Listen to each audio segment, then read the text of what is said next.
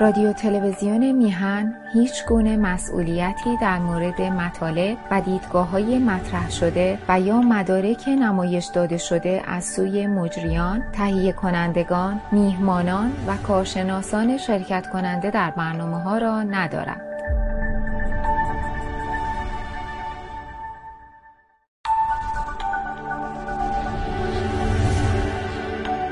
رادیو تلویزیون می...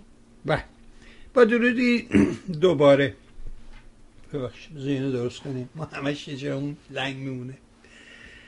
و با درودی دوباره خدمت یکایی شما خوبان و نازنینا. سعید ببانی هستم در این روز چهارشنبه. چهارشنبه. ارزم به حضور شما دیگه همه می‌دونن. هفتم اردیبهشت است و 27 ماه اپریل. خرسن خوشحال از اینکه می‌تونیم یه بار دیگه در کنار دوست خوب هممون یک انسان برجسته کسی که دغدغه ای ندارد جز وطن و میهنش. برید خدمت آقای مستاقی عرض ادب و احترام کنیم سلام کنیم به این نازنین سپاسگزار است همه زحمات و کوششاش و از اینکه این فرجه رو به ما میده تا بتونیم از تجربه و دانشش بهره ببریم. آقا سلام می‌کنم به شما. منم سلام می‌کنم خدمت شما همچنین خدمت بینندگان عزیز و شنوندگان محترم. ممنون. قبل از اینکه برنامه رو شروع کنید جناب بهبانی من لازم می‌بینم تسلیت بگم. در گذشته آقای پرویز قاضی سعید رو و همچنین در گذشته آقای اسلامی ندوشن رو که خب در به گردن جامعه ما حق داشتن. و از اون طرف هم امروز اتفاقا یکی از دوستان خودم یا دوستان جنبش دادخواهی ابوالقاسم شریف زاده هم در گذشته بود که امروز مراسم خاک سپاریش بود و من از صبح در واقع تا بعد از ظهر بعد از نهار در مراسم خاکسپاری او شرکت داشتم. خیلی دوست داشت که تو جشن دادخواهی حضور داشته باشه و آرزوش این بود. تلاشش هم کرد روی تخت بیمارستان تا آخرین لحظه. با مرگ مبارزه می‌کرد ولی خب دنیا همیشه بر مدار خواسته های ما نمی چرخه ولی همین که دلش بخواست حتما با ماست. یادش رو گرامی میداریم در جشن دادخواهی. و امیدوارم که این تلیه باشه برای ادامه این راه. یه شخصیت دیگری رو هم از دست دادیم آقای اسلامی ندوشن. گفتم عرض کردم. بله بله اون هم جزو شخصیت های بله معاصر ایران. بود به بریم سر ماجرای مهم همه این خط شاغول ما دادگاه استکن و همیشه گفتم دوری نزدیکی آدما به این دادگاه در حقیقت خطکشی است برای جنبش دادگاهی. داستان سوئد این هفته صحبت کرد راجع به این پرونده. نظرتون راجع به این توضیحات این دادستان رو بفرمایید و و این اسناد و مدارکی که دوباره ارائه شد چیه ماجرا؟ یه قدری بشنویم از شما. بله. بفرم خب می‌دونید دادستان روز گذشته دفاعیات خودشون از کلفرخواست رو ارائه دادن و فردا هم ادامه اون خواهد بود. در بخش اولی که دادستان ها بهش پرداختن در واقع موضوع اتهامات حمید نوری بود. و اینکه توضیح دادن که از نظر دادستانی سوئد تردیدی نیست که فتوا یا حکم خمینی هر اونچه که بخوان اسمش رو بگذارن وجود داشته و بر اساس این فتوا و بر اساس این حکم هزاران نفر رو در تابستان سال 67 به قتل رسوندن.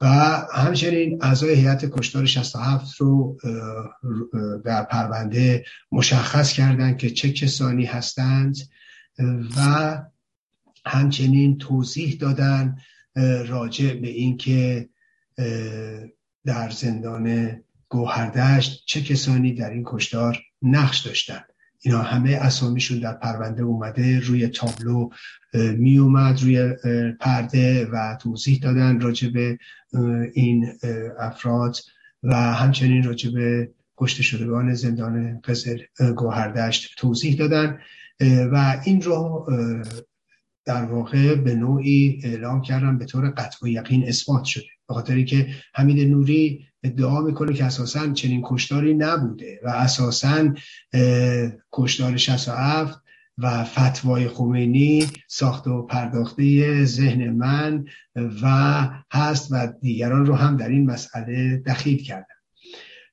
این رو هم و همه اسناد و مدارک و شواهد و نمی‌دونم حتی مطالب آیت الله منتظری رو نوار صوتی و چه می‌دونم فتواها یا نامه های منتشر شده و همه اینها رو تکسیب می‌کنه. یک موردی خب این رو گفتن یک مورد این که در واقع خب این کشتارها در گوهردشت چقدر آدم رو در اون تاریخ به قتل رسوندن و همچنین اینکه حمید نوری یا حمید عباسی اولا حمید عباسی همون حمید نوری از نظر دادستانی سوئد و تاکید کردن که چگونه اسم او لو رفته و همچنین توضیح دادن که در واقع این فرد اون موقع از نظر دادستانی سوئد در زندان گوهردشت مشغول کار بوده و در کشتار 67 شرکت داشته.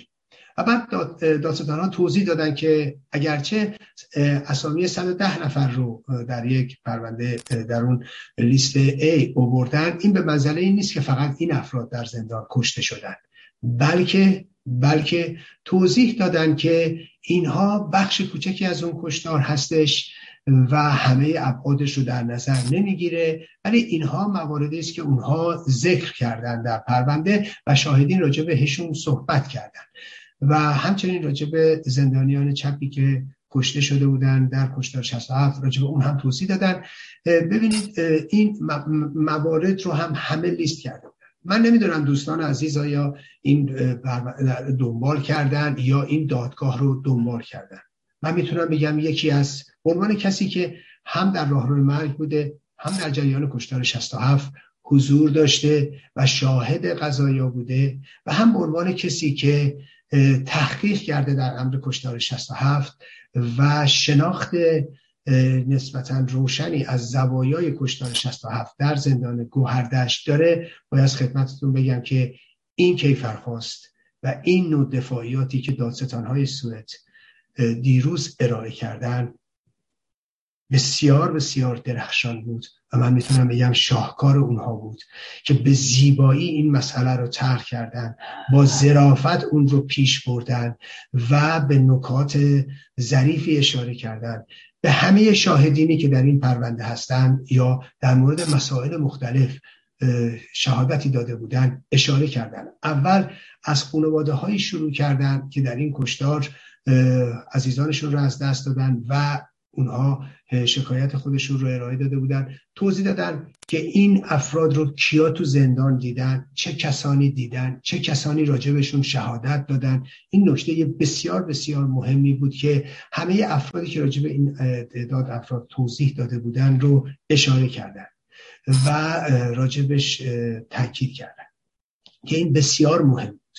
مسئله بعدی در واقع راجب لیست های مختلف بود. اگرچه این لیست ها من قبلا هم بارها گفتم در کتابم هم اشاره کردم در کتاب نزیستن نمک و گفتم این لیستا اشکالاتش باید برطرف بشه. خب اینا مشکلاتی هم داشت. دادستان به لیستا اشاره کردن به مشکلات اشاره کردن به اسامی غلطی که راه یافته به اطلاعات نادرستی که راه یافته و اتفاقا مشکلات خودشون رو هم بیان کردن. به زیبایی این مسئله رو راجع بهش توضیح دادن که چه اشکالاتی می‌تونه به وجود بیاد یا مثلا این اسم در واقع سعی کردن توضیح بدن سعی کردن از سو استفاده هایی که حمید نوری و وکلاش می‌تونن بکنن جلوگیری بکنن و با ظرافت توضیح دادن که مثلا این اسم حتما اون کسی نیست که مد نظر ما هست یا این فرد مثلا مد نظر ماست اگرچه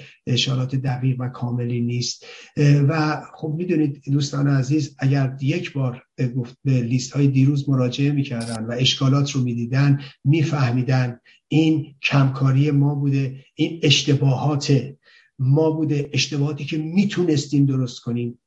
کمکاری هایی کردیم که می‌تونستیم نکنیم. ما 20 سال فرصت داشتیم برای تصحیح و قدمی بر نداشتیم. این گناه نابخشودنیه. همه اون کسایی که این لیستانش انتشار دادن. گناه نابخشودنی است. ما می‌تونستیم بسیار بسیار بهتر عمل کنیم و نکردیم. اسیر خودخواهی ها اسیر منیتی ها و اسیر در واقع این شدیم که نخواهیم مسئولیت اشتباه رو بپذیریم و نگیم اشتباه کردیم و نگیم می‌خواهیم حالا درستش کنیم و فراخان ندیم برای تصیح دوستان عزیز همه این خانواده هایی که عزیزانشون رو از دست دادن و اینجا حاضر بودن در دادگاه اسامی عزیزانشون یا اشتباه اومده یا ناقص اومده یا انواع اقسام اسامی در کنار اونها اومده. این ضعف این جنبشه و اتفاقا همه اونایی که کمترین کارو کردن همه اونایی که کمترین در واقع مسئولیت رو پذیرفتن بیشترین ادعا رو در طول این مدت داشتن حتی در جریان خود دادگاه داشتن با وقاحت و بیشرمی گاه ها رو زیر سوال می حالا این از اینجا باشه این توضیحی که دادم. فقط می‌خوام بگم این مشکلات بود ولی داستان ها بسیار قشنگ به موضوع برخورد کردن بسیار حرفه‌ای. می‌دونید در طول این هفته های گذشته ماه های گذشته به خصوص بگم بهتره بارها داستان ها رو زیر سوال بردن. ببینید همه اون کسانی که داستان این پرونده رو با ناگاهی با نادانی یا از یه طرف با وقاحت و با رزالت زیر سوال بردن با دادگاهی که دیروز در استکهلم برگزار شد با دفاعی جانانه ای که دادستان ها کردن و بقیه اون رو ما فردا شاهدش خواهیم بود اینها بایستی از خجالت شرم کنن و عذرخواهی بکنن از جنبش دادخواهی و از همین دادستان ها و از همه خوزعبلاتی که در طول این چند ماه گذشته علیه این دادستان ها مطرح کردن کسانی که کوچکترین اطلاعی ندارن کسانی که کوچکترین صلاحیتی ندارن کسانی که کوچکترین اشرافی به پرونده ندارن کسانی که کوچکترین اطلاعی از دستگاه قضایی سوئد و فرهنگ سوئدی و در واقع نوع دادگاه های سوئدی ندارن ولی خودشون رو متخصص همه چیز جلوه می‌دادن متخصص پرونده تشکیل جلوه می‌دادن و می‌بینیم اینجا و اونجا همه این افراد چجوری حلوا حلوا می‌شدن. گاه یا بهشون تریبون داده می‌شد. متاسفانه. علیه پرونده علیه دادستان های این پرونده. این بماند و شما می‌تونید دوباره به این دادگاه برگردید و کار درخشان داستان ها رو ببینید. و اینکه مثلا من در طول این مدت می‌دیدم بارها می‌گفتن آقا اینا کوتاه میان چرا اعتراض نمی‌کنن؟ این حمید نوری نمی‌دونم اینجوری برخورد می‌کنه تمسخر می‌کنه یا انواع اقسام شکلکا رو در میاره. ولی شما اگر آشنا باشید با فرهنگ سوئدی که متاسفانه خیلی هایی که حتی تو این سوئد زندگی می‌کنن آشنا نیستن و همیشه فکر می‌کنن با کمترین سواد و با کمترین اطلاع می‌تونن به دیگران درس بدن. باید میبودن دیروز و می‌دیدن. اتفاقا داستان ها چگونه از همین مسئله استفاده کردن و تاکید کردن. رفتار حمید نوری در دادگاه. نوع برخوردش در دادگاه بیانگر صحت. اون تصویری است که زندانیان از حمید نوری در زندان و در کشدارش هستند این اون نقطه نقشانه این اون تفاوت مدعیان بیعمل و دادستان شرافتمندی که تو این پرونده هست و برای دادخواهی و برای گرفتن حق ماها و حق دادخواهان داره میجنگه. بله اگر شما بودید با چند تا فوش و بد و بیرا یا تهدید یا بگی بشین به قضیه برخورد می‌کردید به اصطلاح دلتون رو خنک می‌کردید. ولی داستان سوئد این کارو نمی‌کنه. او میشینه دست بازی به حمید نوری میده تا یه همچین روزی ازش استفاده کنه و بگه این شخصیتی که شما اینجا می‌بینید این شخصیت همون چیزی است که زندانیان میگن. همون چیزی است که از جان به در بردگان کشتار 67 در همین دادگاه روایت کردن. این اونجاست اون نقطه درخشان. اون تفاوت در واقع یه دادگاهی که بایستی محل درس و آموزش باشه برای ما با مدعیان بیعمل بقیه این رو هم شما فردا مشاهده خواهید کرد. دفاعی که دادستان ها خواهند کرد از موضوع International Armed Conflict یعنی درگیری مسلحانه بین المللی که متصل به یک در واقع درگیری داخلی است. و بعد توضیح اونها راجع به جنایات جنگی نقض کنوانسیون ژنو و درخواست در واقع مجازات حمید نوری بر اساس قوانین بین اینو بقیهش رو فردا خواهید دید. ببینید و من تاکید می‌کنم از فردا شما شاهد همکاری و همگامی فرقه رجوی و وکیلشون با وکلای حمید نوری خواهید بود. نکته جالبی رو بهتون بگم. نگاه کنید. حمید نوری در دادگاه تاکید کرده بارها به وکیل مجاهدین کنت لوئیس که کنت تو وکیل منم هستی. من سه تا وکیل دارم.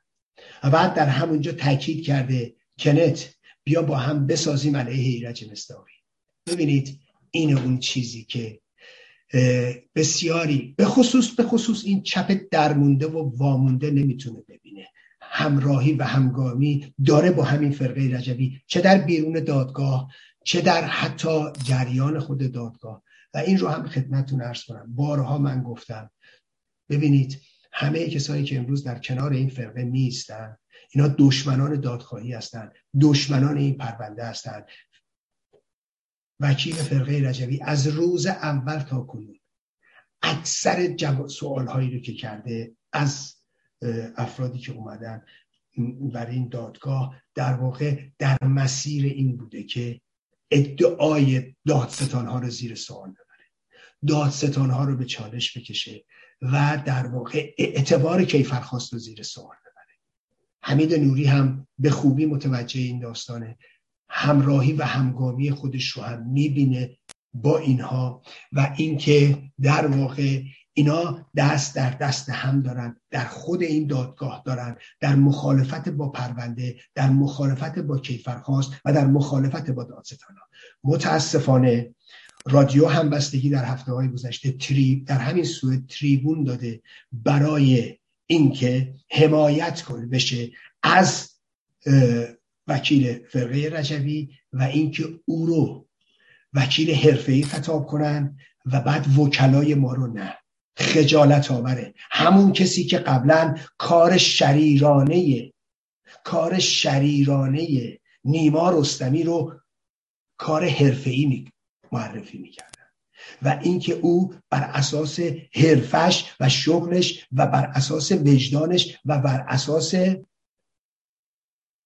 تعهداتش این کار کرده. یعنی بره علیه ما توی پرونده به وکلای حمید نوری بزن بزنه. و علیه ما بخواد دستاویز درست کنه برای وکلای حمید نوری. البته که کور خوندن. همه اونایی که تو این پرونده ادعا می‌کردن دیروز دیدید داستان به سراحت اعلام کردن که اساسا این که حمید نوری گور خورده اومده اینجا و و, و اینا اساسا به ما ربطی نداره و بعد هم تاکید کردن که و اینا خلاف هم نیست. اینا آب پاکی رو دست اون حقوق بازان و شیادانی میریزه که ادعاهای دیگری رو مطرح می‌کردن. و شما دیدید در روز گذشته من بارها راجع به مسئولیت آدم توی پرونده صحبت کردم. و تاکید کردم آدمایی میان با حقوق بازی با شالاتانی خودشون رو نمی‌دونم شاکی اول پرونده معرفی می‌کنن و بعد نمی‌دونم به عنوان وکیل خب اینا همش دروغ بود. حتی متخصص دروغ بود. می‌بینید اساسا حتی اسمشون یک بار تو این پرونده برده نمیشه. خاطر که نقشی نداشتن. و به خاطر که با حق بازی و با شانلاتانی می‌خواستن خودشون رو وصل به این پرونده بکنن. حالا بماند الان من قصدم پرداختن به این موضوعات نیست. اینا مصنوی هفتاد من کاغذ قطعا بعدها سر فرصت به این مسئله می‌پردازیم و به شرارت ها و به رزالت هایی که در این پرونده شد از روز اولش که تشکیل شد و تا می‌دونید تو جریان دادگاه هم ما این رو شاهد بودیم که این حقوق بازان و شیادان به طرق مختلف حتی در دادگاه من یا نیما سروستانی و دیگران رو مورد حمله قرار می‌دادن اینها ارز خود می‌برن و البته زحمت ما میدارن. ولی نام اینها در تاریخ به عنوان خائنان به جنبش دادخواهی قطعا ثبت خواهد شد. البته بگم همه ماها می‌تونیم تغییر کنیم. همه آدما می‌تونن. کسی که یک می‌تونست یه جا خدمتی به جنبش دادخواهی بکنه کسی که می‌تونست نام نیکی از خودش در جنبش دادخواهی باقی بذاره می‌دونیم به خاطر حقوق ها و به خاطر فرصت طلبی ها در واقع میرن و دست در دست دشمنان دادخواهی و دشمنان این پرونده می‌ذارن. اتفاقا چقدر خوب که این پرونده هرچی جلوتر میره این چهره ها مشخص تر میشه. بعدا راجع به همه اینا سر فرصت توضیح خواهیم داد که به قول معروف روسیاهی به زغال بمونه. اما این این رو می‌خوام باز تاکید بکنم. دادگاه دیروز و قطعا دادگاه فردا نقطه درخشان کار دادستانی سوئد هست به خصوص چهار دادستان زن این پرونده که نشون دادن که چجوری دادستان های زن و به خصوص زنان می‌تونن مو رو از ماست بکشن و می‌تونن برخلاف در واقع قوانین و جمهوری اسلامی همچنین دیدگاه هایی که اسلام سیاسی مطرح می‌کنه مبنی بر که زنان نمی‌تونن قضاوت کنن ما می‌بینیم کار این دادستان ها رو که چقدر کار ظریفیه چقدر کار دقیقیه و چقدر خوب که این چهار زن توی در واقع دادگاهی که برای رسیدگی به جنایت علیه بشریت یا جنایات جنگی و جنایات دهه 60 و کشتار 67 در واقع برگزار میشه اینا دادستانن و اینا رژیم رو و اینا جنایاتش رو به چالش می‌کشن. این از خوشبختی ماست که حمید نوری که کوچکترین ارزشی برای زنان قائل نبود بایستی امروز پاسخگوی این چهار زن باشه. و اتفاقا نظام نکبت اسلامی که می‌گفت زنان صلاحیت قضاوت ندارن اینجا نشون میده که هم دارن و هم چقدر بهتر و ظریفتر می‌تونن با موضوع برخورد بکنن. و این در شانس ماست. این شانس ماست که امروز این موضوع در سوئد هست. و این موضوع در سوئد دنبال میشه و این دادستان های شریف پرونده رو دنبال می‌کنن. من بازم میگم از همه جهت ما شانس آوردیم. جنبش دادخواهیمون شانس آورده و ما با این با این پرونده خیلی چیزا رو مهر خواهیم کرد. خیلی چیزا رو. و بعد باز تاکید می‌کنم دوستان عزیز این پرونده شاغوله و این پرونده نشون میده که دلش با جنبش دادخواهی است. همه اونایی که علیه دادستان های پرونده علیه قاضی پرونده علیه وکلای ما پرونده سازی کردن. همه اونایی که علیه اینا اینجا و اونجا تبلیغ کردن.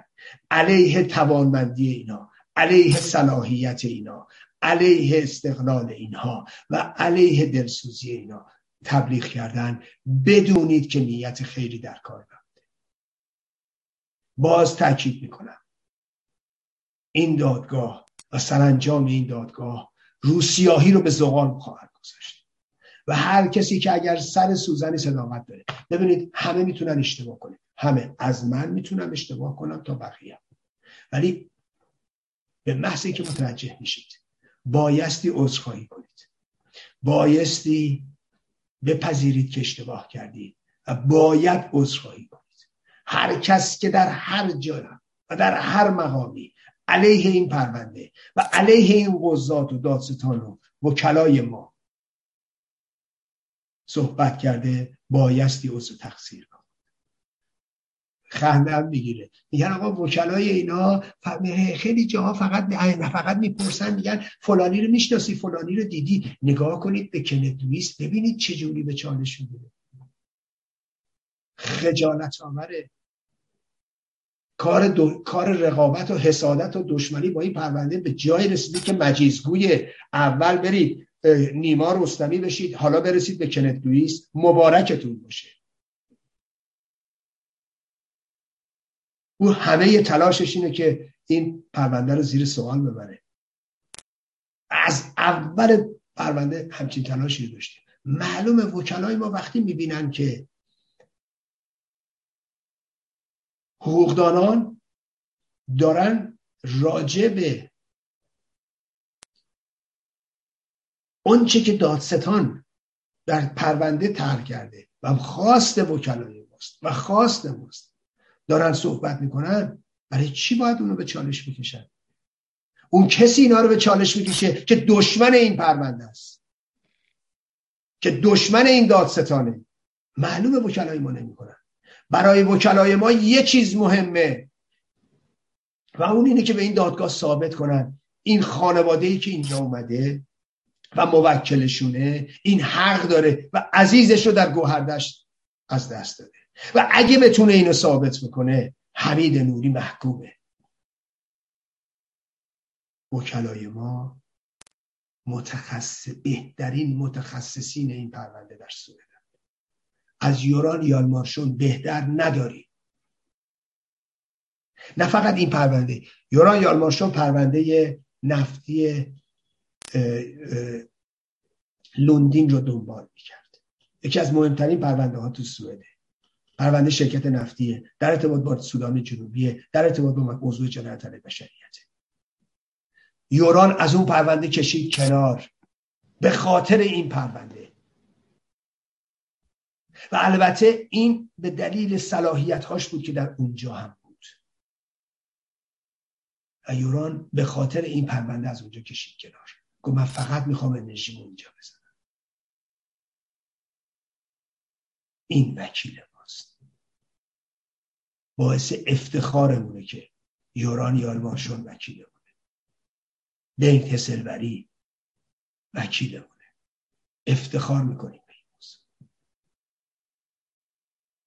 اینا به بعد شما فکر کنید برن نه اینا تجربه ندارن. خندهدار واقعا.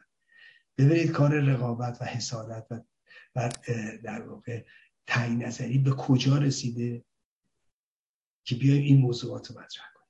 در هر صورت من بازم میگم برای خوشنودی همه عزیزان میگم که دنبال می‌کنن این پرونده رو. ما دادگاه بسیار خوبی دیروز داشتیم و بسیار جالب بود. اینکه چطوری اینا رو دستبندی کرده بودن. واقعا زیبا بود. اینکه راجع به هر موضوعی کی گفته چطوری گفته؟ راجع به حمید نوری راجع به رفتارش راجع به اونجا که دیدن راجع به کارهایی که کرده هر چی که شما بگید دستبندی کرده هر کسی تو این پرونده اومده بود یه شهادتی داده بود رو اینا ذکر کردن اووردن گفتن اینجا اینجوری گفته اونجا اینجوری گفته. بعد می‌گفتن راجع به این موضوع این چهار نفر گفتن راجع به این موضوع این پنج نفر گفتن راجع به این فرد این پنج شش تا گفتن. این اسمش تو این لیست اومده این اسمش تو اون لیست اومده تو اینجا اومده تو اونجا اومده تو این یکی نیومده. یعنی ببینید همه چیز رو عیان کردن. و بسیار بسیار زیبا. و بسیار بسیار زیبا. این خب خیلی خوب بود. و این رو هم باز تاکید می‌کنم که این مسئله در فردا بهتر مشخص خواهد شد. ما منتظر فردایی بسیار ممنون. گزارش دقیق و خوبی بود. اما یه نکته آقای مستاقی و این در حقیقت آقای دکتر پیام اخوان که ایشون هم در دادگاه شهادت دادن. با توجه به تجربه ای که شما در طی این مدت از این دادگاه داشتی شهادت رو چگونه دیدی و چجوری ارزیابی می‌کنی؟ خوشحال میشیم بشنن راستش شهادت پیام اخوان واقعا درخشان بود. بسیار خوب بود و بسیار تاثیرگذار بود. و به نظر من یکی از بهترین شهادت ها بود. شهادت کاملا حرفه‌ای و با تسلط و بسیار تاثیرگذار که مورد در واقع تایید وکلای ما بود. بسیار بسیار راضی بودن از شهادت پیام اخوان و خب می‌دونید پیام اخوان علا رقم همه سوابقی که داره و علا رقم همه جایگاه ویژه‌ای که داره در حقوق بین الملل و امروز هم می‌دونید مشاور نخست وزیر کانادا در پرونده سقوط هواپیمای اوکراینه. خب با همه این احوال فردی افتاده و بسیار بسیار دوست داشتنی. و خب ما تجربه قبلا هم با کار کردن با پیام رو داشتیم و خیلی خوشحالم که پیام اخوان به عنوان یک کارشناس داستانا خواسته بودنش و در این پرونده حضور داشت و راجع به شهادتش هم. اتفاقا با اینکه خیلی فاصله کمی بود یک روز بود ولی بارها به شهادت پیام اخوان هم اشاره کردن خود داستان ها جا به جا اگر جایی نیاز بود به حرفی که او زده بود اشاره کردن و اینکه به عنوان یکی از متخصصین توی پرونده مطرح بوده نامش رو بردن. و شهادت خیلی خوبی بود. چون می‌دونید روز دوشنبه پیام به عنوان آخرین نفر شهادت داد. و خوبیش هم این بود که میگن آخرش رو در هر صورت جمع کرد پیام اخوان. و این هم شانس ما بود که پیام عقب جلو شد. و بالاخره افتاد آخر همه. و این خیلی خوب بود به نظر من. یعنی دوری که از شانس های ما بود. ما که دستی در این پرونده نداریم و در عقب جلو کردن و اینها. ولی خب اینه که بازم خوب بود که او آخرین نفر بود. من یه پرسش دارم و اون اینه که وقتی شما میگی ما دستی نداریم چه کسی اینا رو انتخاب می‌کرد؟ با مشورت وکلا بود یا قاضی و دادستان خودشون نه خب ببینید پیام اخوان در ارتباط با ایران تریبونال دادستان بوده و ایشون خب در اونجا نقش داشتن و به عنوان یه فرد آگاه و به عنوان کسی که به حقوق بین‌الملل آشنای خب پیام اخوان در دادگاه میلوسوویچ در تیم دادستانی بودن. ایشون به عنوان نماینده دادگاه لاهه به کمپ روهینگیا رفته بودن در بنگلادش. در بسیاری از صحنه‌های بین‌المللی حضور دارن.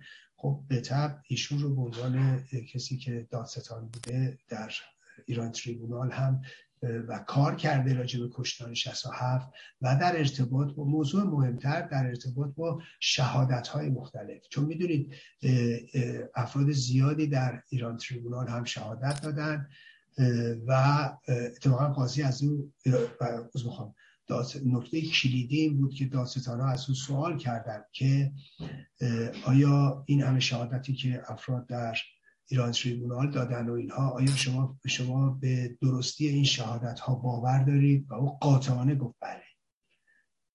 و خب این نقطه خیلی درخشانیه و این به ما هم کمک می‌کنه به این پرونده هم چون در صورت اینجا هم سری شاهدان میان صحبت می‌کنن.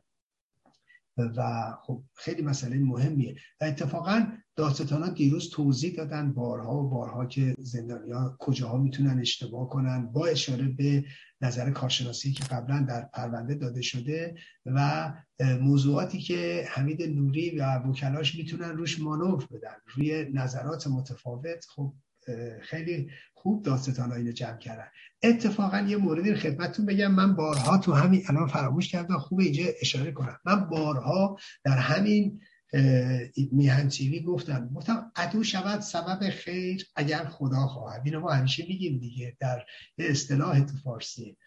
گفتم دشمنی فرقه رجوی با شخص خود من و اینکه تو پرونده هم کاملا مشخصه. اینکه تو پرونده رفتن تا می‌تونستن علیه من زدن. یک. دشمنی که نیما رستمی در پرونده علیه من کرده. و علیه در واقع علیه پرونده کرده به نظر من. و دشمنی های دیگه ای هم که بوده. اینا خود داستان دیروز تاکید کرد. بدون که اشاره کنه به این موضوع به طور جمعی گفت در واقع اختلافات شدیدی که بین این شاکیان هستش. با همه این اوصاف ما می‌بینیم که همه شاکیان در واقع با همه مخالفت هایی که با هم دارن و با همه اختلافاتی که وجود داره ولی سر جنایاتی که حمید نوری مرتکب شده اینا همه در واقع هم نظرن. و بعد تاکید کرد که اتفاقا اتفاقا به هیچ وجه نمیشه این رو ما دست به یکی کردن اینو ببینیم و اینکه اینا با هم ساخت و پاک کردن اینا با هم با هم رقابت کنن یا دشمن هم مگه میشه اینا با هم دست به یکی کنن؟ این اتفاقا من قبلا هم عرض کردم خدمتتون تمام این دشمنی هایی که فرقه رجوی با خود من تو این پرونده کرده همون موقع هم گفتم بودم به نفع ماست به نفع پرونده است. شما تا می‌تونید علیه من بزنید. حتی قبل از اینکه اینا بیا به پرونده وارد بشن با علم و اشرافی که داشتم گفتم آقا بیایید برید شما شهادت بدید هر چی می‌خواید علیه من بگید بگید. در نهایت ما این که موفق میشیم در نهایت ما این که پیروز میشیم. و خب اینجا الان شما می‌تونید این رو ببینید در جریان دادگاه که دادستان ها به این مسئله اشاره کردن. یه موضوع دیگه ای که بود و انتشار عکس های حمید نوری بود که دادستان ها باز به مسئله اشاره کردم که این مسئله خاصی نیست و اساسا این مسئله بالاخره باید این کار صورت می‌گرفته. خب آدم ها یک کیسی قبلا در سوئد بوده. اونها اون کیس رو مطرح کردن. گفتن این اساسا هیچ ربطی به اون نداره.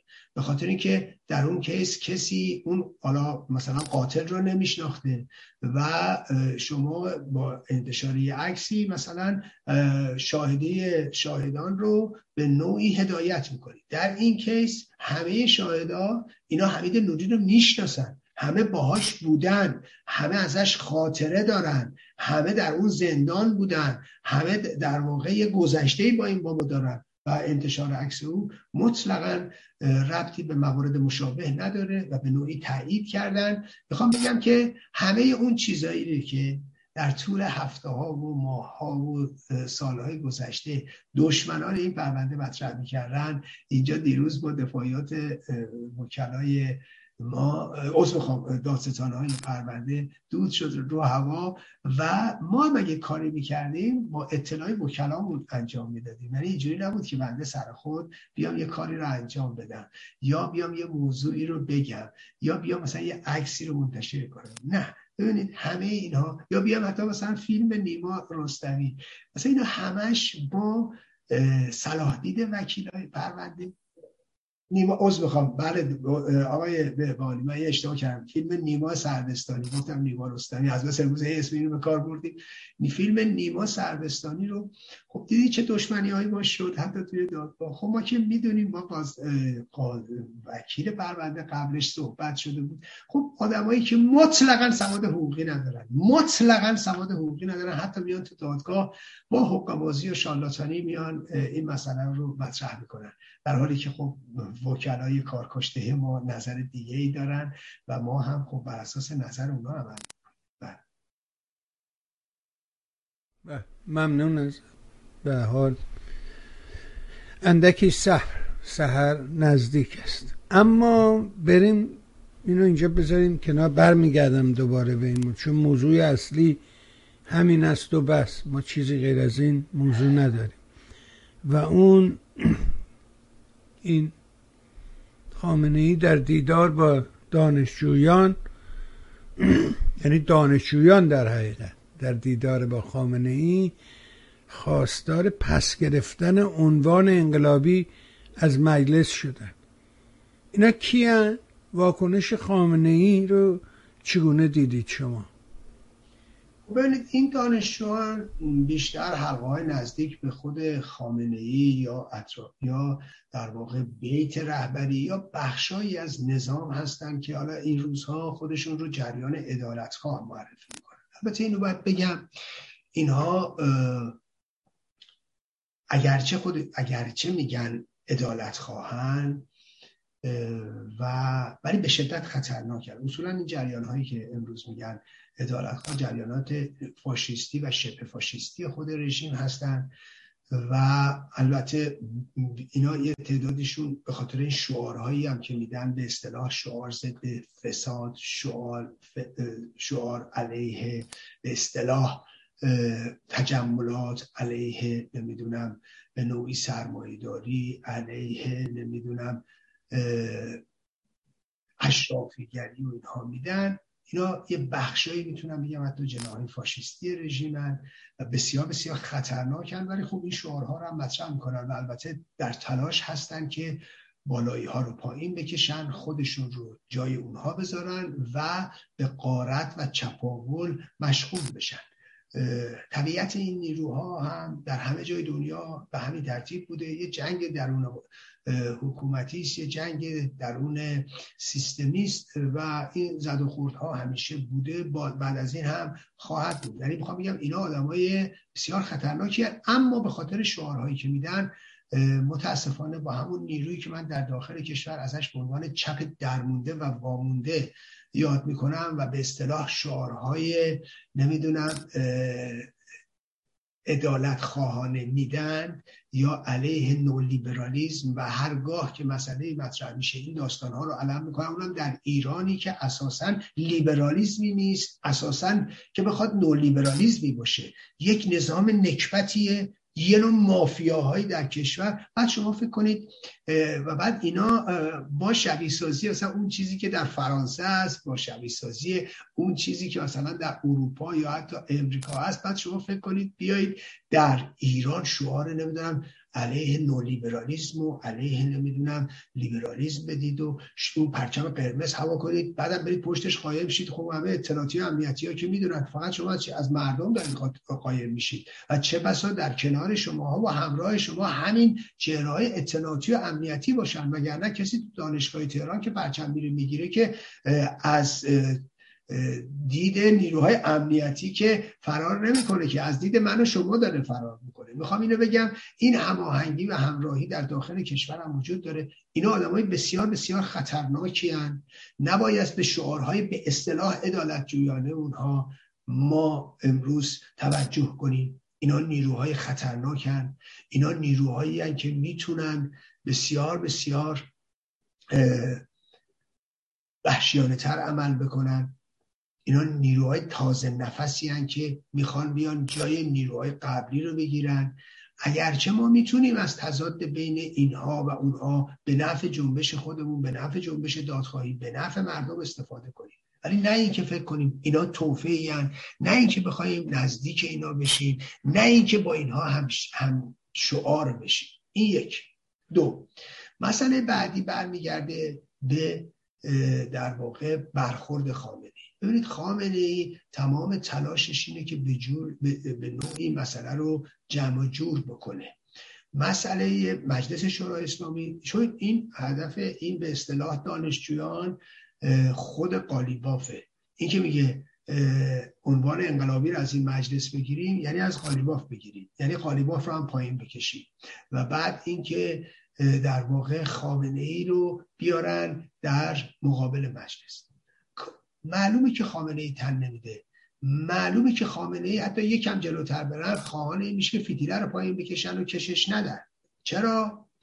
ببینید یکی از کسانی که از خامنه ای حکم گرفته امروز در مزان اتهامه اگه یادتون باشه در طول این سی و دو سال گذشته خامنه ای هیچگاه کسی رو که بهش حکم داده به زندان نیفکنده خودش بهش حکم داده.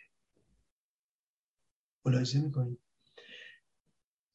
یه موردی سر موسوی خوینی ها بود که اونم داستانش فقط دادگاهی شد. حتی اجازه دادگاهی کردن هم نمیده خامنه اگر ملاحظه کنید احمدی نژاد اساسا دارای مسئولیت آهنینه. دیدید چه ها کرد؟ چرا؟ چون پای خود خامنه ای وسطه.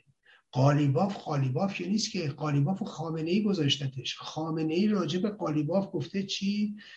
کلی تعریف و تمجید کرده در ریاست دولت. خامنه ای پیام خودش رو داده بود به قالیباف ببره برای پوتین که تحویلش نگرفتن ببینید خامنه ای در واقع پشتیبان این قالیباف هستش و بنابراین حتی اگر حتی اگر جایی کارشون به جدال هم بکش بکشه مثل احمدی نژاد اجازه دستگیریشو نمیده. چرا؟ چون خودش بی بصیرت جلوه داده میشه. خامنه ای چرا احمدی نژاد اجازه نمیده؟ برای اینکه رفسنجانی گفت اگه جلوی اینو نگیری جلوی این در واقع رو گفت یا این جوی رو او اگه جلوشو با بیل نگیری فردا با پیل نمی‌تونی بگیری. با فیل نمی‌تونی بگیری. حالا احمدی نژاد داشت میگه میگه اگه این جلوی اینو امروز با بیل نگیری فردا با پیل نمی‌تونی بگیری. خب؟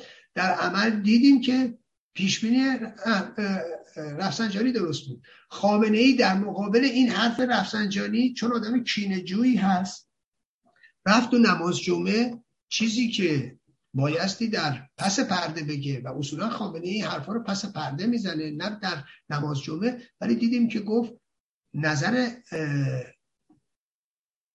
آقای احمدی نژاد به من نزدیکتر از نظر رفسنجانی. این یعنی در نقطه مقابل رفسنجانی. از همون موقع من تو همین برنامه شما تاکید کردم از همون موقع مشخص بود که خامنه ای گروگان احمدی نژاد شده و دیدیم که شد. و هنوز هم این گروگانش در واقع هنوز هم گروگان احمدی نژاده. چون به محضی که بخواد به احمدی نژاد دست بزنن اون وقتی که خامنه ای میشه بی بصیرت نه مخالفینش نه دشمنانش. اینه که خامنه اجازه نمیده. خامنه اجازه نمیده با قالیباف برخورد بشه. خب؟ و به همین دلیل یا اجازه نمیده که راجع به او در واقع بیشتر از این پیش برن. و بالاخره موضوع رو درز می‌گیره و سعی می‌کنه که مدیریت کنه. اینه که ما از خامنه ای نباید توقع عدالت داشته باشیم. نباید از خامنه ای توقع مبارزه با فساد داشته باشیم. و همیشه این خود شخص خامنه است که مانع اجرای عدالت شده مانع مبارزه با فساد شده. در همه ابعاد حالا این ابعاد اقتصادی می‌خواد باشه سیاسی می‌خواد باشه یا حتی جنایی باشه. خامنه ای همیشه مانع. خامنه ای مانع رسیدگی به پرونده حتی مثلا قتلهای زنجیری شد یا اونو منحرفش کرد یا سناریو خودش ساخت داد دسته شد. خامنه ای بود که مانع در واقع اجرای عدالت در ارتباط با پرونده سعید حجاریان شد. برای اینکه پای سپاه پاسداران وسط بود. و اون یکیش پای وزارت اطلاعات پای نیروی انتظامی پای نیروهای امنیتی رژیم از بالا تا پایین پای روحانیت پای نزدیکان دفتر خودش همه اینا پاشون وسط بود. اینه که در هر صورت بایستی به این موضوع از این جنبه هم توجه کرد ممنون. مثل همیشه توضیحات خوبی بود. و دقیق بود. حالا باز دوباره برمیگردم چون خود من خیلی سوال پیرامون این مسائل بازم دارم. اما حالا که صحبت به قالیباف و احمدی نژاد اینا کردی این روزا خیلی داستان عوض شده و یه سری افشاگری علیه قالیباف امروز قالیباف گفته من شکایت می‌کنم از اون نماینده مجلس که این حرفا رو زده. و حتی به رئیسی حمله می‌کنن. این پشت این جریان کیه؟ اگر اینا رو خامنه ای انتخاب کرده پس اینایی که به این حمله می‌کنن از کجا نشد می‌گیره؟ بله. خب ببینید الان خود قالیباف هم امروز دوباره مطرح شده که پسر حداد عادل گفته. گفته قالیباف می‌خواسته عذرخواهی کنه رفته پیش رئیس دفتر خامنه ای یعنی محمدی گلپایگانی. او گفته نه عذرخواهی نکن. ضد انقلاب خارج اینا دشمنان اینا پرو میشن یا از این چیزا سو استفاده می‌کنن. ببینید این نظام نکبت اسلامی. خب همینو سر قتلای زنجیره‌ای گفتن همینو سر موضوع حجاریان گفتن رسیدگی به نقش اونم خود سپاه ضعیف میشه دستگاه امنیتی ضعیف میشه. حالا یه موقع دیگه که دیدید خامنه ای مانع رسیدگی به فساد اخلاقی اون بابا سعید توسی شد. چرا؟ چون بالاخره بیت آقا تضعیف میشه. این قرآن بیت آقاست. شما ملاحظه کردید اون کریمی مداح بیت رهبری. خب اون دیدید که اسلحه کشید. خب کی مانع میشه؟ خب خامنه برای که این بلا فاصله بردنش اونجا مداهی کنه. خب خامنه اگه مخالف بود که نمیزش مداهی کنه. خب روز روشن یا شب تاریک بالاخره جلو چش این همه آدم مشخصا اسلحه کشیده شلیک کرده مداح چیکار داره به اسلحه کشید؟ خب می‌دونید اینا نشون میده که خب خامنه خودش مایل نیست این موضوع ادامه پیدا کنه قالیباف هم همینطور. اما باید توجه داشته باشیم که جنا... رژیم جناهای مختلف داره. و جدای از اونها خود مشتبه خامنه ای هم هست. ببینید مشتبه خامنه ای خودش یه بازیگر الان و چه بسا او به دنبال تضعیف هرچه بیشتر رقباست. یعنی او فکر کنید نگاه بکنه قالیباف ضعیف بشه. خب معلوم قالیباف ضعیف بشه یا حذف میشه یا اینکه انقدر ضعیف ضعیف میشه که نیاز پیدا می‌کنه به حمایت مشتبه. خب؟ اینجاست که خب به نفع اوه. رئیسی هم همین حالت رو داره. رئیسی به عنوان خب یک جانشین رهبری مطرح هستش یک کاندیدا. هرچه او رو ضعیف کنید به نفع مشتبه خامنه است. قالیباف تو هر تحقیق تحولی عنوان یکی از اعضای اون خونتای نظامی می‌تونه مطرح باشه. بنابراین تضعیف قالیباف به نفع مشتبه خامنه است. چون مشتبه خامنه ای به دو بال نیاز خواهد داشت. چنانچه بخواد جانشین بشه. یکی امنیتی یکی اطلاعاتی و او یکی نظامیه. پس یه امنیتی اطلاعاتی یه نظامی این طرفش. و خب این رو سعی می‌کنه از طریق اطلاعات سپاه داشته باشه یا خود اون بخش درون بیت داشته باشه و از اون طرف در بخش نظامیش هم حالا اون بخش سپاه پاسدارانی که تو دستش باشه. خب خود سپاهی ها هم یه رقیب هستن. اونا هم که وا نمیستن که اینا هر کاری دلشون خواست بکنن.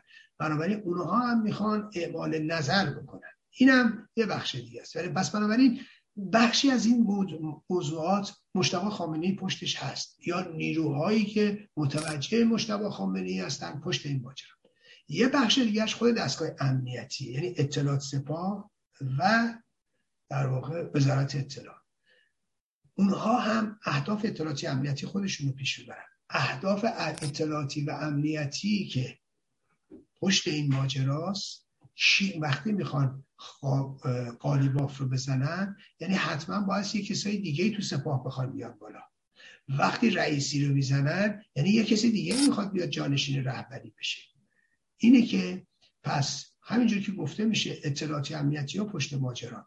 بله اطلاعاتی امنیتی ها پشت ماجران. از اول هم بودن شما به اکثر جنایاتی که تو رژیم ببینید اطلاعاتی امنیتی ها می‌کنن و خب مگر سر احمد خمینی رو کی زیر آب کرد؟ اطلاعاتی امنیتی ها برای چی؟ برای بقای رهبری خامنه ای برای تضمین آینده ولایت فقیه در بیت خامنه ای و در شخص خامنه ای احمد خمینی همیشه یک مزاحم بود و میبایستی از صحنه حذف می‌شد و خب حذفش کردن. این مسئله بسیار بسیار مهم و خب الان هم جنگ قدرته. ببینید من عرض کردم خدمتون جامعه ایران یه جامعه است که از قدیم حتی در دوران پادشاهی حتی در قدر قدرتترین پادشاهان همیشه وقتی که در میگذشتن بحران جانشینی پیش می بحران ولایت عهدی. حتی وقتی ولایت عهد مشخص ببینید الان جامعه ایران یک کسی در رأسشه که قدرتش از هر شاهی بیشتره. ببینید شاهان قدرت مطلقه داشتن خامنه ای هم قدرت مطلقه داره. فرماندهی نظامی رو شخصا خودش داره. انتظامی رو شخصا خودش داره. خب؟ جدای از اینها قدرت مذهبی رو هم داره. نه مذهبی که لزوما بر دلها حکومت کنه. مذهب رسمی مذهب دولتی اسلام سیاسی. این قدرتش در دست خامنه است هیچ پادشاهی در طول تاریخ این گونه نبوده. خب؟ و اینکه حوزه های علمیه همه زیر نگین او باشه. افراد او حوزه ها رو اداره کنن. نه ببینید یه موقع ممکنه در یه سیستم بسته در یک سیستم استبدادی ممکنه بله نیروهای امنیتی و نظامی یا انتظامی اطلاعاتی اینا اشراف داشته باشن رو حوزه های علمیه مثلا مثل زمان شاه. اما اونا دیگه در اون چیزی که اون تو میگذره اشراف ندارن. چرا؟ چون دیگه ارکان حوزه است و اون روابط درونی روحانیته. بنابراین شما فکر شما کنید خامنه هم قدرت سیاسی داره هم قدرت مذهبی هم قدرت نظامی هم قدرت اطلاعاتی امنیتی. خب، و هم قدرت اقتصادی. درآمدهایی که زیر نظر شخص خود خامنه است و اقتصادی که زیر نظر شخص خود خامنه است مطلقا در دوران شاه نبوده. ببینید بحث فقط این نیست که شما سیاست گذاری اقتصادی می‌کنید. حالا مثلا بگید شاه می‌کرده فلانی یا فلانی پادشاه یا فلان رئیس جمهور می‌کنه. نه.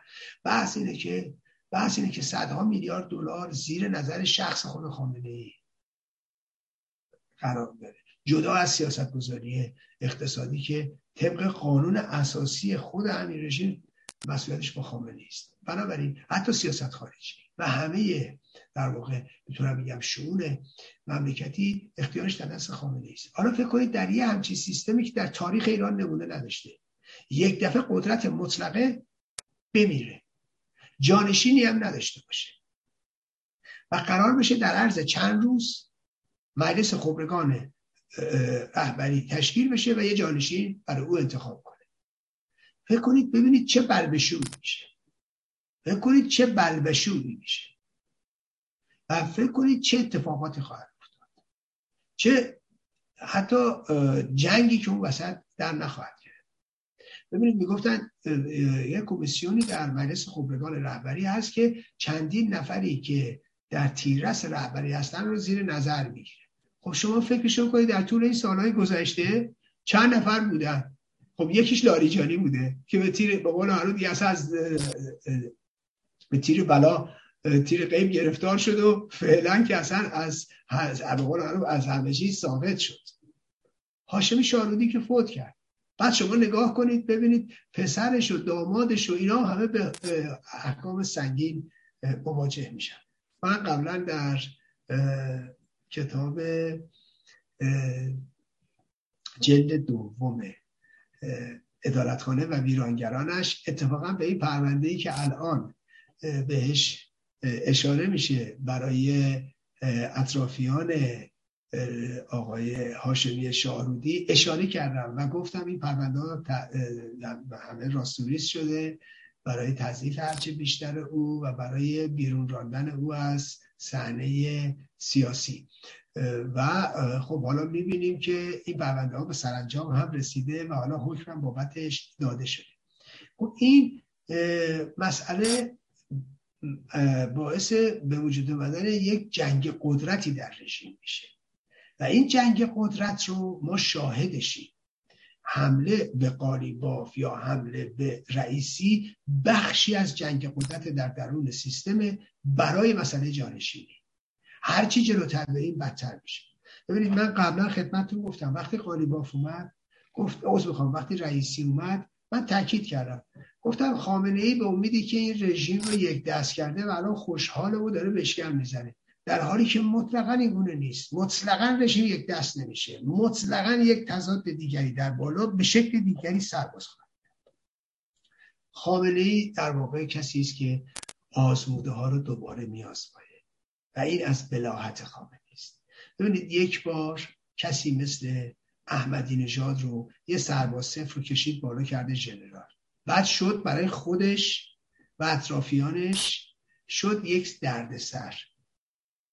و یک استخونی که نمی‌تونه بالا بیاره تو گلوش نمی‌تونه بالا بیاره نمی‌تونه پایین بده. گیر کرده اون وسط. باید مدارا کنه یا به قول خودش مدیریت کنه بحران خب این یه وضعه.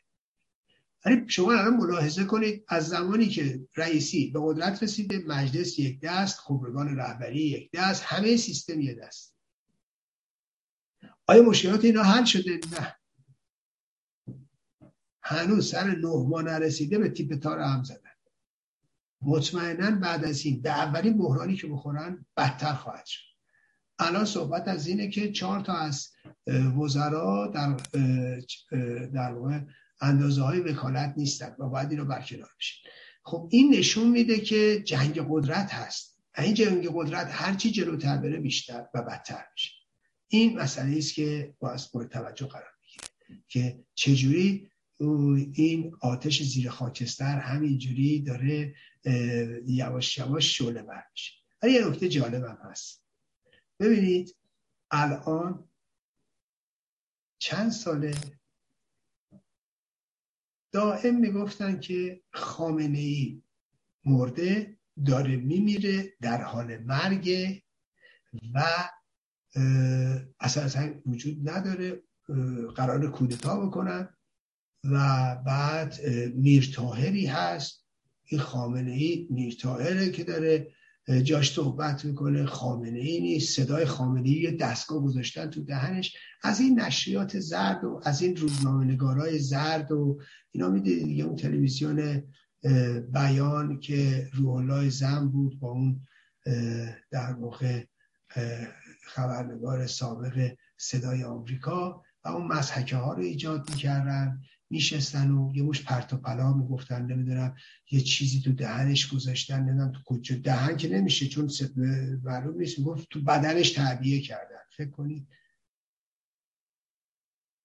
خب مثلا یه ذره آدم اگر عقل و شعور داشته باشه که این حرفا رو نمی‌زنه که. ولی یا از اون طرف می‌بینید که مطرح می‌کردن. چه می‌دونم اون علی جوانمردی هر روز میگه خامنه مرده سر انتخابات قبلی روحانی میگه خامنه مرده تو زیرزمینش در حال فوت در داره میمیره و بعد همش از این داستان ها سر هم می‌کرد. ولی خب دیدید که الان از اون موقع بیش از پنج سالم گذشته خامنه همچنان داره توطعه می‌کنه اینو از می‌کنه اونو می‌بره اینه میاره افراد به دیدارش میرن نمی‌دونم مانع مذاکرات هسته میشه و و و همین داستانهایی که شما دارید می‌بینید. و خنده داره که هیچ کسی تو دنیا این همه سرویس امنیتی تو دنیا نه روسا نه انگلیسی ها نه آمریکایی ها نه فرانسوی ها هیچکی نمی‌فهمه. که این داستان چیه و این موضوع به کجا کشیده و الان بایستی ما مسئله رو چجوری در واقع حلاجیش بکنیم. این مسئله خیلی خیلی مهمیه که گفتم خوبه که در جریانش باشیم. بسیارم حالا حالا که صحبت به اینجا رسید یک فیلم خودشون میگن زیرخاکی.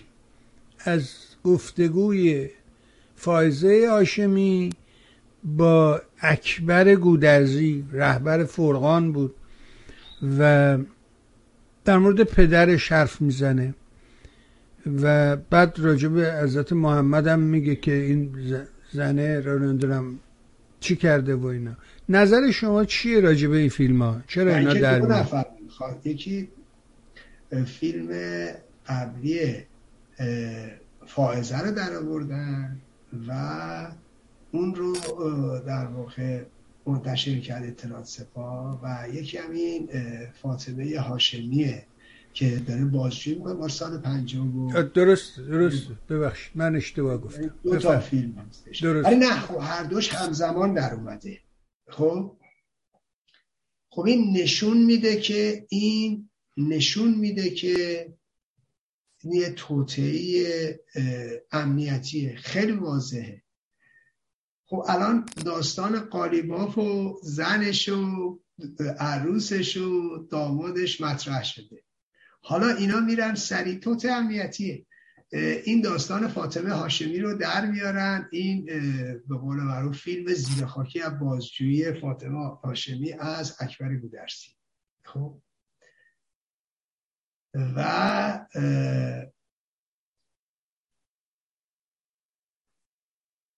اون سایت کوچه و اینا بادش می‌زنن و و از اون طرف هم به نظر من خانوم بسی علی نجاد هم تو این دام میفته من فکر کنم ایشون در بسیاری از موارد کم تجربه هستش. و خیلی از چیزهایی که صورت انقلابی داره ها صورت انقلابی داره. در واقع این رو میاد و تو این دام میفته. ببینید چون خیلی صورت انقلابی داره. افشاگری فیلم زیرخاکی فاطمه هاشمی رفسنجانی بیای نگاه کنید داره از اکبر گودرزی رهبر فرقان داره بازجویی می‌کنه. و هیچ کدوم نمی‌پرسن چرا الان چرا الان این منتشر شده؟ این فیلم که مال 42 سال پیشه. اونم یه دختر 17 18 ساله بوده. بعدم چی اسمش؟ دختر بابا. اینا همش دخترای بابان دیگه. خب معلومه. اگه راست می‌گفتید من منی که دارید ملاحظه می‌کنید من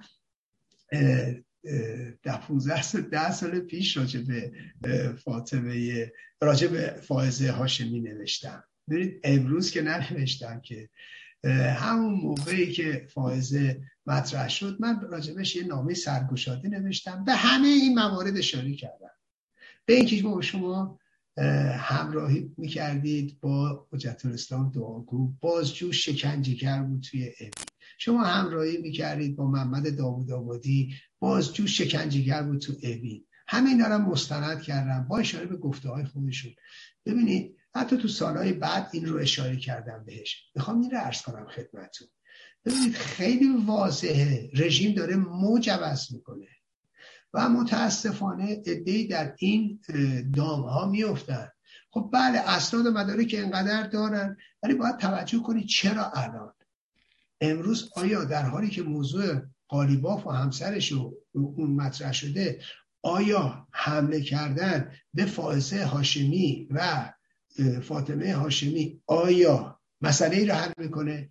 آیا اونها بعد از مرگ پدرشون آیا در رأس قدرت هستند یا در سیبل ما باید قرار بگیرن؟ معلومه که نه. خیلی واضحه. خیلی واضحه. سگ رو ول کنی سنگ رو بچسبی. اصطلاح فارسی میگیم دیگه. بابا امروز که فائزه و اینها در رأس قدرت نیستن. امروز که اونا نمی‌تونن در واقع حکمرانی کنن. حالا این که دیگه شهامت نمی‌خوایم بیایم حمله کنیم به اونا. می‌خوایم چیکار کنیم؟ می‌خوایم کینه کشی کنیم؟ ببین ما الان امروز ما داریم مبارزه می‌کنیم. مبارزه سیاسی مبارزه ما داریم مبارزه داریم انجام میدیم. ملاحظه می‌کنیم اینجاست که باید ما توجه داشته باشیم به موضوع.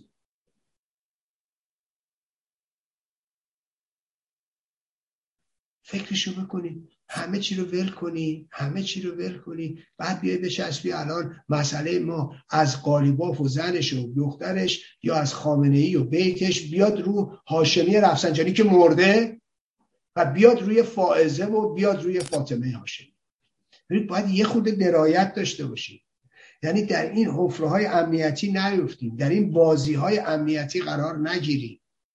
خب معلومه که این که از تو جیب من در نیومده نمی‌دونم فیلم این داستان.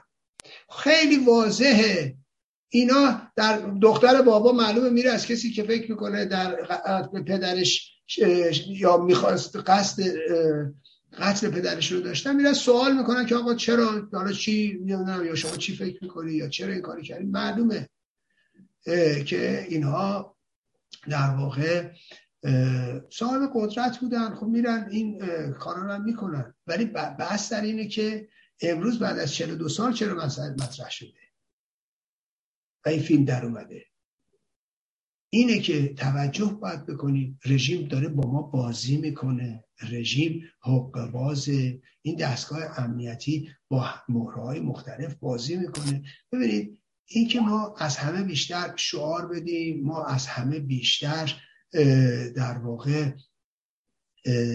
صدامون رو ببریم بالا که انقلابی بهمون نمیگن که هر روز فکر کنیم داریم روشنگری می‌کنیم هر روز فکر کنیم داریم افشاگری می‌کنیم که هنر نیستش که. ببینید من اتفاقا دو سال پیش یه سال پیش بود فکر می‌کنم. عفو بین بعد از 13 33 سال که از کشتار 67 گذشته بود و بعد از اینکه ده سال از نامه من در ارتباط با میر حسین موسوی گذشته بود و نقششون در کشتار 67 یهو رفتن یه چیزی رو کشف کردن و اومدن یک حمله رو علیه موسوی سازمان دادن در حالی که رئیسی شده رئیس مملکت. یا سکان قوه قضاییه رو داره دادگاه ویژه روحانیت رو داره. قبلش اون یارو توی آستان قدس رضوی بوده و رئیس جمهوره یا جانشین رهبری می‌خواد بشه. شما فکر کنید یهو همه اینا رو ول کنید. بچسبی به یقه میر حسین موسوی که تو حسره ببینید یک کلمه بیشتر اون چیزی که یک کلمه بیشتر که چیه؟ یک. یک دهم اون چیزی که من راجع به موسوی ده سال قبلش نوشته بودم که اینا نگفتن که. ولی موسوی تو حسره انواع و اقسام بیماری ها رو داره. زیر فشاره. بعد ایستاده در مقابل خامنه ای بعد اینجا جاش شما بیاید اینا رو مطرح کنید. کی این کاری کرد؟ درست اسم عفو بین الملله معلومه که پشت این ماجرا رها بحرینیه و شادی های صدر و امین. یعنی یه سیاهکاری از جانب اونا تحت عنوان انقلابیگری در خدمت خامنه ای در خدمت سیاه این باندهای بشه وگرنه که من شخصا خودم تیزترین مورد راجع به این نوشتم. راجع به خود آقای موسوی نوشتم با هم کشتار 67 با هفت دریا آب هم پاک نمیشه. خب؟ اونجا خودم اینو نوشتم. ولی کی؟ نه حالا بعد ده سال. نه وقتی که طرف در حسر و زیر فشار و بعد نمی‌دونم به خامنه کرنش نمی‌کنه و اینها. بعد شما اونها رو ول کردی به این چسبیدید؟ چرا نمیرید یه پرونده از 33 سال خامنه ای شما درست کنید؟ 33 سال جنایت خامنه ای. چرا نمیرید یه پرونده درست کنید نمی‌دونم 33 سال جنایت یا 40 سال جنایت رئیسی. خیلی سخته این کار. خیلی سخته.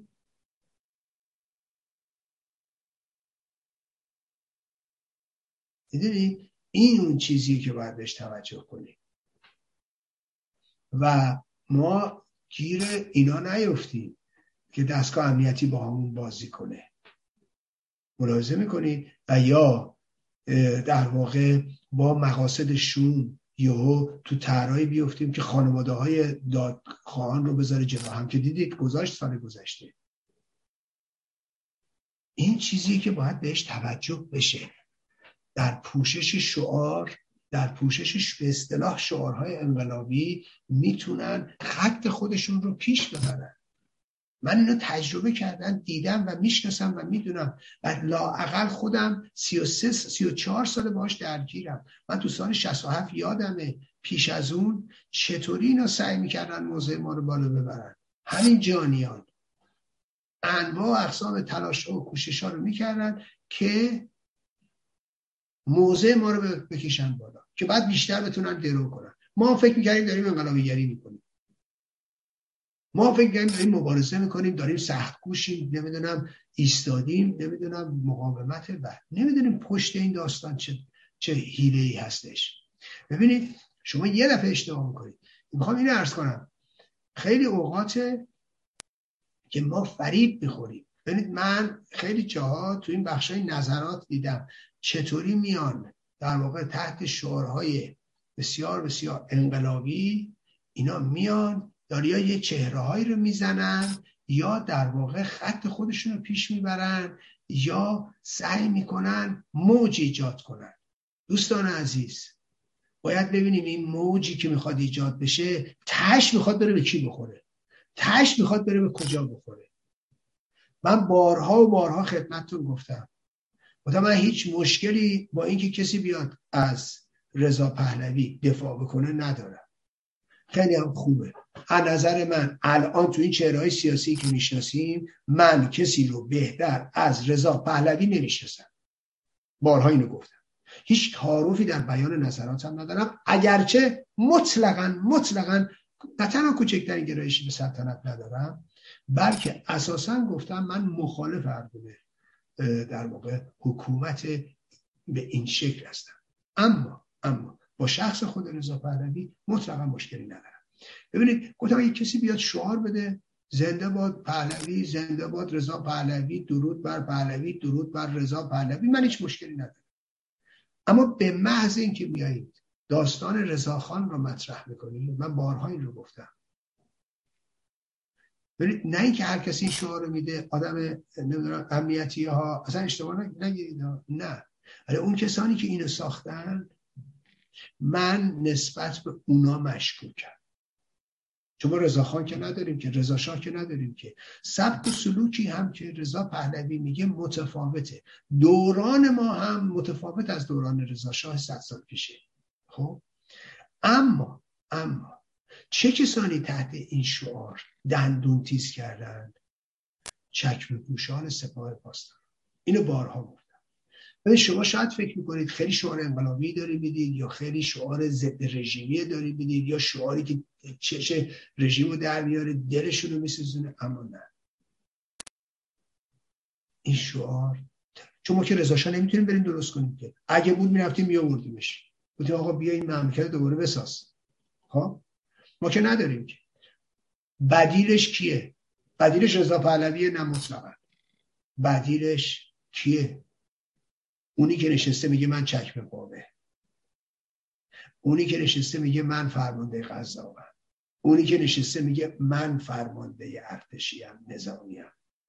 اینا هیچ کدومش تو رضا پهلوی نیست. بنابراین اینو خطریه که من بارها میگم. اینه که بله فیلم زیر خاکی. این را میفته اون سایت کوچه هم. خب؟ من بارها گفتم که اینها مادامی که چهرهشون مشخص نشه مشکوک. مشکوک از این جهت. یعنی اگر ما اینها رو بشناسیم دیگه نه. میگیم آقا خب ما اینو می‌دونیم که حالا یا وابسته است به نمی‌دونم آمریکا انگلیس روسیه نمی‌دونم اسرائیل و و و و. درسته؟ هرچی یا رژیم. ولی مادامی که نمی‌دونیم اینا کیان. چهرهشون هم نامشخصه مشکوکه. هر کی بخواد باشه باشه. در دنیای در قرن 20 در قرن در واقع 21 در سال 2022 از این شیوه های در واقع اینگونه ما نداریم. این رو یادتون باشه. و به, این موضوع باید توجه و خب اینجا هم میان دیگه. فیلم زیر خاکی از بازجویی فاطمه هاشمی. ببینید و بعد نکته اساسیش اینه. ببینید یه کسی مثلا می‌خوام بگم مثل خانم مسیح علی نشاد زیر فشاره. خب زیر فشاره.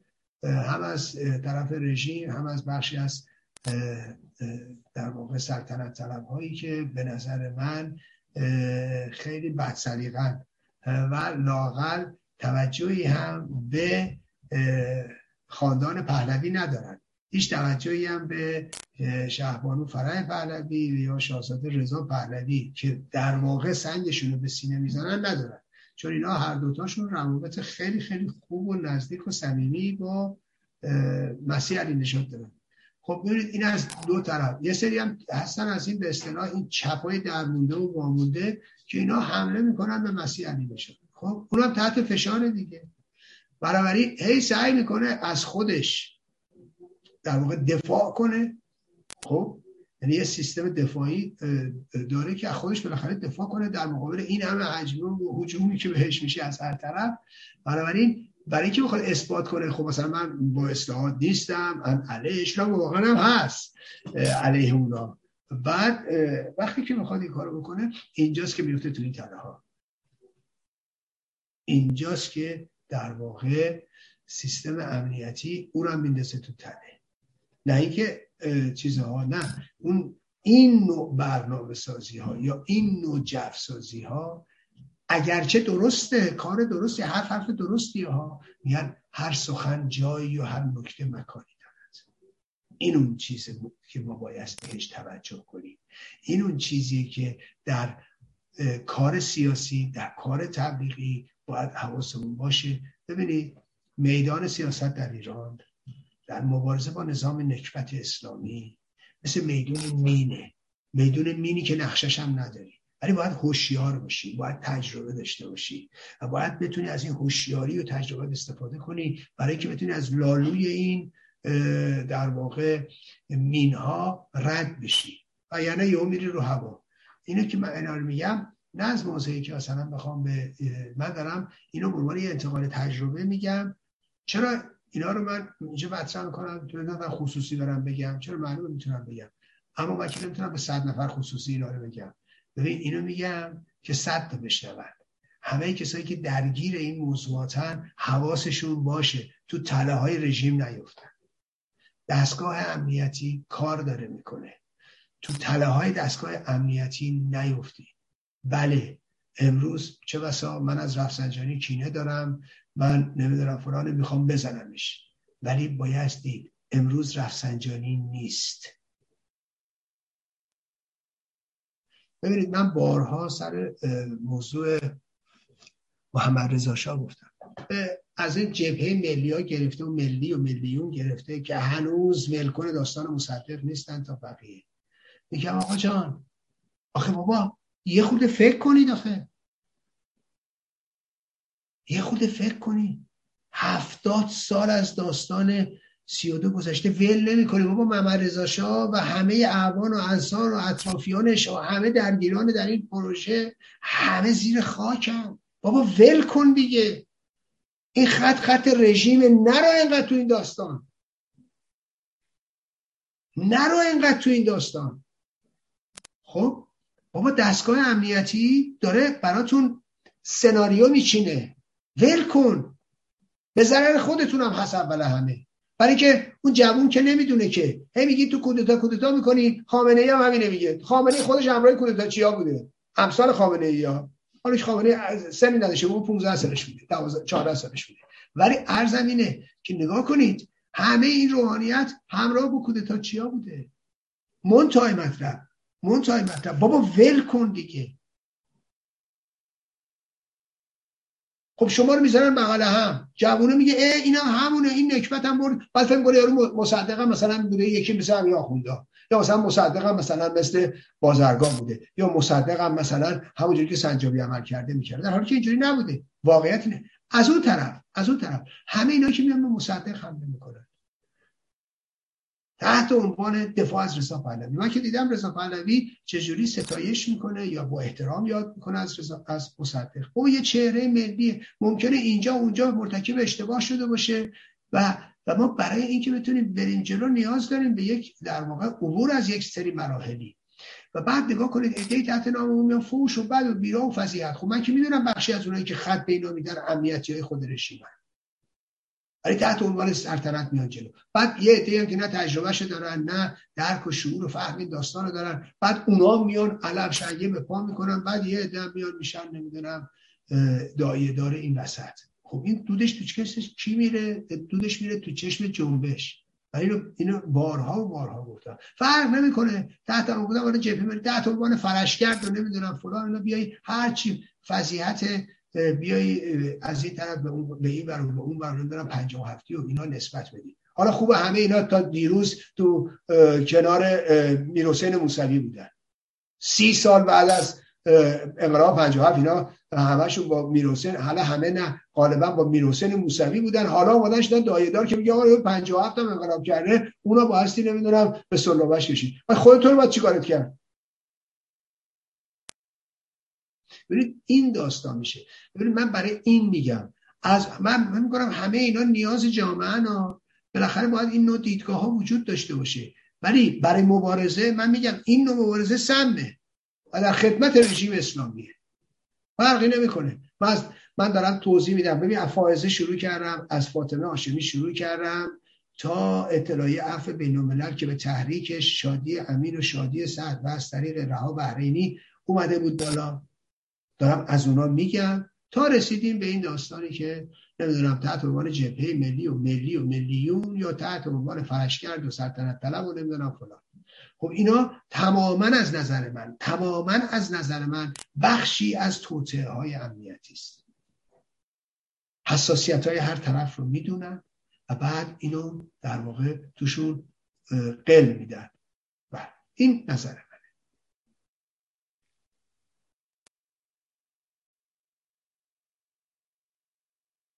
درست؟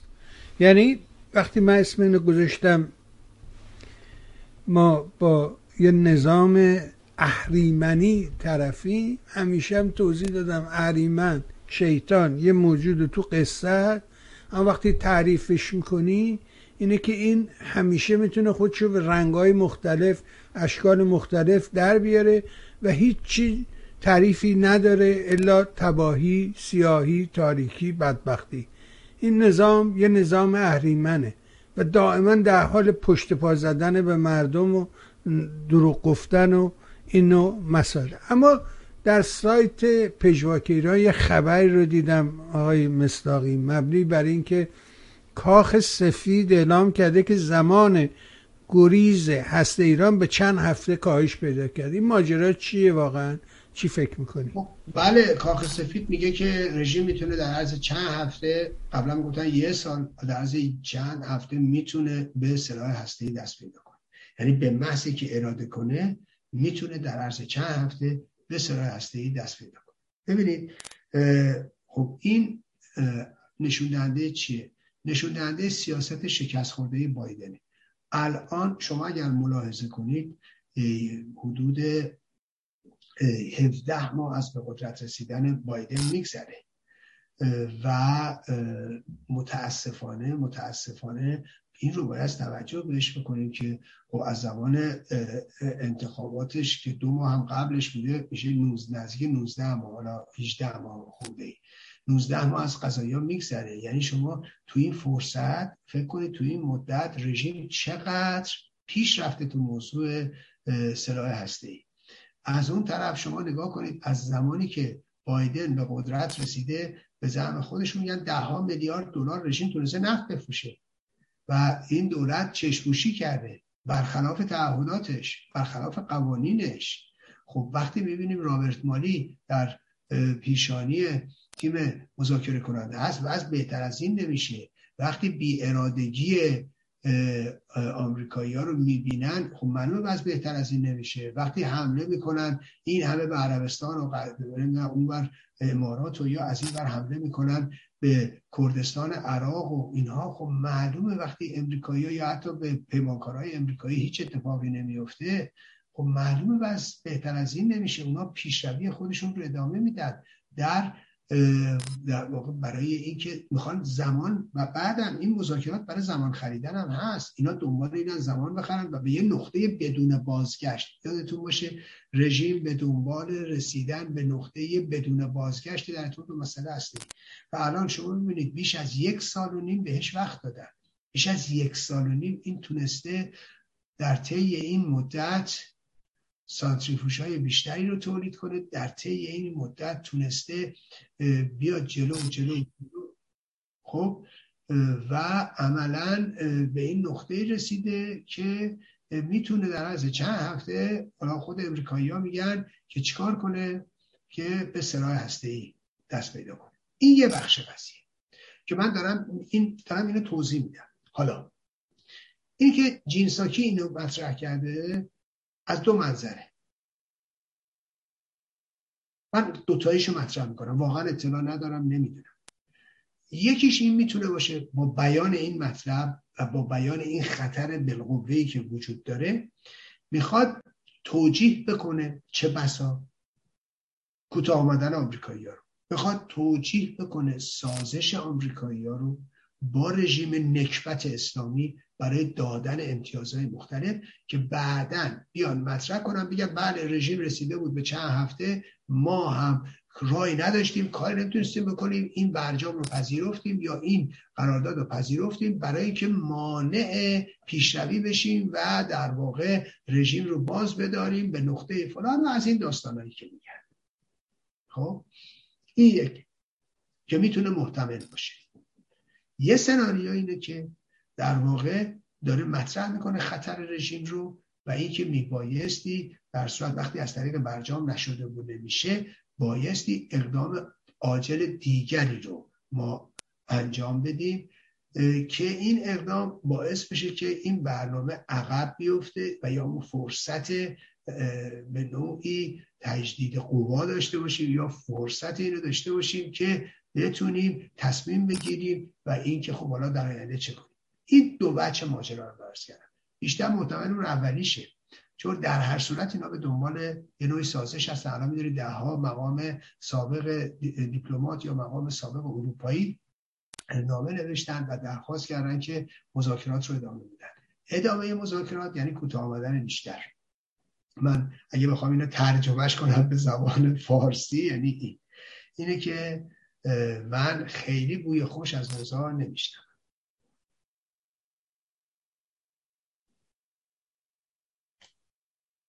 بله اما شنیدن این مطلب از زبان علی متحری خب خودش لطف دیگری داره. وگرنه شما می‌دونی همین که سپاه پاسداران رو سینهش و قلبش نوشته که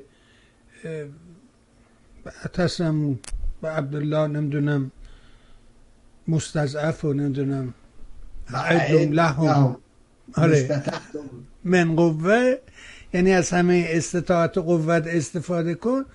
حالا چطور شده که یه دفعه متحری گفته رژیم از ابتدا دنبال بمب بود و بعد دوباره گفت نه من اینجوری نگفتم اونجوری گفتم. چیه ماجرا آقای مستاقی؟ والا آدم بعضی وقتا ممکنه بگه من یه چیزی گفتم مترجم درست ترجمه نکرد. یه حرفی. ولی وقتی دیگه به زبون سلیس فارسی میگی طرفم فارسی میشنوه دیگه این که دیگه نمی‌تونی بگی که نه اینجوری نگفتم. حالا با ایرانی ها خیلی موقعی که می‌خوان زیرش بزنیم میگه مترجم اشتباه کرد. همیشه مترجم راحت حکیم ماشین رو دراز می‌کنی. ولی خب اینجا که مشخص گفته حالا زیر فشار رفته حرفش پس گرفته. این یه موضوع دیگه است. نگاه کنید راستش من نمی‌دونم که متحری انگیزش چی بوده از گفتن این مسئله که من زیر فشار مجبور شده زیرش بزنه. حالا من دیدم اینا مطرح می‌کردیم سایت کوچه دهن لقی کردیم بابا این مسخره بازی ها چیه؟ دهن لقی چیه؟ متحری سیاست مدار خیلی الان هم اینا چهل چند ساله در قدرتن او سالها نایب رئیس مجلس بوده تو خود مجلس بوده در نهادهای قدرت بوده. و اینا بچه که نیستن که یارو به دهن لقی کرده. مثلا انگار یه بچه کوچیکی نه اینا می‌دونن هر کدومشون بابت هر چی که میگن یک سیاستی رو دنبال می‌کنن. ممکنه بعدا در خاطر فشارها عقب نشینی کنن. ولی اون موقعی که میگه آگاهانه میگه. حالا این که سیاست چی، چه هدفی رو دنبال می‌کنه اون یه بحث دیگه است. اما ببینید خب این نشون میده اینا همه دنیا می‌دونن که رژیم از ابتدا به دنبال ساخت بمب اتمی بوده. اصلا برنامه غنیسازی اتمی معلوم بخشی از پروژه ساخت سلاح اتمی همه کشورهای دیگه هم همین راه رفتن. برق اتمی کجا بود؟ نمی‌دونم. همه کشورهای دیگه دارن فکرهای متفاوتی می‌کنن. ما تو ایران این همه باد داریم این همه نمی‌دونم انرژی خورشیدی داریم. خیلی ساده تر و ارزونتر ما می‌تونستیم این رو تأمین کنیم. شما ببینید تو عربستان برید ببینید توی امارات و قطر چقدر دارن از این انرژی استفاده می‌کنن و ما تو ایران مطلقا استفاده نمی‌کنیم.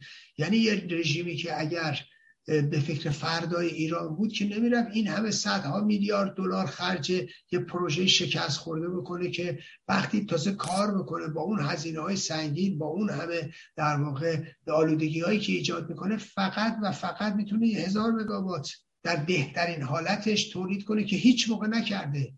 بعد فکر کنید کشور رو به گروگان داده. معلومه خب مسئله مسئله سیاست.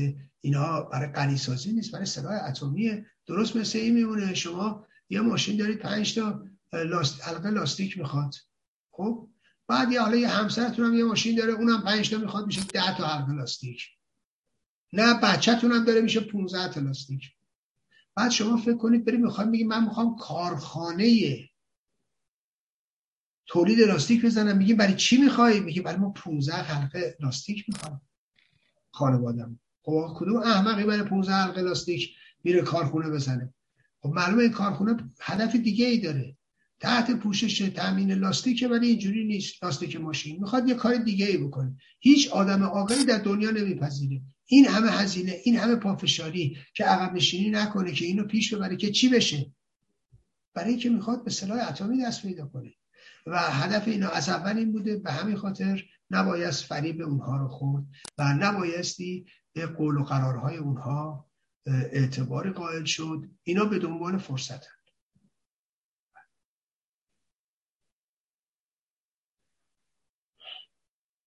اما از دست این سایت های قلابی و حرفایی که می‌زنن واقعا نمی‌دونم ما رو به کدام سمت و سو حل میده. اما دوباره یه خبر اومده تو این روزا که با عکس و تفصیلات که این حسارای کوچه خونه موسوی رو برداشتن. یعنی موانعی که جلوی خانه موسوی بوده برداشتن و اعلام کردن دیگه زهرای رهنورد هم در هست نیست. ایشون آزاده. چیه ماجرا؟ عقب نشینیه؟ چه اتفاقی نه زهرا رهنورد چیز جدیدی نیست. اونو سالهای پیش گفتن. اصلا به این روزها بر نمیگرده. اونو سالها پیش گفتن که اونم قبول نکرد. و گفت نه من در کنار همسرم میمونم.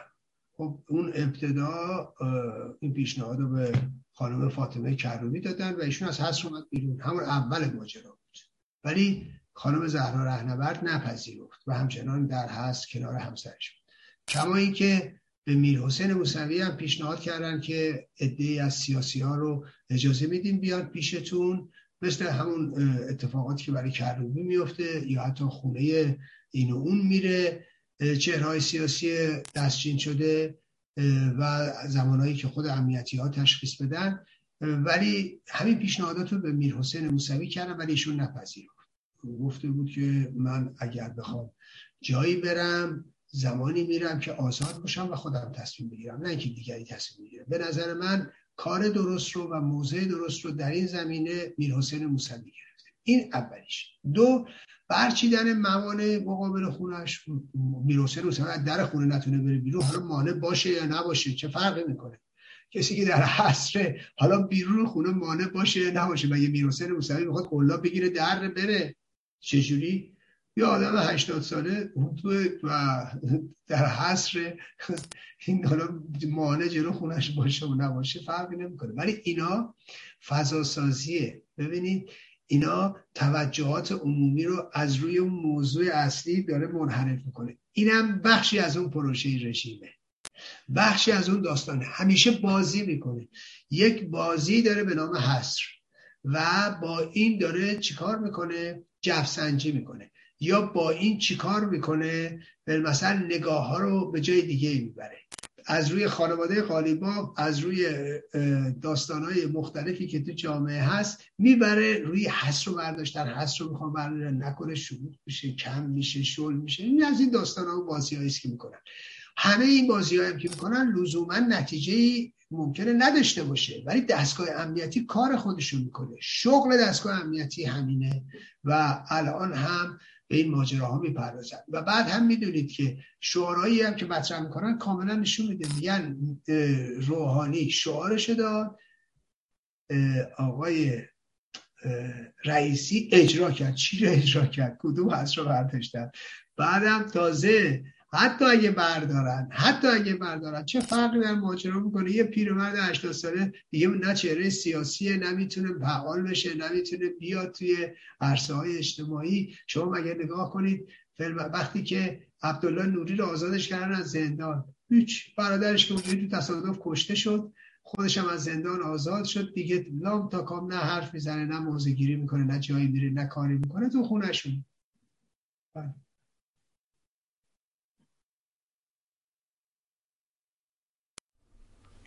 خب اینم یه موضوعی که باید بررسی کرد که چرا این آدما در زندان که میان بیرون یعنی چه اتفاقی براش میفته؟ این دگردیسی رو چجوری میشه تعریف کرد؟ اما این داستان سفر گزارشگر ویژه سازمان ملل به ایران برای بررسی آثار تحریم های یه جانبه که دیدیم خانم عبادی هم سخت اعتراض کرد به این ماجرا. نظر شما رو می‌خوایم بپرسیم. خب ببینید این اول از این که به نظر من این سفر برخلاف حقوق بشره برخلاف حقوق مردم ایرانه. اگرچه شکل و شمایل انسان دوستانه داره مطلقا انسان دوستانه نیست. به نظر خود من حتی خود این اساسا این معموریتی هم که در چارچوب سازمان ملل تعریف شده. به نظر من یه مقدار این معمولیت خودش بود داره و شخصی هم که انتخاب شده از, از بلاروسه و خود این فرد هم و با اون ترتیباتی که در بلاروس هست و ما شناختی که از اونجا و سیستم و حاکمیت اونجا داریم کاملا مشخصه که به دنبال چه اهدافی هستن. و اولیش مورد ونزوئلا بوده که ایشون تحقیق کرده و بعدش هم تحریم هایی که عربستان علیه قطر کرده.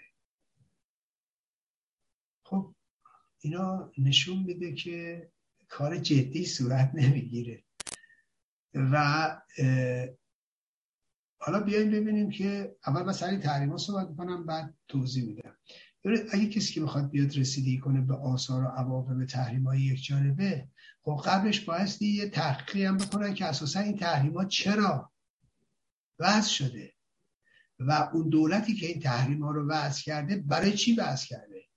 خب ما بیایم الان نگاه کنیم. ببینیم آیا دولت امریکا یا حتی جامعه ملل یا اروپا تحریم هایی که وضع کردن ما باید یه چیزی رو نگاه کنیم. ببینیم اینا آیا دشمنی با نظام یا با مردم ایران دارن؟ چون مردم ایران دارن آسیب می‌بینن.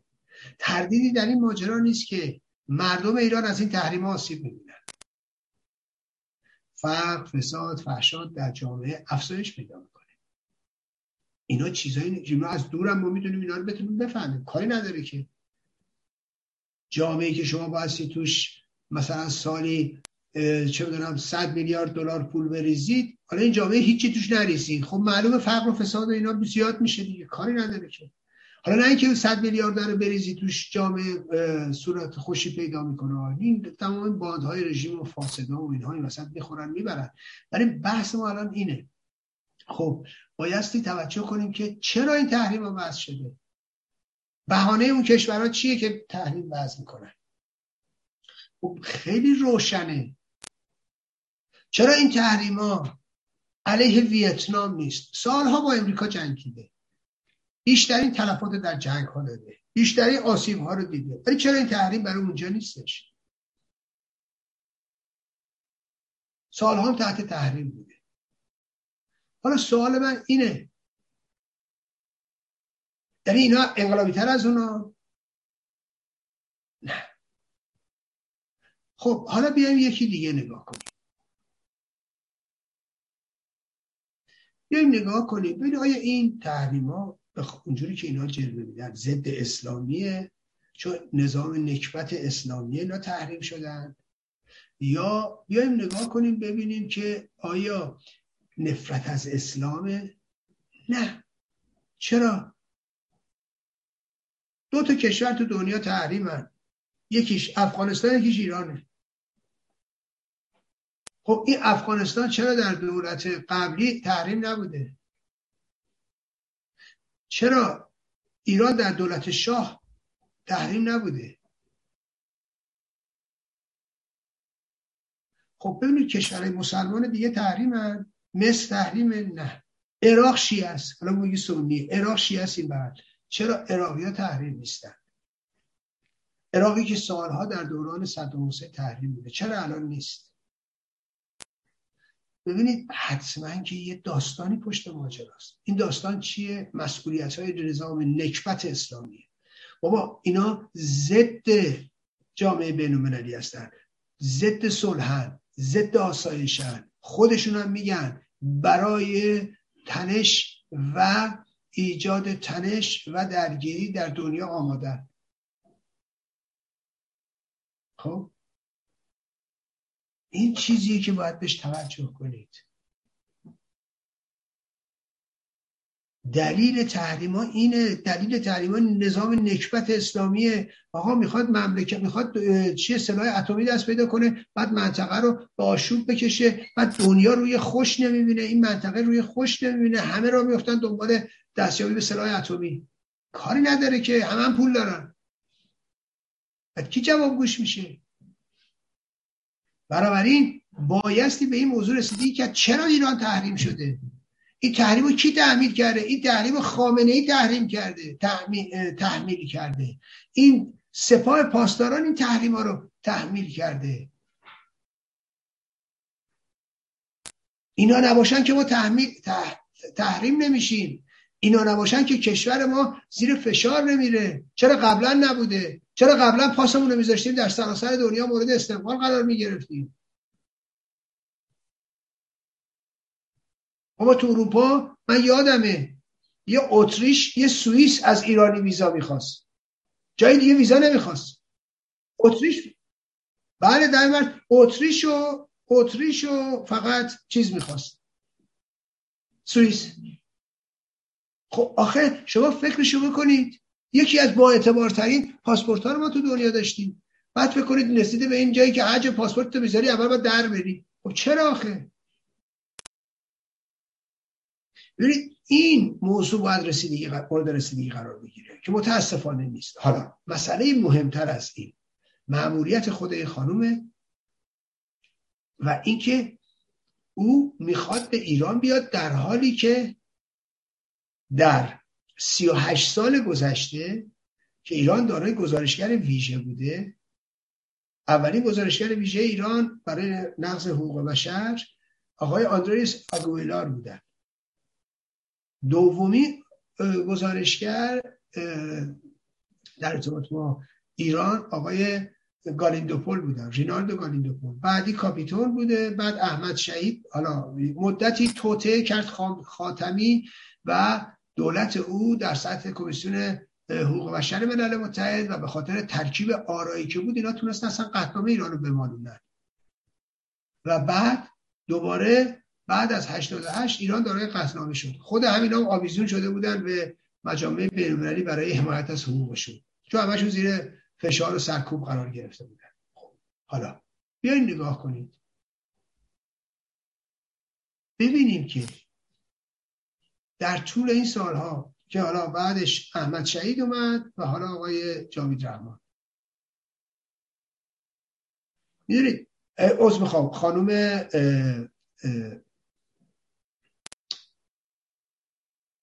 یادم رفت خانوم نه نه نه خانوم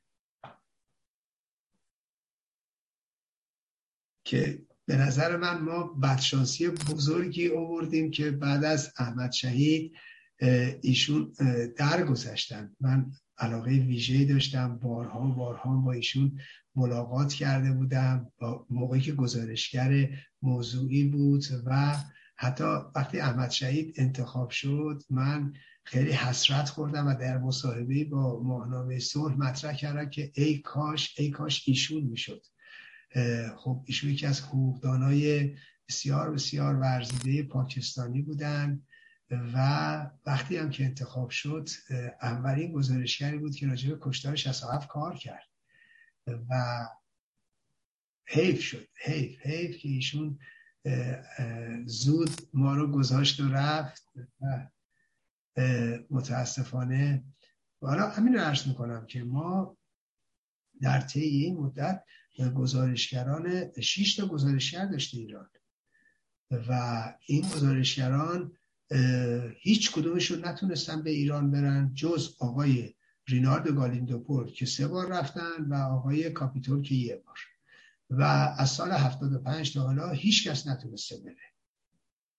ملاحظه کنید هیچ کسی نتونسته بره ایران. هیچ گزارشگر بسیاری از کارگروه های مختلف مثل بازداشت های خودسرانه مثل در این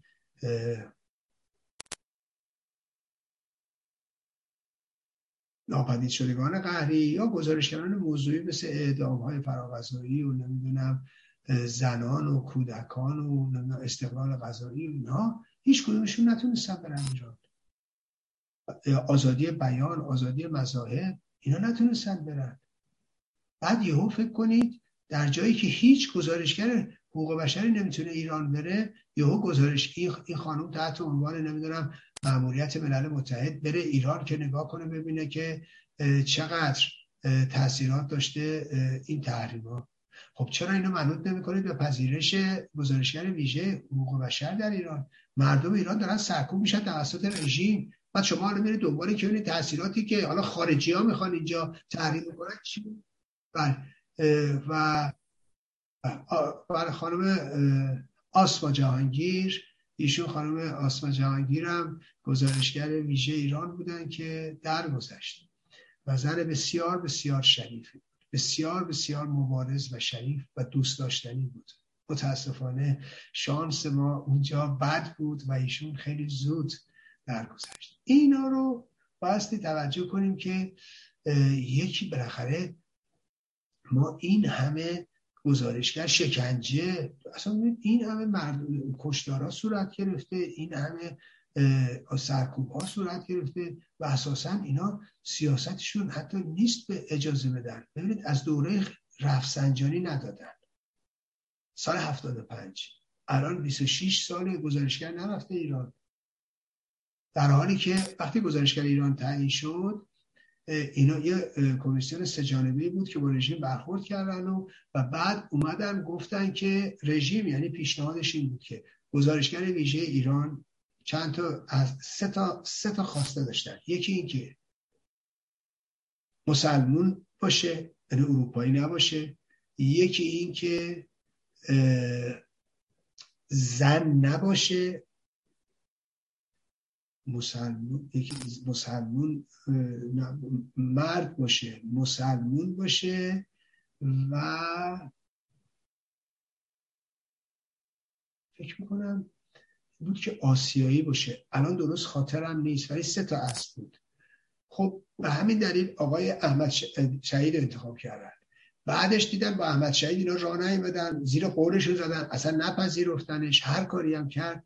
بعد خانم آسما جهانگیر که البته باز مسلمان بود و باز چی اسمش؟ اروپایی نبود. ولی با همین اوال زن بود. این می‌خواستن یه دهنکجی نشون بدن. برای همین خانم آسما جهانگیر که بسیار رادیکال بود و انتخاب کردن. ولی خب او که در گذشت دوباره رفتن سر هم قبلی یعنی جاوید رحمان که خب اینها خواسته های رژیم رو برآورده کنه. ولی می‌بینیم نتیجه نمیده. رژیم همچنان به سیاست نکبتبار خودش ادامه میده و گزارشگران راه نمیده. حالا این گزارشگر این گزارشگر هر گزارشی که بده من خدمتتون عرض می‌کنم. برخلاف منافع ملی ایرانه. پذیرشش در ایران رفتنش به ایران پذیرشش در ایران برخلاف منافع ملی ایرانه. مردم ایرانه. مردم من توصیه اینه فریب اینا رو نخورید فریب این حقوق رو نخورید این خانم نمیاد که به دردهای شما برسه. ولی کن این پوششی میشه برای نقض حقوق بشر پوششی میشه برای سرکوب زنان سرکوب نمی‌دونم مذاهب سرکوب اقلیت ها سرکوب نمی‌دونم قومیت های مختلف سرکوب اجتماعی سرکوب سیاسی. اینا همه باعث افزایش اینا میشه و این رو من شدیدن محکوم می‌کنم من تاکید می‌کنم. اگر قرار چنین گزارشگری رو بپذیرن این رو باید منوط کنن به پذیرش گزارشگرهای دیگه که همراه با این مسئله باشن و موضوعات از جنبه های مختلف مورد رسیدگی قرار بگیره. فکرشون بکنید. ما الان 26 سال گزارشگر ایران نرفته. در حالی که می‌دونید ایران در سال 1968 اولین کنفرانس بین‌المللی حقوق بشر در ایران و در تهران برگزار میشه و یعنی میشه 1347 و یعنی 44 سال 54 سال پیش. ببینید ما یه همچین موضوعی در 54 سال پیش تو ایران مطرح بود. یه موقعی من دیدم این عناصر رژیم حتی همون اصلاح طلباش هم قبلا با حکم بازی مطرح می‌کردن. گفتن اگه اینو راست میگن چرا زمان شاه نمیمدن زندان ها رو ببینن؟ چرا زمان شاه گزارشگر انتخاب نمی‌کردن؟ ببینید اینا از همون حکم بازی است که از بی‌اعتنایی مردم سو استفاده می‌کنن. خب ببینید برای اینکه در دهه هفتاد میلادی ما در واقع این کمیساریای عالی حقوق بشر یا این دستگاه حقوق بشر ملل متحد چنین مکانیزمی نداشت. اساسا هنوز دنیا یا سازمان ملل وارد این مرحله نشده بود که وارد این مرحله نشده بود که برای گز... کشورها گزارشگر تعیین کنه. و اساسا چنین مکانیزمی نبود. یعنی هیچ کشوری در گزارشگر نبود. هیچ هیئتی از طرف سازمان ملل به زندان ها نمی‌رفت دیدار نمی‌کرد. چرا سلیل صلح عفو بین الملل؟ اونا سازمان های جداگانه غیر دولتی بودن بعد می‌خوام این ارز کنم خدمتون که اینا با حق بازی این مثال ها رو می‌زنن. خب؟ و یا این سوالات رو مطرح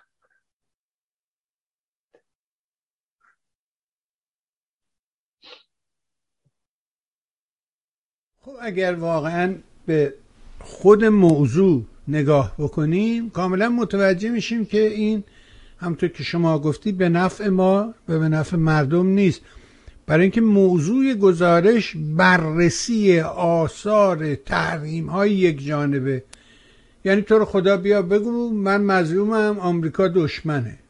اینو باید بیاد بله. گزارشگره بگی یعنی اصل خود سوال غلطه. طرح سوالش به نظر من اشتباه ولی همینجا دلم می‌خواد وایسم و راجع به این موضوع دیگری که مطرحه. الانم خیلی سرصداست راجع به خانم مهرنگیز کار و اینکه ایشون فرمودن ما برانداز نیستیم جامعه مدنی ایران برانداز نیست. و من همیشه گفتم این رسانه های رنگی کار دست مردم میدن. اینا اول آدما رو جذب می‌کنن بعد یواش یواش مسیر رو کج می‌کنه یه ذره یه ذره یه چشت وا می‌کنه می‌بینی او اصلا نرفتی اونجایی که می‌خواستی بری. از اصفهان سر در آوردی این رو شما چجور دیدی؟ این خانم مهرنگیز کار و این نظریش رسانه ها که خب رسانه های مختلفی هستن اینا وجود دارن.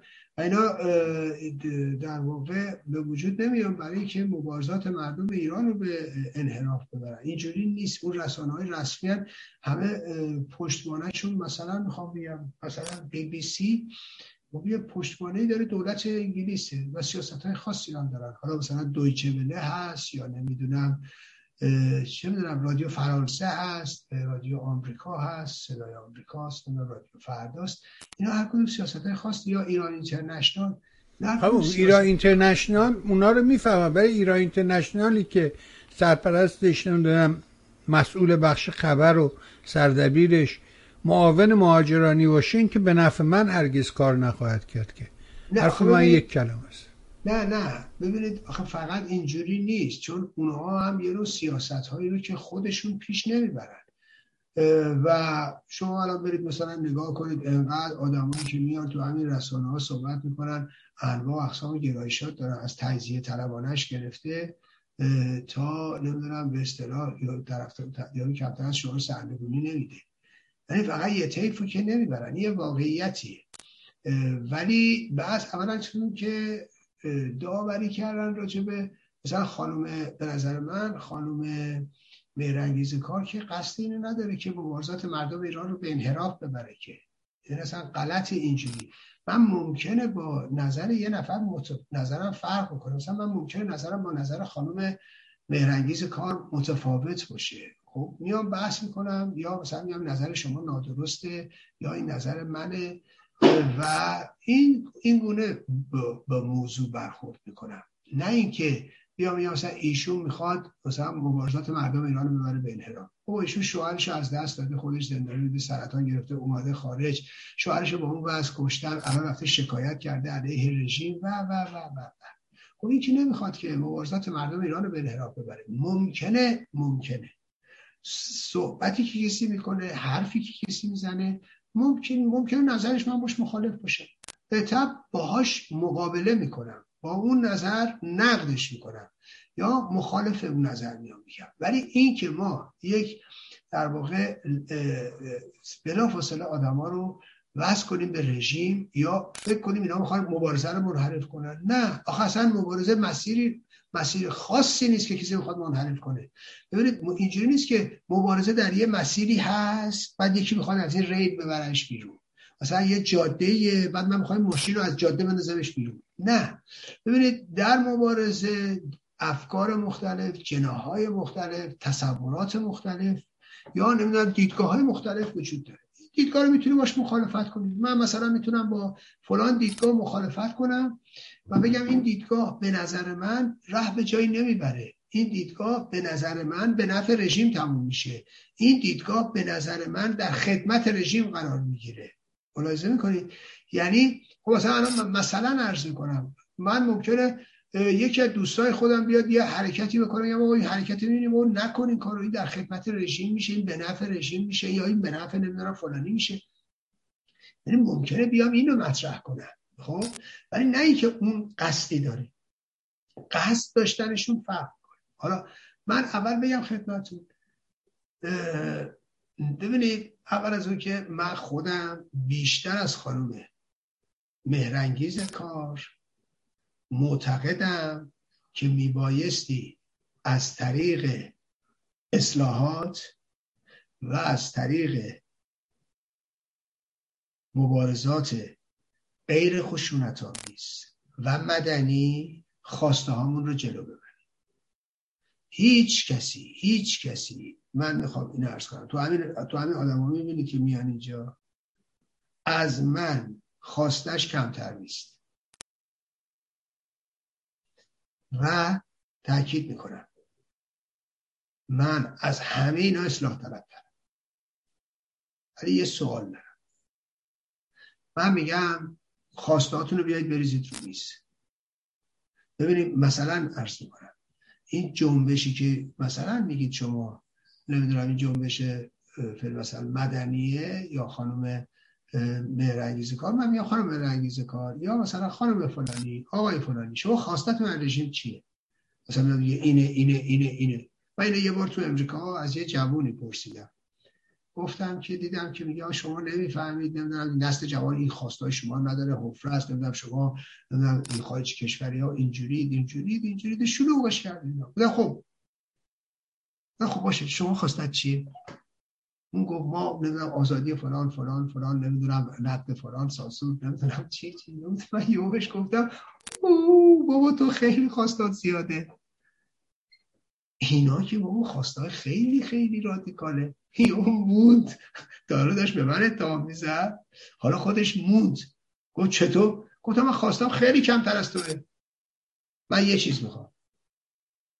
تا و تا اینکه این خواستم رو به کرسی نشونم ولکن نیستم ولی خواستم فقط یه چیزه. اینایی که شما میگن از من زیاد خواهیه من فقط می‌خوام اصلی که آدم خونه کانال تلویزیون روشن کردم توش گوگوش بخونه جمیله برقصه.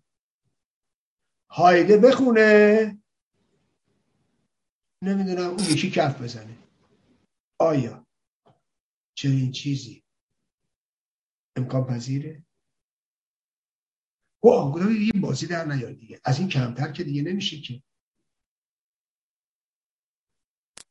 این خواسته ای که من دارم تو خیلی از کشورهای اسلامی همین الان هست. فقط تو دو جا نیست. یکی ایرانه یکی هم چیز افغانستانه. خب؟ آیا این متصوره؟ نه. من تا به کرسی نشوندن این خواسته مبارزه می‌کنم. ببینید پس برای اینکه این مثال می‌زنم برای اینکه ببینید موضوع چقدر روشنه چقدر ساده است. موضوع رو وقتی پیچیدش بکنی خودت هم نمی‌تونی حلش کنی. من موضوع رو ساده می‌کنم که بتونیم حلش کنیم که بتونیم نتیجه برسیم. میگم خانومه مهرنگیز کار. یا همه دوستان دیگه که آقا شما می‌تونید من من محقق کنید. من که چیزی بیشتر نمی‌خوام. آقا شما می‌خواید آزادی سیاسی پیدا کنید من نمی‌خوام. چیکار کنم؟ می‌خوای بری نمی‌دونم آزادی مطبوعات پیدا کنی من نمی‌خوام؟ می‌خوای بری نمی‌دونم آزادی بیان پیدا کنی من نمی‌خوام. من بیان می‌خوام چیکار کنم؟ مثلا نظر دارم نه بیان می‌خوام نه آزادی مطبوعات نه آزادی اقلیت ها می‌خوام نه فلان نه هیچ چی چی نمی‌خوام. من می‌خوام اومدم خونمون تلویزیون باز کنم هایده بخونه گوگوش بخونه نمی‌دونم جمیله برقصه.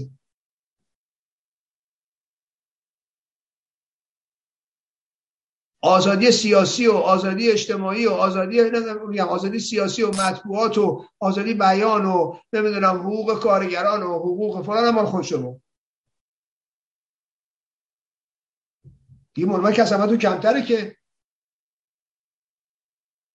نه آخه خب بابا خب یعنی که چی؟ یعنی کسی که در مقابل این سوال بخواد منو بپیچونه؟ یعنی دیگه صداقت نداره چون من خواستم مینیمومه. و تو کشورهای دیگه این داره اجرا میشه. ولی من اینو می‌خوام. ولی بذارید اون برای ماجرا رو بگم.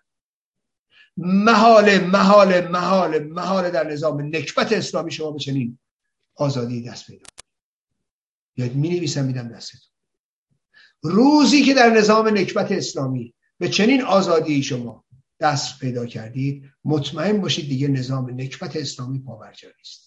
یه چیز دیگه ایه. اسمشو میخوایی هرچی بر من بذار بذار. من با اسم اصلا مخالفتی ندارم. شما نمی‌تونی زن سر زنان ما کشورمون هجاب بکنی. اجباری اون وقت که توش جمیله برخصه منم می‌فهمم. من از شما زرنگترم. نمی‌تونی تو نمی‌تونی اون وقت رقص و شادی و شادمانی و جشن و سرور از مردم ایران بگیری. اون وقتی که تو کانال یکش گوگوش و هایده بخونه و جمیله برقصه. نمی‌تونی. منم می‌فهمم چی میگم. ولی می‌خوام بهت بگم سادش کن که همه بفهمن. نپیچونش که کسی نفهمه. خواسته ما زیاد نیست. اما خواسته ما با نظام نکبت اسلامی جون در میاد این نظام رو باید به زیر بکشیم. تا بتونم من از کمترین خواستم برخوردار باشم خواسته ایش که بابتش حاضرم. به این رژیم تم بدم. شما حاضری؟ در ماهیت این رژیم نیست. کدوم اصلاحات؟ یه دونه نمودار بکشید از سال 58 تا الان. ببینید وضعیت بهتر شده یا بدتر شده. رشد اجتماعی جامعه ایران رو نمیگم رشد جامعه رو نمیگم مبارزات مردم و زنان و نمی‌دونم دختران و نمی‌دونم اینا با نظام نکبت رو نمیگم خود این نظام رو در نظر بگیرید. داره هی هی هی داره بسته تر میشه. مبارزه مدنی با این نظام برای تغییرات اساسی در جامعه جواب نداره. من خواهانشم اما جواب نداره. ماهیت این نظام اجازه نمیده. این نظام نظام شاهنشاهی نیست که روش فشار میاری بگی آقا مثلا درار باز کن بگه چشم. مثلا دست از نمی‌دونم فلان کار برداره بگه چشم. نیست اینجوری. این نظام قوانین آقا قانون مجازات اسلامی رو بایستی کنف یکونش کنیم. شش در آوردن تو این قانونه. هجاب تو این قانونه. سنگسار تو این قانونه. قصاص تو این قانونه. دست بریدن پا, در پا, قطع کردن تو این قانونه. شلاق زدن تو این قانونه. نفی حقوق زنان تو این قانونه دست درجه دوم دیدن زنان و اقلیت های مذهبی و و و, و توی این قانونه نفی حقوق اولیه حتی سنی ها تو این تو این قانونه حتی بخشی از شیعیانی که نگاهشون مثل شما نیست تو این قانونه یادتون باشه باز تاکید دارم. سوال ساده کنید تا به پاسخش راحتتر برسید بنابراین بنابراین. من دیدم همین سایت همین کوچرم دیدم. همین بخش از سخنان خانم مهرنگیز کار رو گذاشته. بعد نمی‌دونم داستان توبه و لاجوردی و از این خوزعبلات رو سرهم کردن. نمی‌دونم انگار خانم مثلا مهرنگیز کار توبه کرده. یا نمی‌دونم در نمی‌دونم سخرفات چی آخه؟ ببینید دوستان عزیزم ما در یک فضای کثیفی داریم تنفس می‌کنیم. حرمت هیچ چی حفظ نمیشه. حرمت هیچ کس حفظ نمیشه.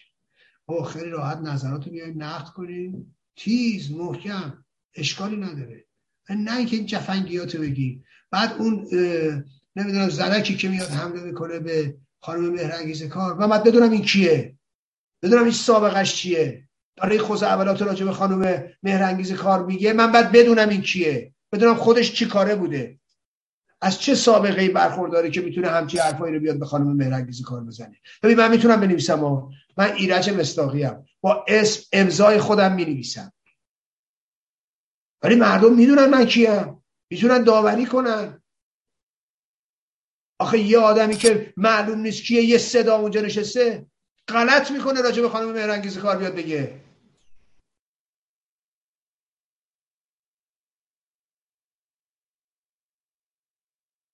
من با نظر ایشون اصلا موافق نیستم.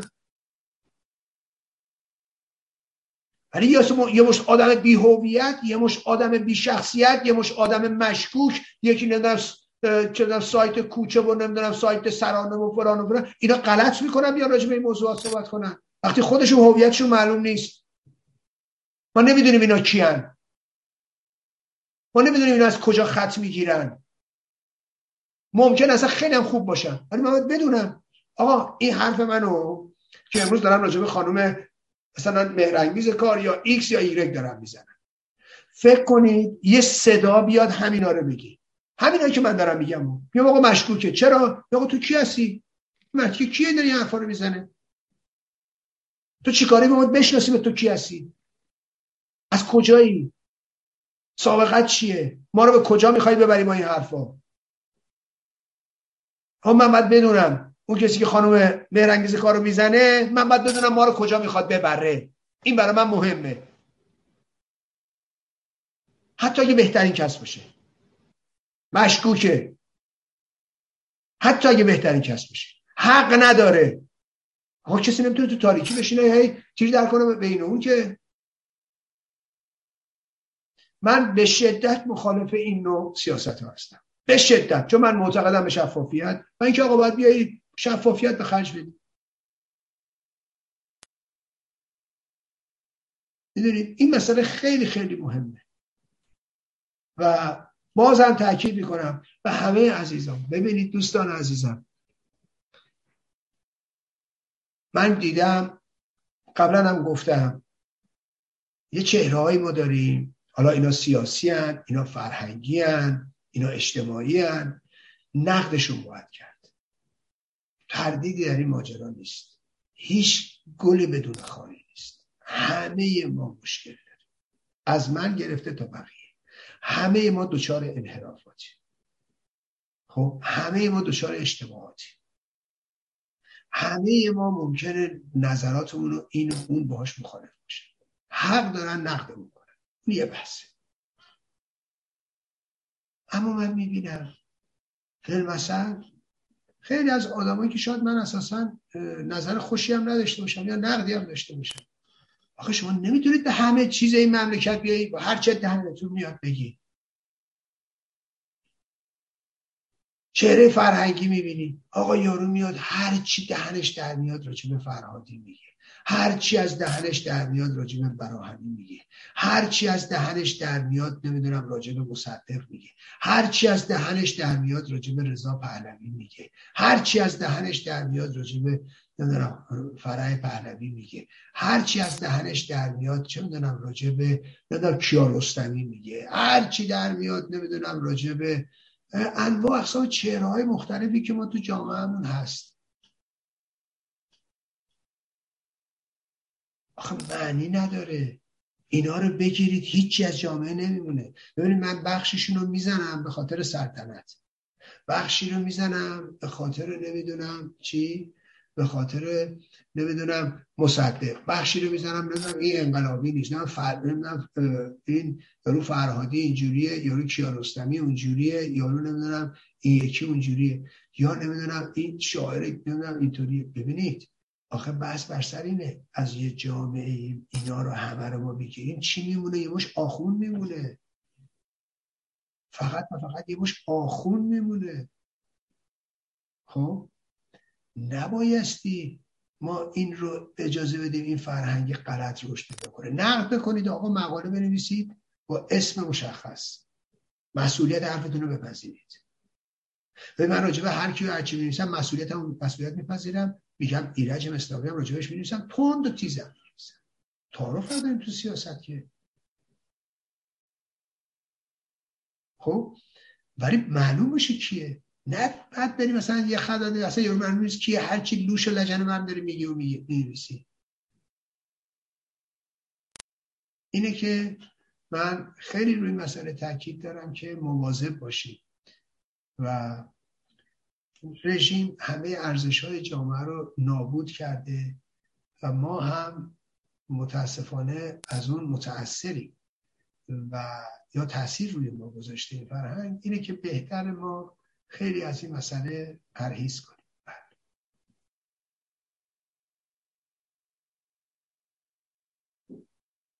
بله. منطقه من حرفم این نبود که بگم خانم مرنگیز کار. من خود اون سازمان تلویزیون رو دارم راجع به شرف می‌زنم. وقتی مثلا یه آدمی مثل منصور فرهنگ رو میارن اونجوری به سلاب می‌کشن خب چرا پس در مورد این یکی یه خط دیگه ای میره؟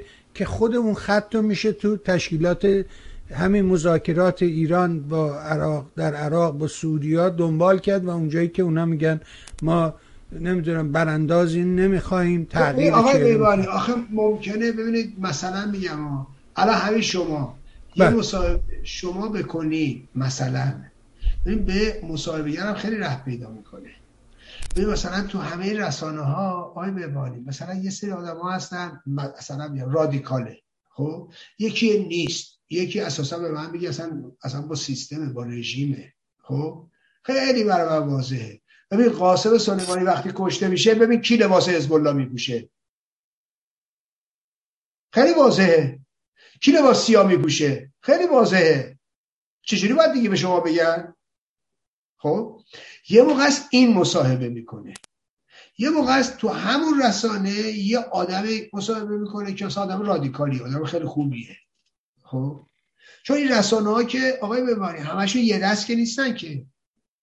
خب؟ آره حرف شما درسته. از نظر من. میگه آقا منصور فرهنگ رو بیاری اون داستان رو سرش در بیاری. خب؟ چطور مثلا خانم فرهنگ مثلا خانم چیزو هیچی راجبش نمیگید؟ چرا اون وریشو میگی آقای بهبانی من یادمه حالا گفتی خیلی خوب شد اینو یادآوری کردی.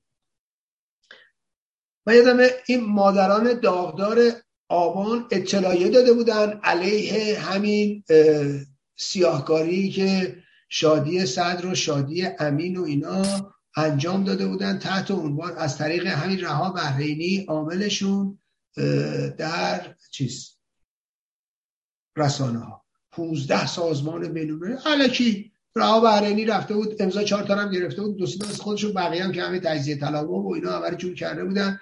15 تا سازمان نمی‌دونم. خب خانواده های داغدار از ایران خانواده های آبان که بخشت تو همین دادگاه هم رفته بودن دادگاه مردمی آبان اومدن علیهش موزه گیری کردن. و اینا دارن سو استفاده می‌کنن. اینا اجازه ندارن از اسم استفاده کنن. ما همیشه تحت فشار بودیم نه به خاطر دادگاه آبان به خاطر دادخواهیمون. به خاطر که روز اول ما ما زیر فشار بودیم. اساسا از از سال 98 موقعی که این داستان پیش اومد نه از چهار ماه پیش که نمی‌دونم به اصطلاح دادگاه علم شده و نمی‌دونم این حرفو. ببینید دوستان عزیزم می‌خوام این رو عرض کنم خدمتتون. ولی خب این اطلاعیه رو اونا این همه مصاحبه گذاشته بودن این همه انکاس حالا یکی از این خانواده ها رو آوردن ایشون داره موضع خودش رو اعلام می‌کنه. خب یادتون باشه.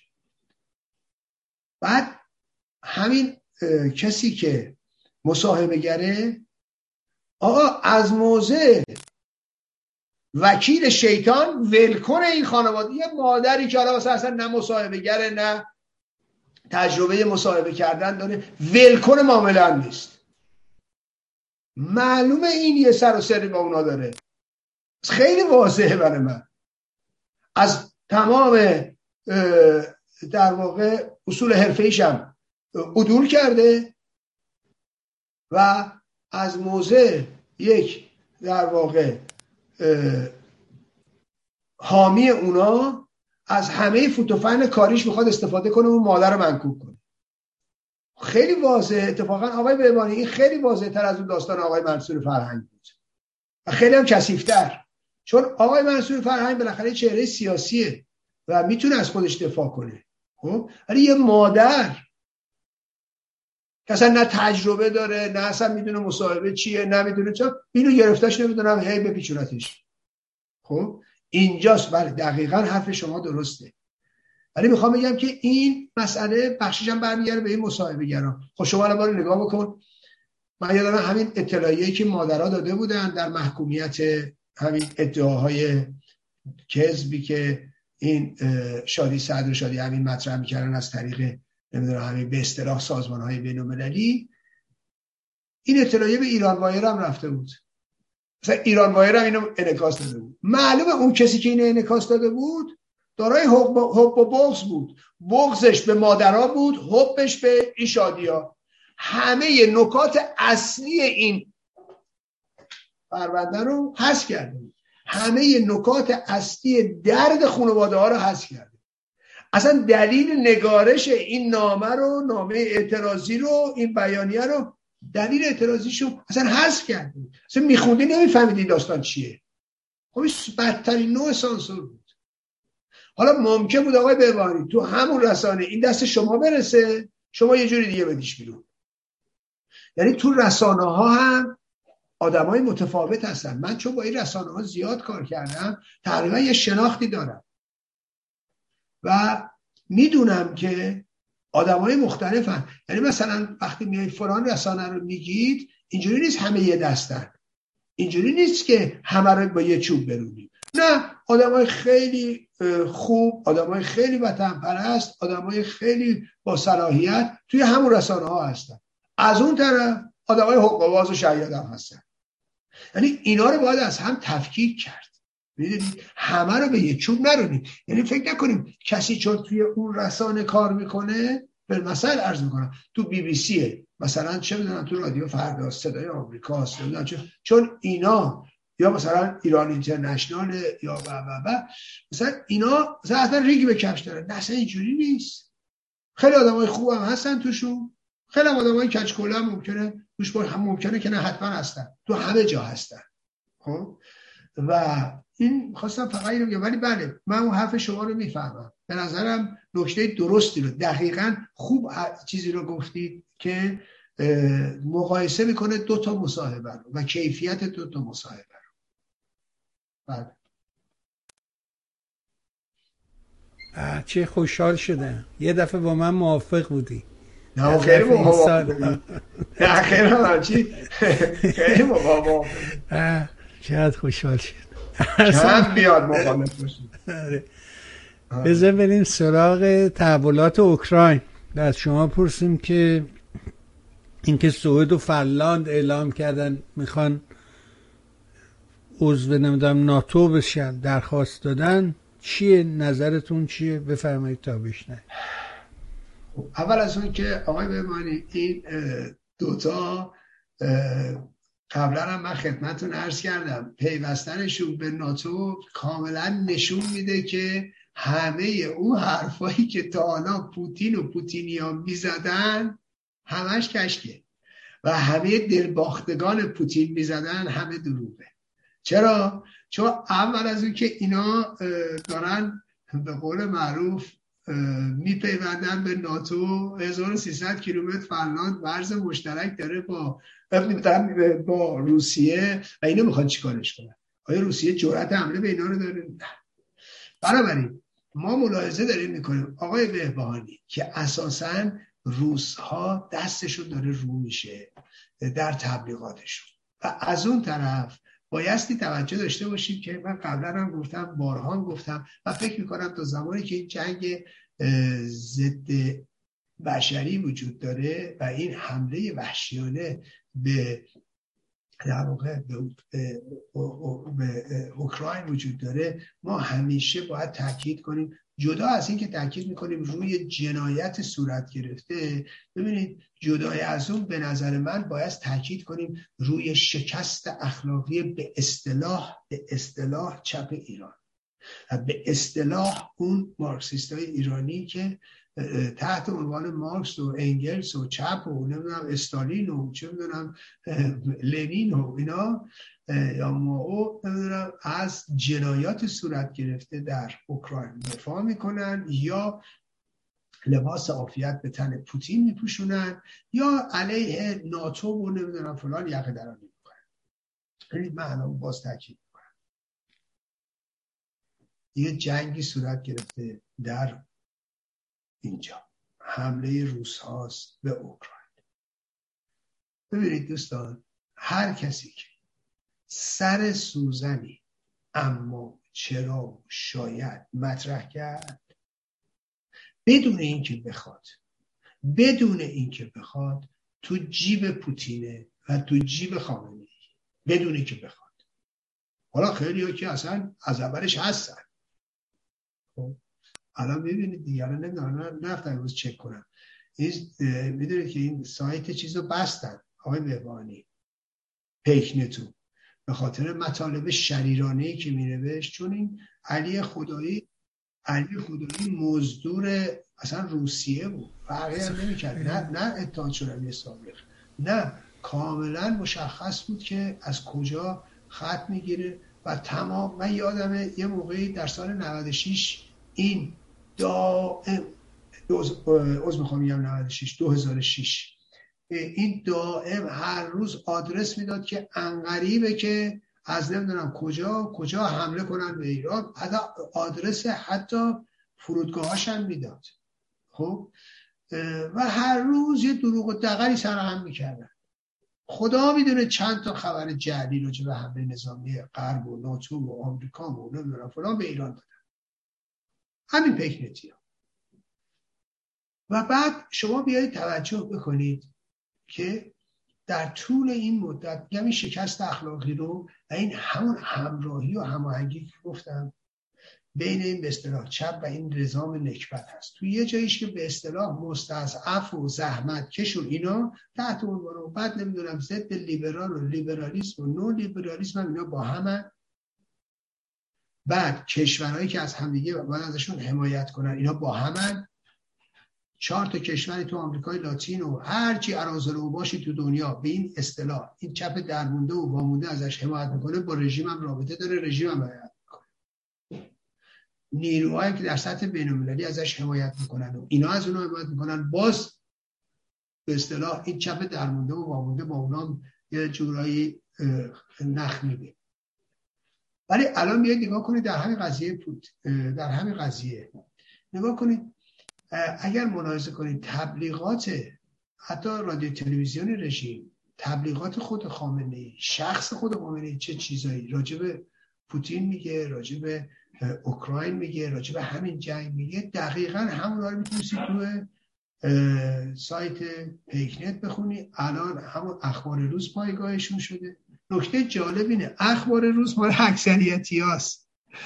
بعد نکته جالب اینه هم اشرف دمانی صبح تا شب فوش بدویرا میده به اکثریتی ها این خائن اون خائن بعد تمام مطالبشون تو همین سایت اکثریتی ها چاپ میشه. فکرشو کنید انواع اقسام این به اصطلاح مدعیان چپ. از اون پیکاریش گرفته تا اونایی که تو پیکاری سابق. تا اونایی که تو ایرانن و به اصطلاح علم چپ و چپ و چپ به دوش می‌کشن و یه خال طالبشون نخورده. خب؟ اونا هم همه کجا همین اخبار روز یعنی همین جیره خار همین به اصطلاح اکثریتی ها و فلان که قدم فوش میدن. می‌خوام بگم یعنی اینا, اینا اصلا پرنسیپ ندارن. نه فوش دادنشون رو شما باور کنید نه دوستیشون ببینید این مسئله می‌خوام این رو عرض کنم. ببینید مسئله ای که هست تبلیغات رژیم عینا تبلیغاتی بود که همین ها مطرح می‌کنن. همین به اصطلاح چپا مطرح می‌کنن. و که از نظر من اساسا دشمن اون تفکر و اون اصل و اصول حتی چپ هستن و چون در واقع از جنایاتی دارن دفاع می‌کنن و از اتفاقا از وحشی ترین و فاشیستی ترین حکومت دارن دفاع می‌کنن تحت عنوان مبارزه با فاشیسم. بعد شما نگاه کنید که همین رادیو تلویزیون رژیم همون موقع می‌گفتن پوتین دستور داده نیروهاش بره داخل برای چی؟ برای اینکه یه عملیات ویژه تو منطقه دونباس. همون جایی که توی در واقع جنوب و در غرب اوکراین هستن بعد شما فکرشو بکنید دائم داشتن اینو تبلیغ می‌کردن دیگه. همین هم بر همینه. بعد چی میگو؟ میگو بزن همون موقع می‌گفتن دیگه. ای وزارت دفاع روسیه میگفتش که اطلاعی می‌داد؟ میگفتش که مناطق غیر مسکون غیر نظامی هدف قرار گرفته. بعد بعد اینا من فکر می‌کنم ببینید من فکر می‌کنم یک هماهنگی حالا دانسته ندانسته ولی خود دیدگاه اینا رو هماهنگشون می‌کنه. دیدگاه های اینا در واقع اون موقع میگو میگو ببینید اوکراین می‌خواد چی اسمش؟ به سلاح اتمی دست پیدا کنه. اوکراین تو معاهده بین‌المللی هرچی هم داشته تحویل داده. بعد غرب قرار بوده در مقابلش از اینا حمایت کنه. آینده و امنیت اینا رو تضمین کنه که نکرده. تمام اینا بگو آقا بخواد اوکراینیا تمام تبلیغات رای تلویزیون رژیم اوکراینیا می‌خوان صلح و امنیت بین المللی به خطر بندازن. ببینید بعد همون موقع تبلیغ می‌کردن. عین همین به اصطلاح اصطلاح این حضرات تحت عنوان چپ که بله تحریک آمریکاست. آمریکا این کاری کرده آمریکا تحریک کرده آمریکا بخواسته حرکت مخملی را ایجاد بکنه. انقلاب مخملی اینا رو نمی‌دونم باعث این شده که نمی‌دونم اینا تحریک بشن حمله کنن. بعد میگه آقا ما با تخریب مخالفیم فلان اما باید ببینیم کی این کار کرده. ناتو جنگ ناتو از این داستان ببینید خود خامنه ای وقتی اومد صحبت کرد هیچ هیچ هیچ تقصیری رو متوجه پوتین یا روسیه نکرد. خامنه تو همین اسفند باشه. همش نام شاید بگم ده ها بار نام آمریکا رو برد در حالی که ده ها بار آمریکا رو برد در حالی که شاید در دوازده دفعه اوکراین رو گفت ولی یک بار اسم روسیه رو نهید فکرشون کنید روسیه حمله کرده بود. همین رو شما می‌تونستید خیلی راحت اینا رو ببینید که تبلیغاتی که اینا دارن می‌کنن و نکته مهمترش. نگاه کنید. اطرافیان خامنه ای آدم کار به جایی رسوندن. گفتن جنگ اوکراین مقدمه ظهوره. یادتونه؟ خود همین محمدی گلپایگانی گفت. رئیس دفترش. فکر می‌کنید رئیس دفترش با خامنه ارتباط نداره؟ ببینید این انجانهای اسلامی دانشجویان تو اروپا همه اینا این مزخرفات رو گفتن. یا خامنه ای باشه صحبت می‌کرد فکر می‌کنم. پیام داده بود به اینا که بله نمی‌دونم این جهان رو عوض می‌کنه صورت جهان رو نمی‌دونم رویداد این رویدادهای نمی‌دونم سیاسی نظامی آینده در این در گروه این سفارایی هاست و نمی‌دونم ما باید موضع درست بگیریم و نمیفهم از این حرفا. بعدم ای جبهه حق جبهه حق خب این جبهه حق کیه؟ جبهه حق خامنه ای و پوتین. بعد اونم که گفت چیه؟ گفت در جنگ اوکراین اومدن گیر کردن. غربی ها گیر کردن شکست روسیه زرنگی کرده روسیه حمله کرد روسیه اومد گرفت. ببینید داستان اینه اتفاقا همینا رو شما برید همینا رو برید شما نگاه کنید. ببینید کیا تو غرب دارن. تو این طرف تحت عنوان چپ میگن برید موازه خود رئیسی رو ببینید. خب اینه یک هماهنگی بین این به اصطلاح چپ با رژیم نکبت اسلامی. به همین دلیله که اینها در طول چهل و چند سال گذشته فارغ از هر چی که می‌خوان بگن اینا در به نوعی با رژیم در یک خط قرار داشتن. شما رو ول کنید. دنیای غیر دنیای واقعی خارج از ذهن ماها وجود داره. اینا رو ول کنید. خیلی این مسئله مهمه. بدونید؟ و ما باید از این موقعیت استفاده کنیم برای اینکه ببینیم که چه کسانی اخلاق رو حتی زیر سوال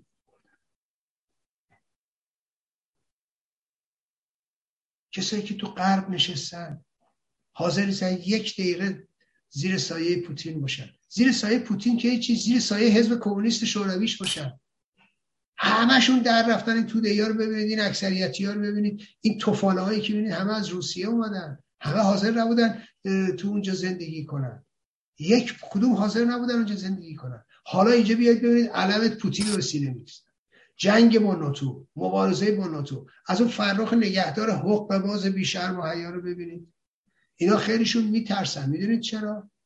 برای که سوابق ننگین دارن. تو اونجا پوتین هم آدم نشون دادن روسا که به هیچ وجه اون تعهدات حرفه‌ای یا تیزی روس غربی ها رو ندارن. راحت می‌تونه خودش امنیتی بوده. فقط در دستگاهی که دست نخورده تو روسیه دستگاه امنیتی شه می‌تونه همه سوابق اینا رو بده بیرون. بخشی هم اینا همینه. و بعد اینا ببین فکر کنید دهه هاست دارن تو اروپا زندگی می‌کنن از محسنات اینجا استفاده می‌کنن. برای از اینجا دارن حقوق می‌گیرن حقوق سوسیال می‌گیرن بیمه مجانی اینجا رو دارن. بعد دارن از مالیات همین شهروندان اروپایی استفاده می‌کنن. برای زندگی خودشون صبح داشتن نشستن فوششو میدن و همین غربی ها و سرمایداری و لیبرالیسم و از این مزخرفات. آقا کاری نداره. برید تو همون پوتینی که میگید برید زندگی کنید. نه برید یه خورده تو کوبا زندگی کنید و چی کار داری به اینجا؟ صبح داشتن میشستی بهش فوش میدی اگه بعد چرا وایسادی آخه؟ بذارید برید. این مسئله رو باید توجه بهش داشته باشیم. بعد می‌رسی آقا ببین این موضوعی که روزها دارن میگن من باز دارم تاکید می‌کنم. هرچی جلوتر بریم کمرنگ نشه. اینا همش دروغه. یه مش باند جنایتکاری در روسیه در قدرت قرار دارن. و اینا هدفشون فقط اوکراین نیست. هدف مبارزه با دموکراسی هدف کشورگشایی هدف تسخیر سرزمین های جدیده و با بحانه های مختلف. ادامه تزاریسم و در واقع خود اتحاد شوروی هم علا رقم همه شعر و شعارهایی که می‌دادن ادامه تزاریسم بود.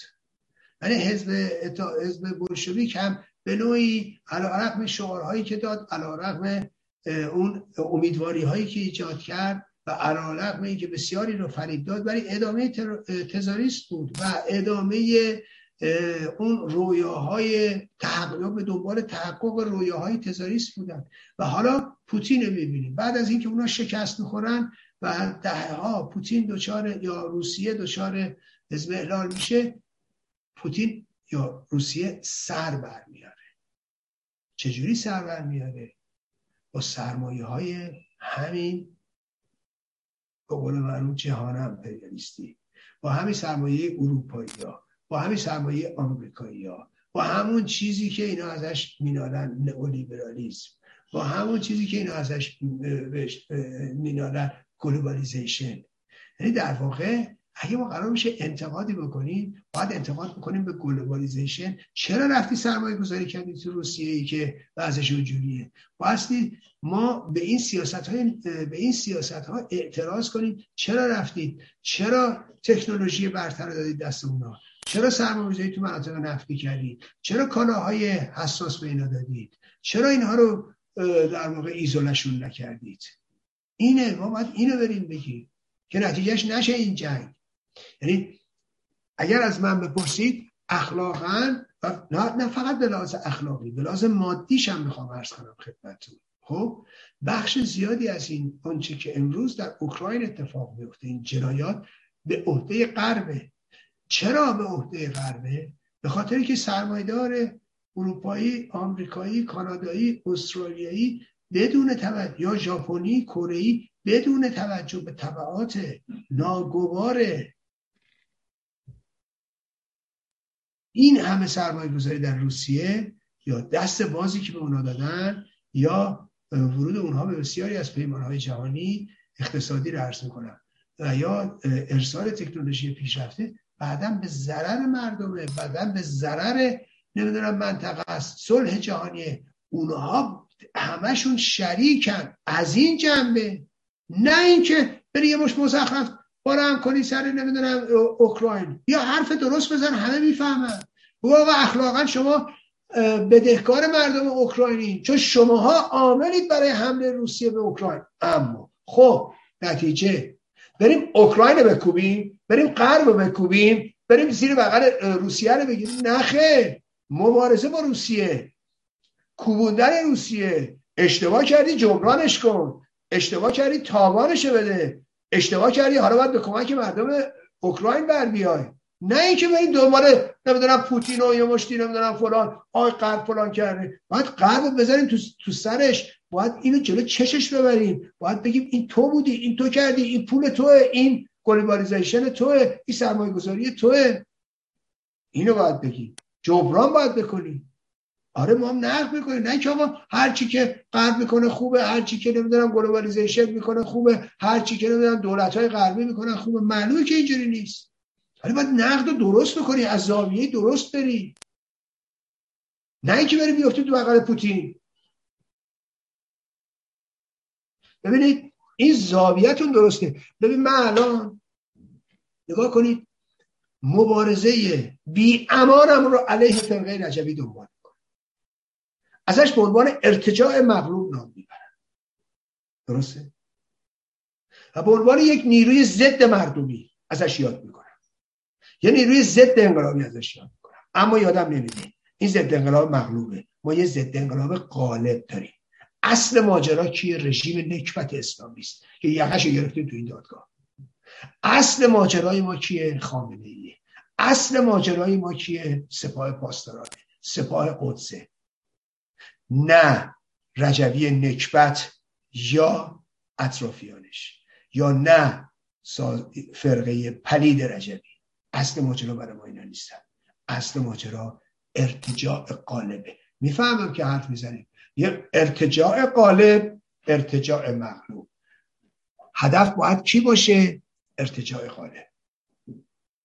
هر چه بیشتر که با رژیم مقابله می‌کنیم اینو بیشتر افشا می‌کنیم. من تو گزارش 93 گفتم. گفتم می‌خواهیم رژیم رو هر چه بیشتر روز می‌خوام. می‌خواهید رجوی رو هر چه بیشتر رسواش کنید با رژیم نکبت اسلامی بیشتر و رادیکالتر مبارزه کنید. رجوی از اینه که به خشم میاد. رجوی اینجاست که تو دهنی بزرگ می‌خوره. شما نگاه کنید بزرگترین تو دهنی ها رو ما به رجوی کجا زدیم؟ در جریان دستگیری حمید نوری در جریان تشکیل حمید نوری و در جریان تشکیل این پرونده حمید نوری و در جریان دادگاه حمید نوری. ما جنبش دادخواهی رو به یک نقطه اوج رسوندیم. این اون چیزی است که رجبی رو به خشم میاره. ما بیش از اون بهتر از اون و رادیکالتر از اون با نظام نکبت اسلامی میجنگیم. کما که جنگیدیم. ادعاست نه. محصولمون چیه؟ دادگاه حمید نوری. علا رقم همه کاشکنی ها علا رقم همه سیاهکاری ها علا رقم همه رزارت هایی که کردن. امروز به نقطه پایانش داریم می‌رسیم. ببین شما بهتر مبارزه کن رادیکالتر مبارزه کن نقاب از چهره او بکش و او رو در تنگنا قرار بده و اینجوری بزن تو سرش. ببین رجبی رو اینجوری گوشه رینگ گیرش انداختیم صدای زوزه هاشو می‌بینید. مثل سگ تیپ خورده میمونه. حیف سگ. شرافتی داره. سگ یک نسلی رو به قربانگاه نمی‌بره. و خودش هر جایی که شد حاجی حاجی مکه اول همه فرار کنه.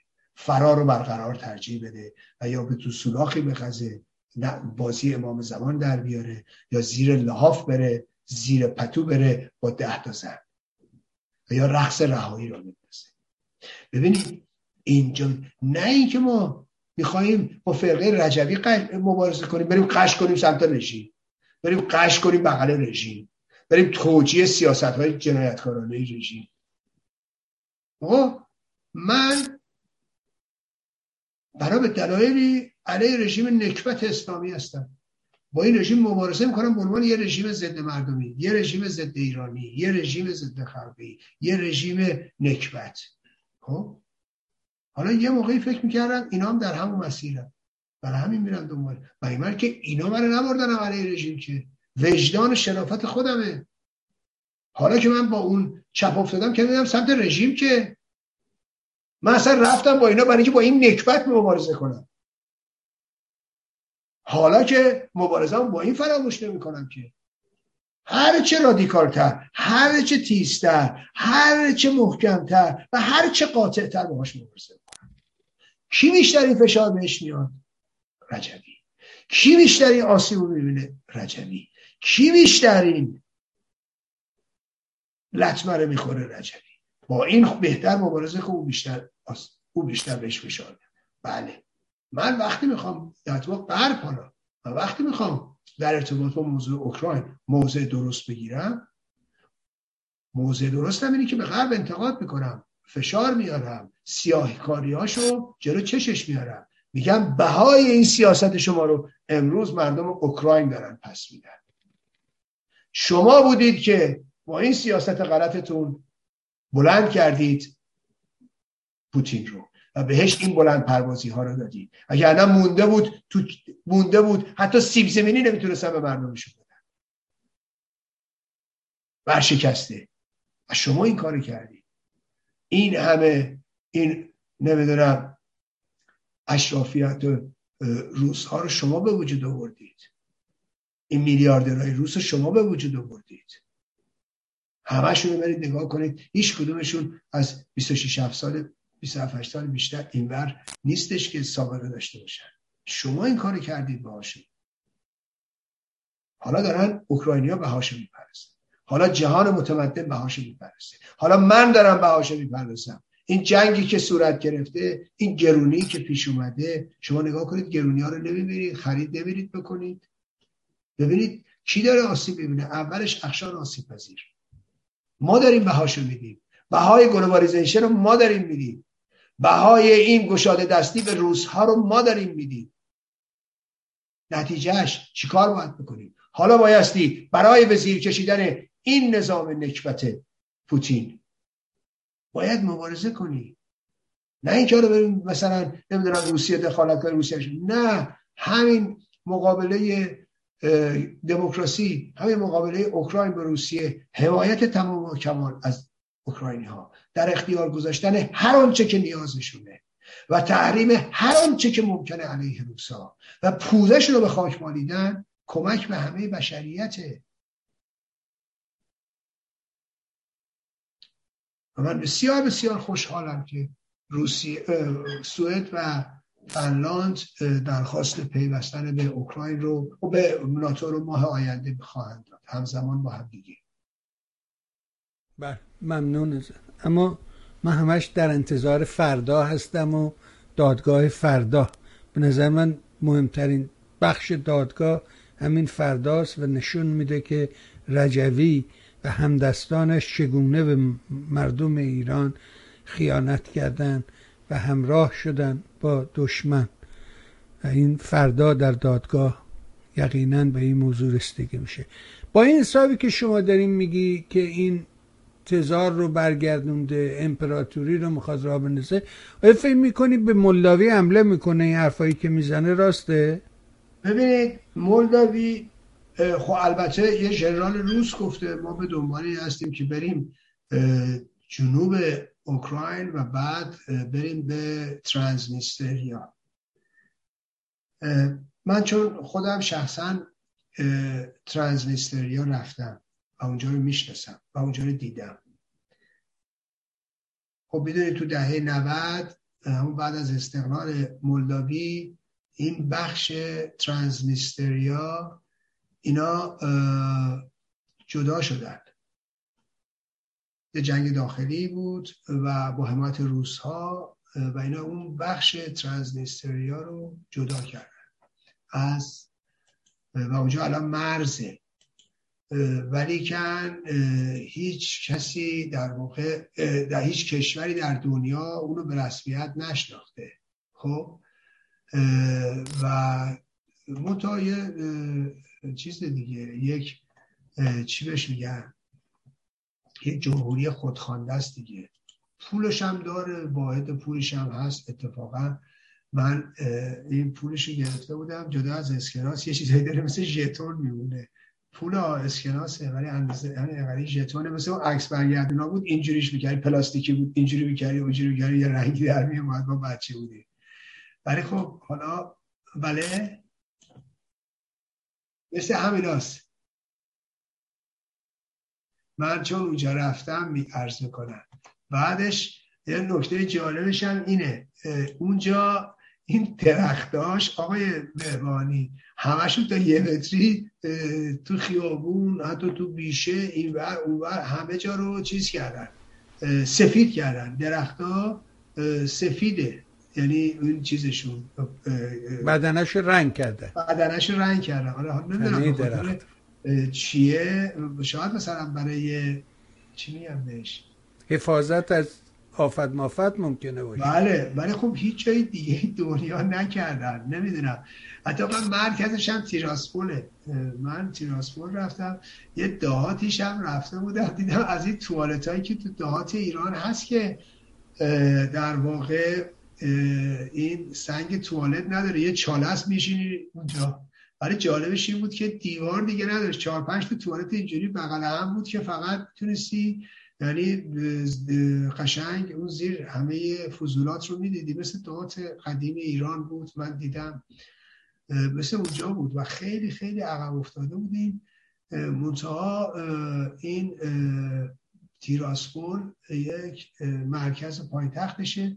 یه تیم فوتبالی هم دارن که امسال تو جام باشگاه های اروپا اومده بود بالا. حتی فکر می‌کنم اگه اشتباه نکنم رئال مادرید رو شکست داد. از این عثمانوف مسمانوف ها چی و این ویلاردرای تازه به دوران رسیده این تیم فوتبال درست کرده از همه جای دنیا توش بازیکن بوده ولی می‌خوام این رو عرض کنم خدمتتون که این جمهوری بخشی از مولداوی بوده که امروز مرز براش گذاشتن و اینا.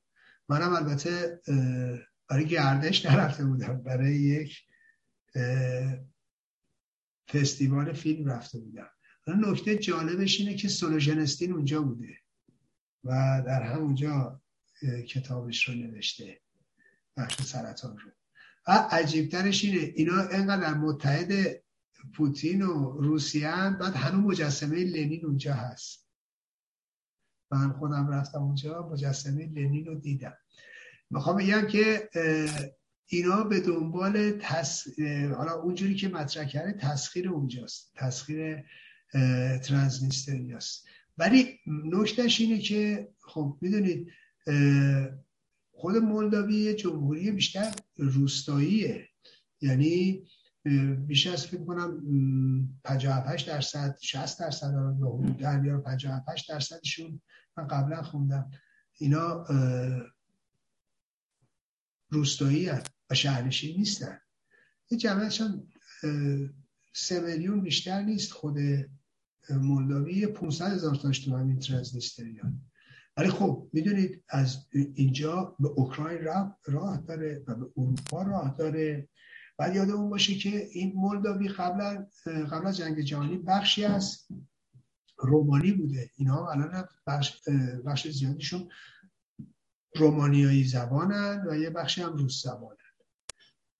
ولی اینجوری هم نیست که لقمه راحتی باشه. اگرچه می‌تونن اونجا حمله کنن و اینا میدون از این رایگیری های قلابی که مثل که تو کریمه بود و اینا بذارن و اونجا رو بگن مردم رای دادن و اینا هم به از طریق این جنوب هم جنوب اوکراین رو بگیرن و بعد برسن به این ترانسنیستریا و اینجوری خودشون رو به این طرف نزدیک کنن.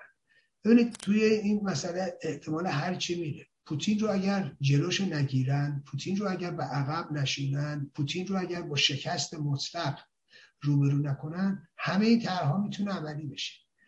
جلو من قبلا هم عرض کردم خدمتتون اساسا اینا مسئلهشون اوکراین نیست. نشون داده بودن که اوکراین نیست. و اینا وگرنه نمی‌دونم شما بری اوکراین رو بگیری خب قشنگ میشی. همسایه چهار پنج تا کشور عضو ناتو اونجا که بدتره دیگه. حالا اوکراین خودش یک کشور شما با پنج تا کشور عضو ناتو هم, هم جوان میشید اینه که اساسا سیاست ها رو حواس و باید شدیدن باهاش مبارزه کرد. باز تاکید می‌کنم ببینید دوستان عزیز قبلا هم گفتم شاید بعضی دوستان نشنیده باشن. ببینید مثلا در جنگ جهانی دوم فکر کنید استالین. متحد چرچیل بود. استالین متحد چرچیل بود.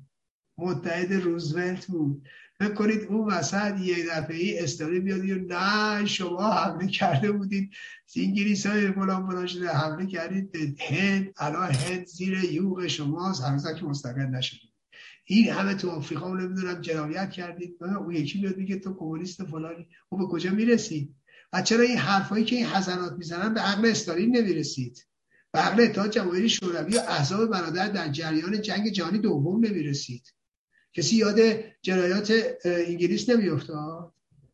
فرانسوی تو چیز نمیافتاد؟ جنایات فرانسوی در نمی‌دونم آفریقا نمیافتاد؟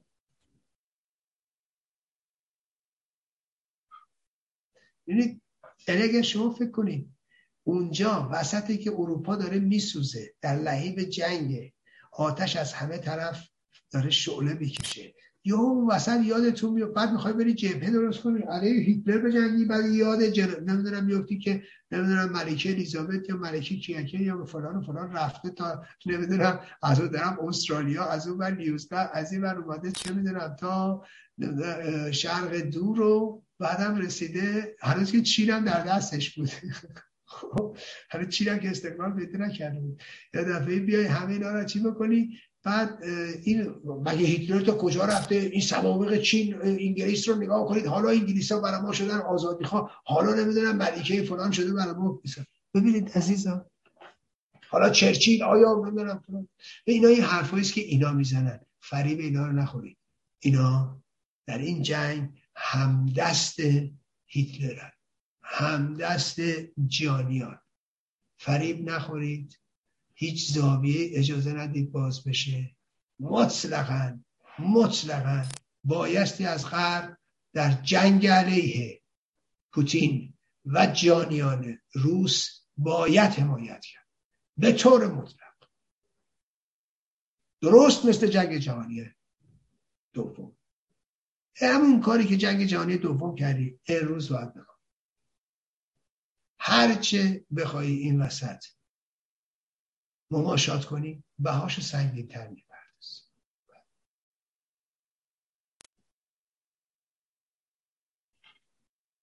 خیلی از شما ممنون آقا. خستت کردین. سپاسگزار از مهرت از حضورت. یه چند تا پرسش اجازه بده که این پرسش ها رو مطرح کنیم. می‌دونم که فردا هم گرفتاری و اصل داستان فرداست به نظر من. خب آقای سید رو جواب دادیم در مورد افشاگری کوچه و خانم مرنگیز کار رو شما پاسخ دادی. ارزم به حضور شما آقای فریدون بیننده و پرسشگر هفتگی شما پرسیده آیا به اقتدار فرهنگی آنقدر یک اصل مهم در ناتوانی ایرانیان در سرنگون کردن رژیم نکبت است. یا اینکه همانطور که میبایست آب و ماه و باد و زمین و خورشید و فلک دست به دست هم می‌دادن که رژیم شاه سرنگون می‌شد به همین سیاق باید همه چیز دست به دست هم بدهد تا رژیم نکبت سرنگون شده و اقتدار فرهنگی یعنی آخوندها به آن صورت اصل نخست و تعیین کننده نیستند آقای مستاقی من خیلی خوب متوجه سوال نشدم ولی حالا یک موضوع رو خدمتتون میگم. ببینید یکی از یکی از مشکلات جامعه یکی از مشکلات این که نظام نکبت اسلامی همچنان در رأس خود مایی از ماست که بر ماست. ببینید الان دادگاه حمید نوری آینه تمام نمای جامعه ماست و اپوزیسیون شما از یه طرف می‌تونید توش درماندگی رو ببینید واماندگی رو ببینید از یه طرف پراکندگی رو می‌تونید ببینید. ببینید حمید نوری دستگیر شده.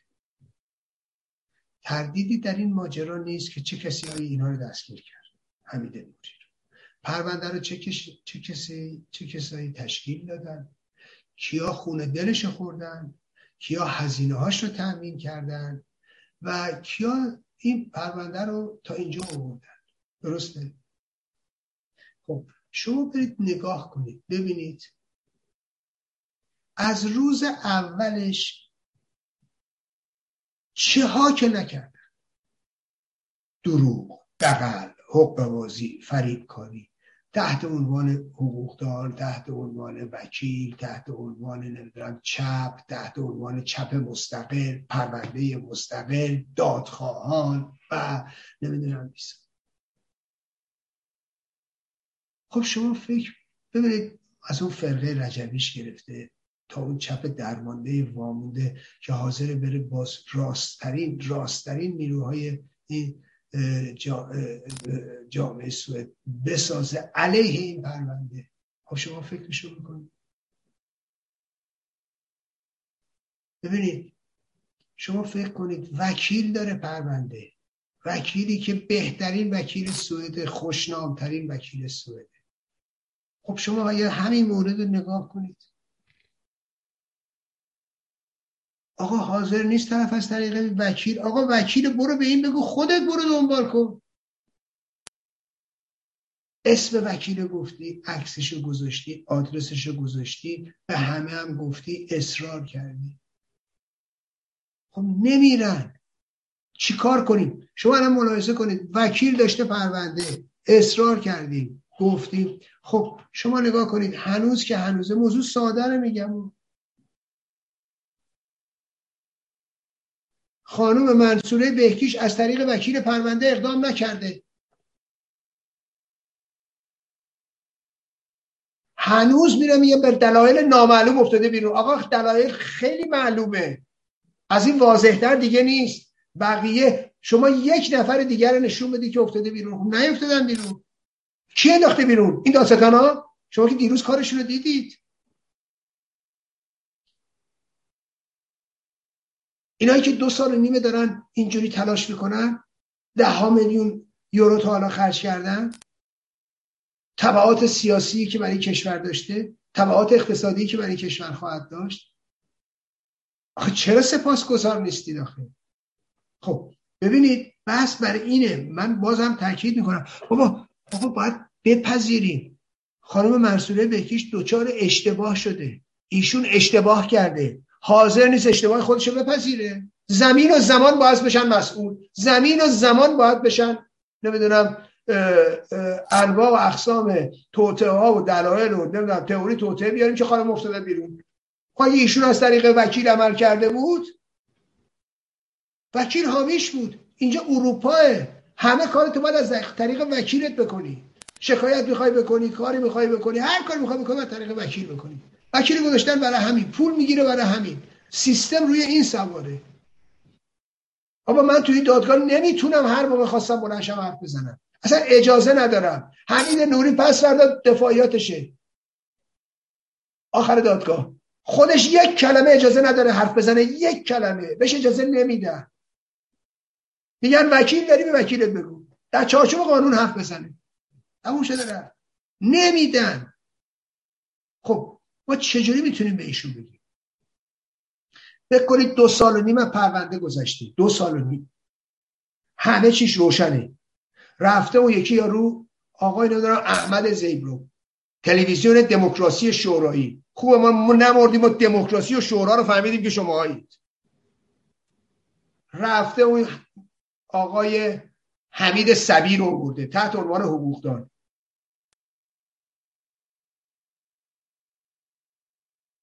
زشترین اتهامات رو به منی که این پرونده رو تشکیل دادم. حمید اشتری و و و شریرانه ترین اتهامات رو می‌زنه. خجالت هم نمی‌کشه. حقوقدانم هست. شرم و حیام نمی‌کنه. که بله اینا از اول که رفتن حرف خودشون رو زدن چپا رو نگفتن. آخه تو شدی مدافع چپ حالا.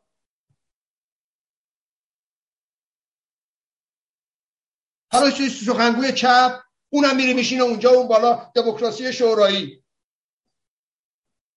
خجالت بکشید شرم کنید. کتاب من اونجاست. کتاب من مستند این کشتار بوده. روز اول ساعت اول دفاعیاتم اونجا هست. از می‌خوام توضیحاتم اونجا هست. بازجوییام اونجا هست. توضیح میدم از چه روزی تا چه روزی چپو دارن می‌زنن. توضیح دارم میدم چه روزی تا کجا به چه شکل زدن. از کی شروع شده؟ زندانیان مجاهد از کی شروع شده؟ زندانیان چپ. کتابم براشون هست. کتاب انگلیسیم هست. کتاب فارسیم هست. رقص ققنوس ها و آواز خاکسترم رو دادم بهشون. تمام اعدام زندانیان چپ و مارکسیسم توه. حتی جدا شده لیست شده. هیچ جریان چپی این کارو نکرده که من کردم. اما بیشرمی و بیهیایی میاد میشینه اونجا میگه. چی کارش کنیم؟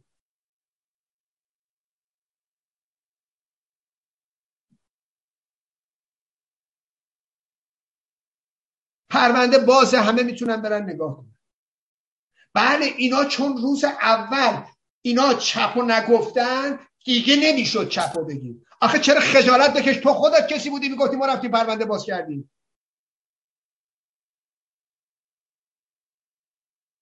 حالا میچرخوندش یه جوری دیگه. از روز اول گذاشتنشون تو پرونده. باشون مصاحبه کردن. بعد دادستان ها بر اساس قوانین سوئد بر اساس پرونده‌ای که تشکیل دادن بر اساس نظریه کارشناسان حقوق اینها تشخیص دادن فردا هم میاد میگن که میبایستی این پرونده بر اساس اینترنشنال آرم کانفلیکت وگرنه امکان طرح در سوئد نداره و امکان شکست داره و حمید نوری آزاد میشه. ولی مگه به خرج اینا میره حالا فکر نکنید این آقای حمید سبی خیلی چپه و حالا سنگ چپ به سینه می‌زنه ها. اینجوری هم نیست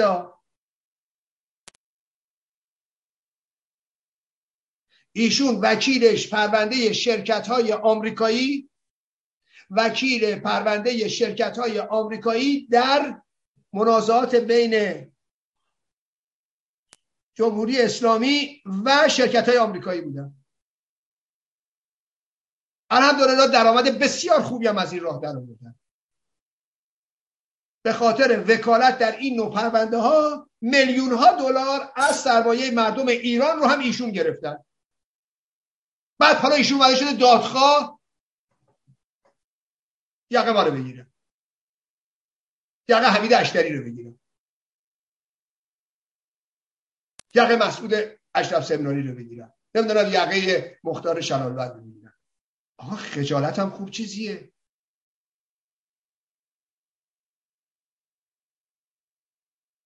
از ساعت اول داشتن داشتم اونا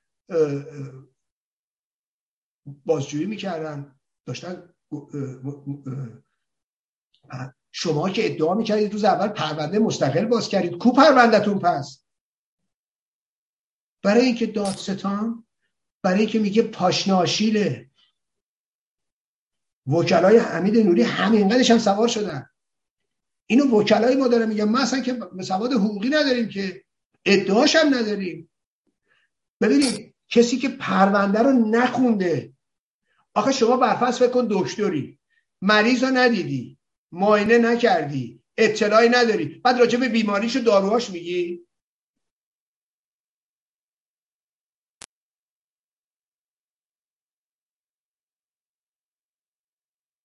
بعد شما می‌تونی اسم خودتو بذاری حقوقدان؟ این حقوق شما. بعد اینا شدن دایه داره چپ.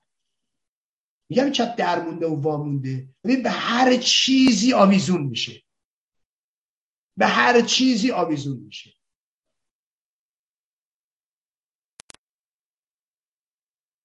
برید پرونده رو نگاه کنید. پرونده بازه. کتاب منو برید ببینید. مستند این کتاب این دادگاه رقص ققنوز ها و آواز خاکستره.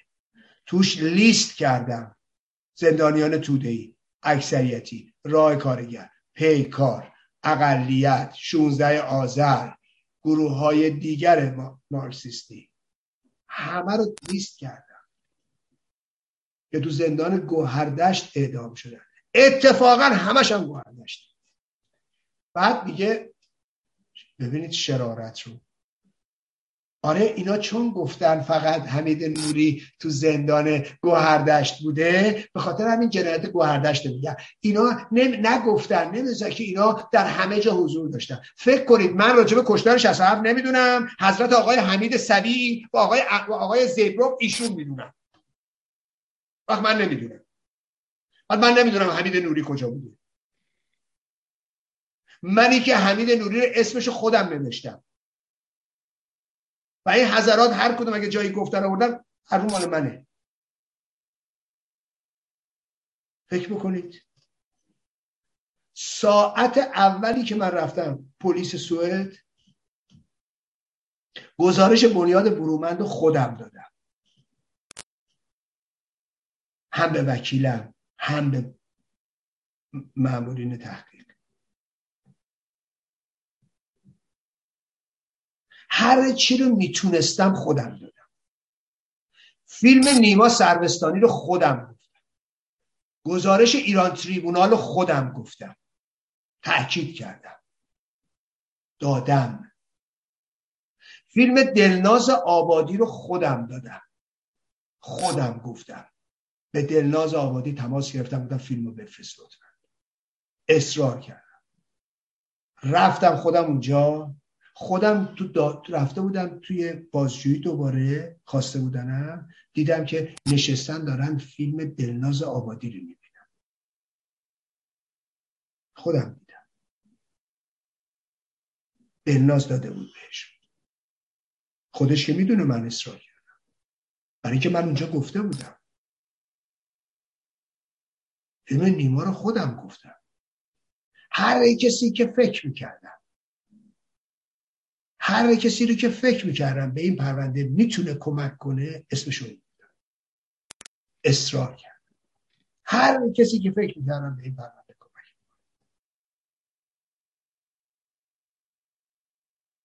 برخلاف آقای سبیب امثال هم برای من سر سوزنی سر سوزنی رفیق تودهیم با رفیق مجاهدم. با رفیق پیکاری رفیق اقلیتی یا راهکارگری فرق نمی‌کنه که جون شده. سر سوزن. همشون رفیق من سر سوزن برام فرق نمی‌کنه.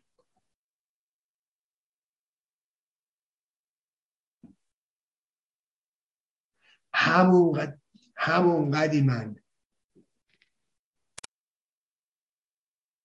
سیف الله قیاسفند دوستش دارم و داشتم. که که یه رفیق مجاهدم داشتم. البته کتمان نمی کنم رابطه من خوب و بس یا می‌تونه ویژه تر باشه. من با مرتزا مدنی بزرگ شدم. من با جلال کزازی بزرگ شدم.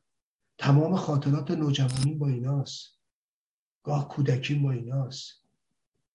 من با مرتزا عبدالحسینی رفیق رفیق گرمابه و گلستان بودم. معلومه با مرت... معلومه ممکنه تعداد اندکی اینجوری باشن من اینو که کتمان نمی‌کنم مصطفی اسفندیاری یا مصطفی مردفر برام رابطه ویژه بوده. من مصطفی اسفندیاری را بیرون باهاش بودم. با حسین حقیقتگو از بیرون رفیق بودم. خب؟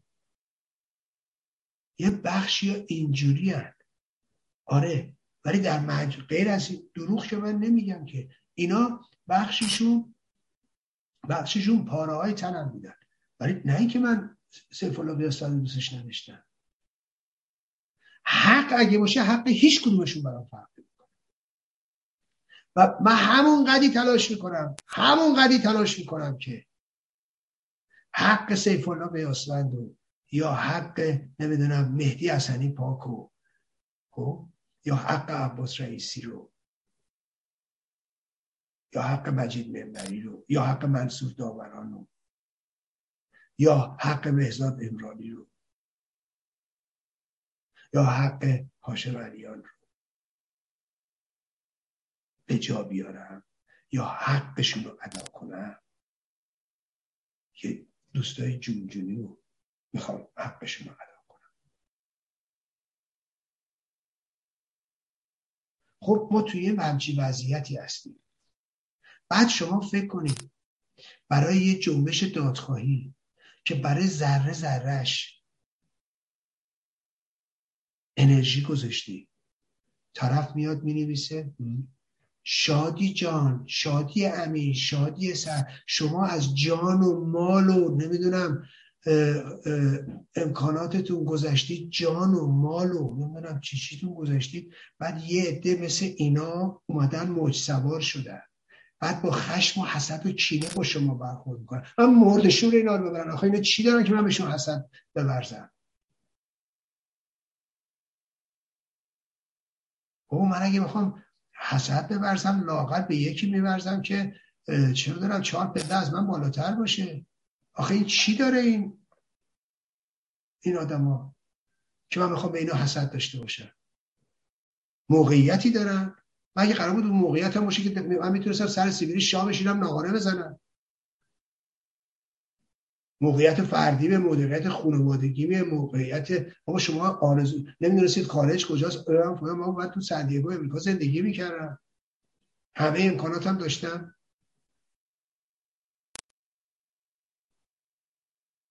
همون موقع شاید شهر و غرب امریکا رو زیر پا کرده بودن. آخه حسد چی دارن؟ بعد الحمدلله یه دیگه واضح خونش اینا دادن. مالش هم اینا دادن جانش هم اینا دادن. وقت ما شدیم چیز؟ چی اسمش؟ موج سوار. فکر کنید خجالت هم خوب چیزیه. خب وقتی ما با این بیشرمی ها روبرویم تحت عنوان دادخواه و مادخواه و اینا. شما فکر می‌کنید سر یه جریانی که انقدر روشنه. جا مشخصه مسئولیت ها مشخصه. یه همچی سیاهکاری میشه. بعد شما می‌خواهید برای مقابله با نظام نکبت اسلامی یا برای تشکیل یه اپوزیسیون یا برای یک مبارزه هماهنگ. می‌خواید چجوری بریم جلو؟ ها اینو داریم می‌بینی این که توش نمی‌دونم مبارزه طبقاتی نمی‌دونم بورژوازی خورده بورژوازی نمی‌دونم لیبرالیسم نئولیبرالیسم از این مزخرفات نیست که آقا یه موبایلی گرفتم می‌خوام بریم علیه شکایت کنیم. هستی یا نیستی؟ اینم وکیل پرونده است خودت برو بکن. من به کی گفتم بیا از طریق من برو؟ خود برو. من به کی گفتم؟ ببینید ما داشتیم ما طرف حاضر نبود بیاد بره با وکیل پرونده. فکر می‌کرد ما معرفی کردیم حالا چیه. از طریق شورای گذار من اقدام کردم. سر پیازه ته پیازه. اصلا اونا چیکارن خب بیا همین وضعیتتون میشه. بعد بیا این میگی نمی‌دونم شرایط نامعلوم و نمی‌دونم دلایل نامعلوم. کدوم دلیل نامعلوم؟ همه چی معلومه. ما بهترین کیسامون از دست دادیم. بهترین کیسا رو که باید بر تاریک این دادگاه میدرخشید. اسمشون نامشون ظلمی که بهشون رفته. والا من از مادر بهکیش خجالت می‌کشم. نیست امروز در میانمون ولی من خجالت می‌کشم.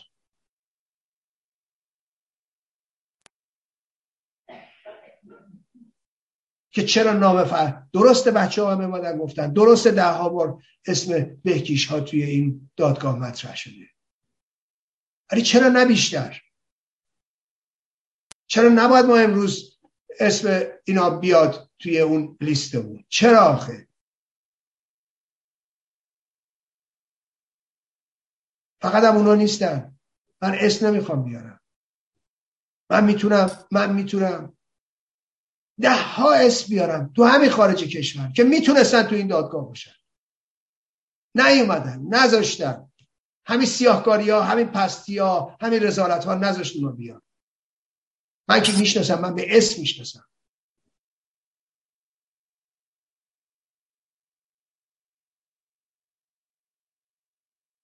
من به هر صورت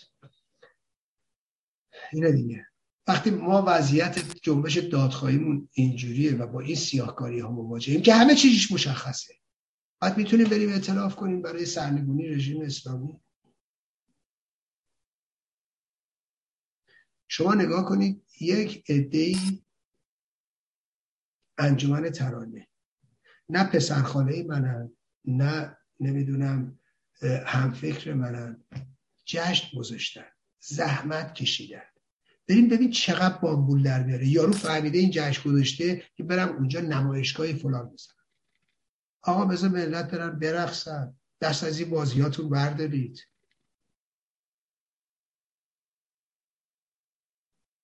ببین هزار هزار بازی در میارن که مثلا اونی که جشن گذاشته یا جشن می‌خواد بذاره با شکست مواجهش مثلا این فکر می‌کنه خیلی دیگه مثلا قهرمان برده. هزار جو بدبینی ایجاد می‌کنه. خدا می‌دونه به ملت میرن علیه اینایی که می‌خوان جشن بذارن. چیا میگن؟ خدا می‌دونه. من که می‌فهمم که من که می‌دونم که متاسفانه متاسفانه متاسفانه ما دچار این مشکلات هستیم. وقتی اینجوریه باز من حالا مجبورم حالا آخرشی بگم. دوستان عزیزم روز سوم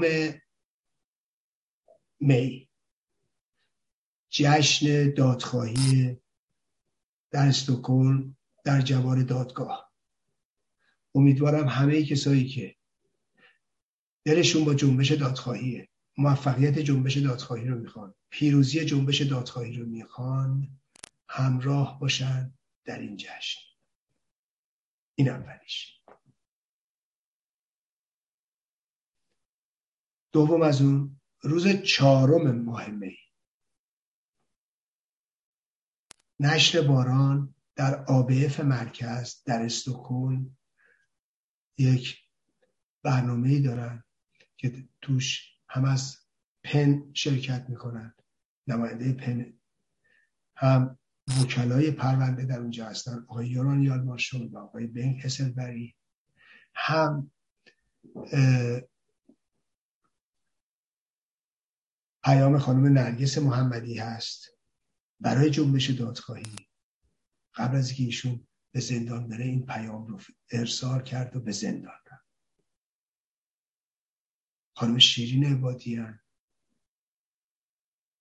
آقای حامد اسماعیلیونن همچنین خانم شهرها شفیق سخنرانی می‌کنن. آقای سعید دهقان هستند من هم در حضور اینا هستم. و همچنین خانواده دادخواهان. اونجا حضور دارن صحبت می‌کنن. از خانم لاله بازرگان صدیقه حاج محسن اسمت طالبی مادر اسمت همچنین فروغ شرالبند و منوچهر اسلامی اینا همه توی برنامه هستن. و فیلم نیما سربستانی و همچنین جمشید برزگر. ببینید از همه تیفا هست حقوقدان هست روزنامه نگاری که فعال بوده در این زمینه. هست. خب می‌تونستیم ده تا دیگه هم می‌تونستن اینجا باشن ولی خب یکی تو میشه انتخاب کرد.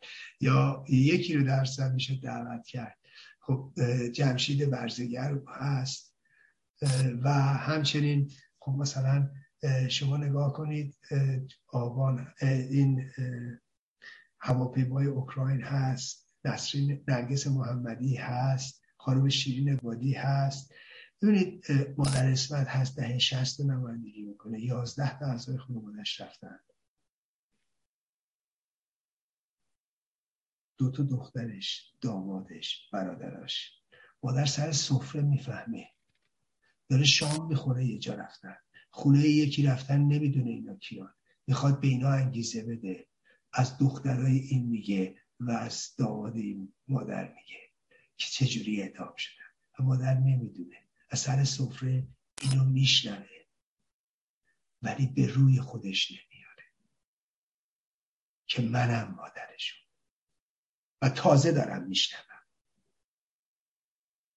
ببینید خب فقط که جنایات کشور منحصر نمیشه به دادگاه نمی‌دونم یا 67 زندان گوهردشت. زندان های دیگه چی؟ جنایت های دیگه چی؟ مادر اونها رو نمایندگی می‌کنه. منوچر جدا از اینکه داییاش اعدام شده یکی 67 شده 13 سالشه. می‌خوایم نشون بدیم. می‌خوایم نشون بدیم که جنایت چجوری تو کشورمون اتفاق افتاده یه بچه 13 ساله چجوری به جوخی اعدام بردنش و چجوری رفقاش جلوش کنارش زدن. و او چجوری نزدیک به ده سال آزگار زندان رو تحمل کرده و مادرش هر روز در یه زندان بوده برای سه تا بچهش برای دو تا خواهر برای یه خواهرش برای دو تا برادراش روزشو باید هفتهشو باید تقسیم می‌کرد.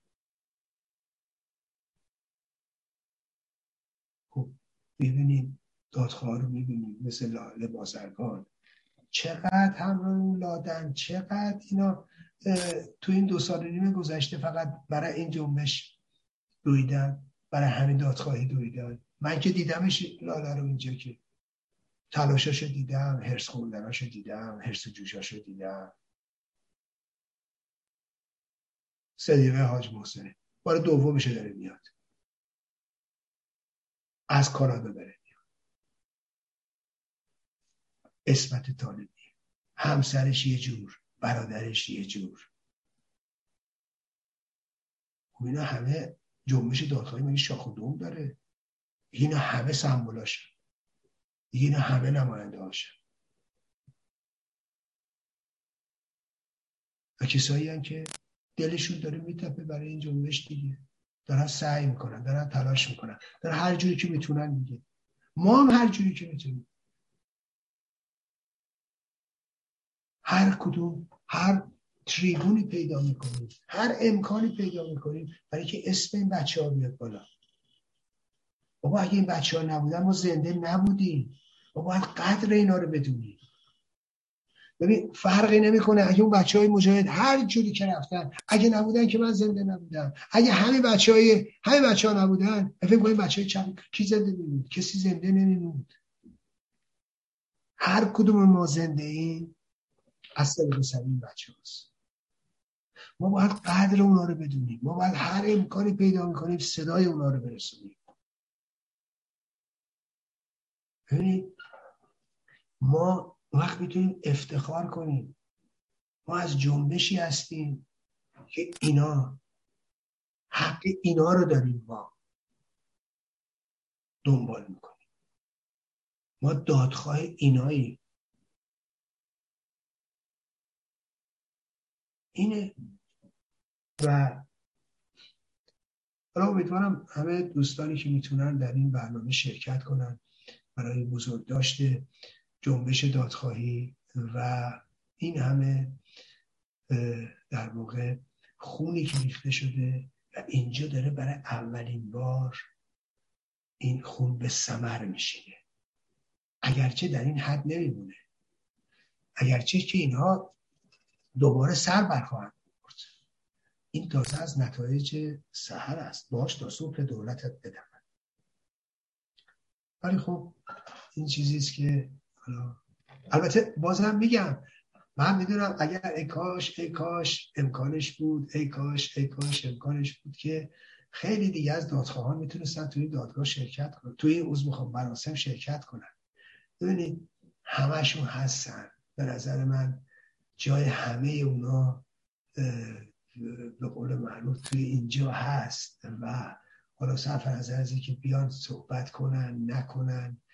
اینی که من خودم تصور می‌کنم که اینا همشون حضور دارن و صرفا این یه برشی از جامعه است. امیدوارم اینجا به سرانجام برسه.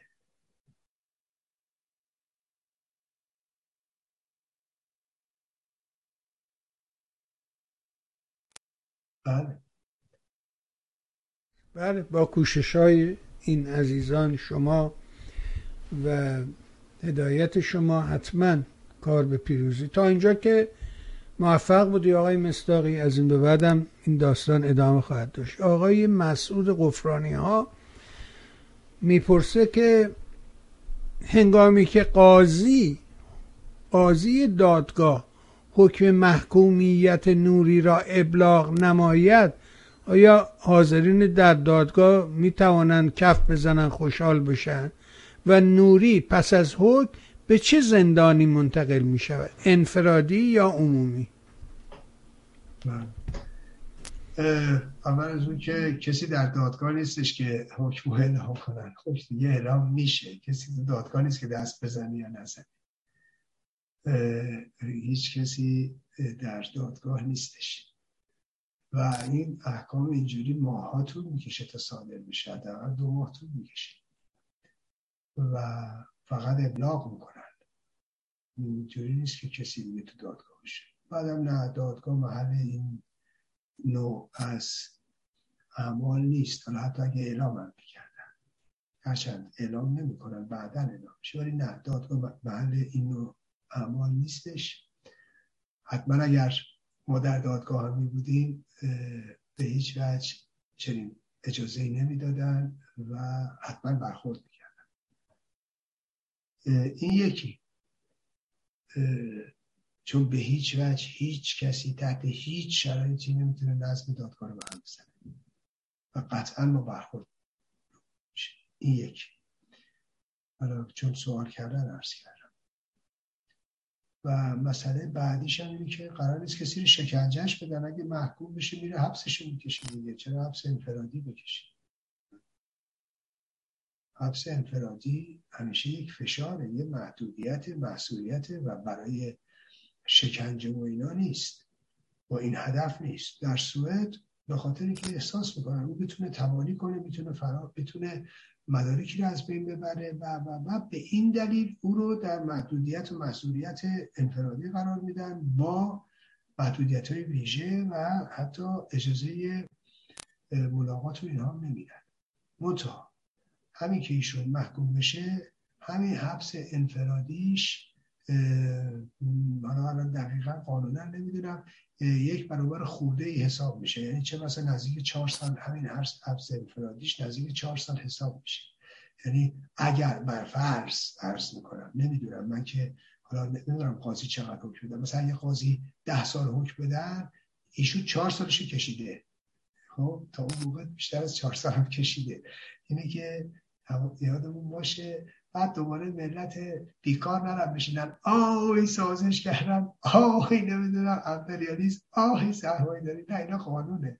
بعد یه اونی طبق قانون میگن شبش حساب روزش حساب نیست نمی‌دونم فلان. اینا برای این نیست برای همه است. برای شما بریم. تو برای اون همین است. ولی نه سلول انفرادی دیگه نه نیستش.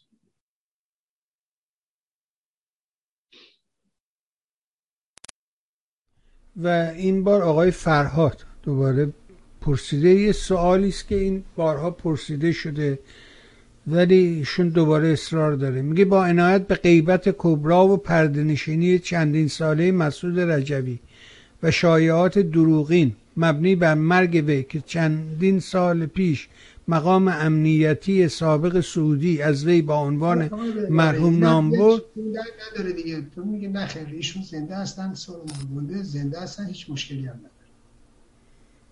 بله ولی می‌پرسه دلیل غیبتش به نظر شما چی بود؟ ایشون می‌خواد غیبت اینجوری اعتمالا نه احتمالا دلیلش اگه بخوام بگم مثلا من که نمی‌دونم والا من تو عقل اینا نیستم تو مغز اینا نیستم.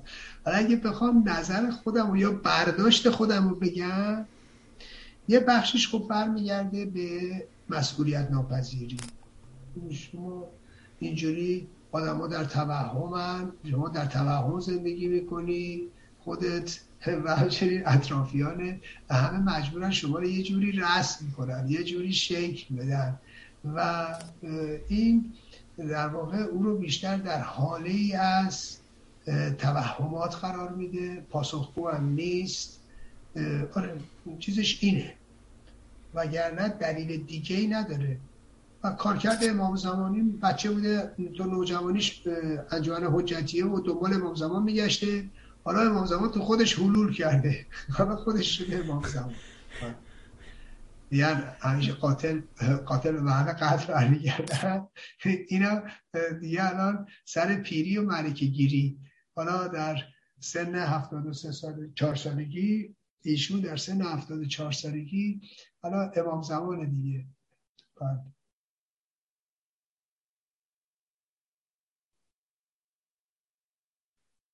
بعد میلاد از ایران می‌پرسه که در فضای مجازی چند وقتی است در مورد عدم صحت مدرک تحصیلی مسیح النژاد از دانشگاه آکسفورد صحبت میشه. ممنون میشم نظر آقای مستاقی رو در این مورد بپرسم.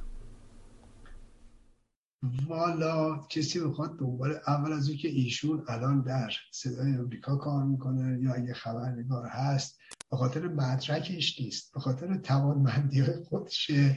اونجا یه برنامه بهش دادن. اینا به خاطر مدرک به کسی از این برنامه ها داده نمیشه. اون به خاطر توانمندی خودشه. حالا به دلایل در واقع هیچ ربطی به مدرک تحصیلی نداره. و حالا مگه ایشون گفته در آکسفورد تحصیل کرده؟ که حالا کسی که مدرکش جهلیه نه اول از اون که آکسفورد اینجوری که تو ایران افراد میگن آکسفورد اینجوری آکسفورد نیست. آکسفورد از کالج های خیلی متعددی تشکیل شده و خیلی هم می‌تونن دوره های کوتاه توی یکی از این کالج ها ببینن و می‌تونن یک میگم خیلی شرایط ویژه‌ای داره. باید اول بگی مدرک چیه ادعا چیه کی ادعا کرده کی رد کرده چی رو رد کرده. ممکنه منم یه روز یه پژوهشی در آکسفورد بکنم. پژ... باز پژوهش فرق می‌کنه پژوهش معنی داره. منم می‌تونم همراه یه استادی برم تو آکسفورد بشم پژوهشگر آکسفورد. خب؟ چی؟ یعنی من همراه یه استادی وسط به او آویزون به او میرم توی آکسفورد. بعد پژوهشگر. با تو ایران میگه بگونیم پژوهشگر که میگن میگن واو این احتمالا خودش دیگه یه مغزیه. نه. ولی میگم باز حتما ببینیم که منظورتون چی بوده و چی بوده؟ من باید ببینم من که همچین چیزی رو ندیدم و همچین ادعایی رو نشنیدم. ولی در هر صورت ایشون در صدای آمریکا که هستن و برنامه که دارن هیچ ربطی به مدرک تحصیلی نداره. بسیار ممنون. ممنون. ارزم به حضور شما بذار با همین پرسش از حضورت مرخص بشیم و اون اینه که فردا روز مهمیه. بایستی که قبراغ باشی. ارزم به حضور محمد می‌پرسه که این خط دستگاه امنیتی که شما همیشه راجع به شرف می‌زنین دقیقا از طرف چه کسانی تعیین میشه؟ گروه های مختلفی وجود دارن که مثلا با هم جلسه می‌ذارن. موضوع چیست؟ بفرم ببینید ایناش دیگه مهم نیست. ببینید ما که از پس پرده خبر نداریم. نمی‌خوام خبر سازی کنیم. ببینید مثلا من که تیپ اینجوری نیستم که بشینم آقا الان از تو وزارت اطلاعات یکی نشسته به ما خط میده. ما زیر گوش همه عوامل رژیم آدم داریم. نه هر که این فکر می‌کنه حتما سر کاره. خب حتما به یکی از همه امنیتی ها وصله دارن بازیش میدن. نگاه کنید من اطلاعی ندارم واقعا. خب من در خارج از کشور نشستم. خب از کجا می‌دونم که الان نشستن تو کدوم اتاق راجع به چی دارن صحبت می‌کنن؟ ببین من از خروجیش می‌فهمم. نگاه کنید من از پشت پرده هیچ خبری ندارم. بهتون بگم مطلقا خبر ندارم. اساسا دنبالش هم نمیرم. اصلا برام مهم نیست. مهم خروجیشه. من یه چیزی رو نگاه می‌کنم یه تجربه ای دارم. خب؟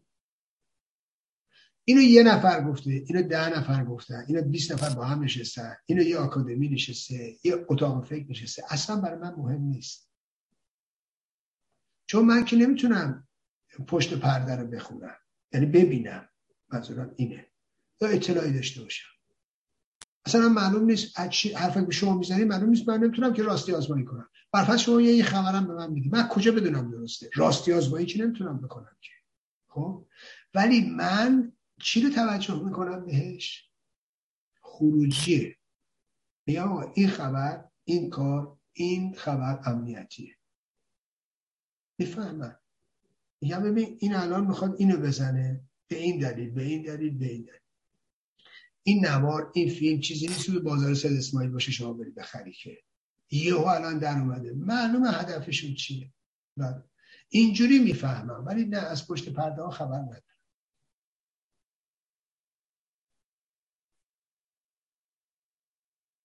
آقای منصور از ایران هم پرسیده نظر آقای مستاقی رو راجع به آقای مسعود بهنود پرسیده. اگه تمایل داریم پاسخ بده.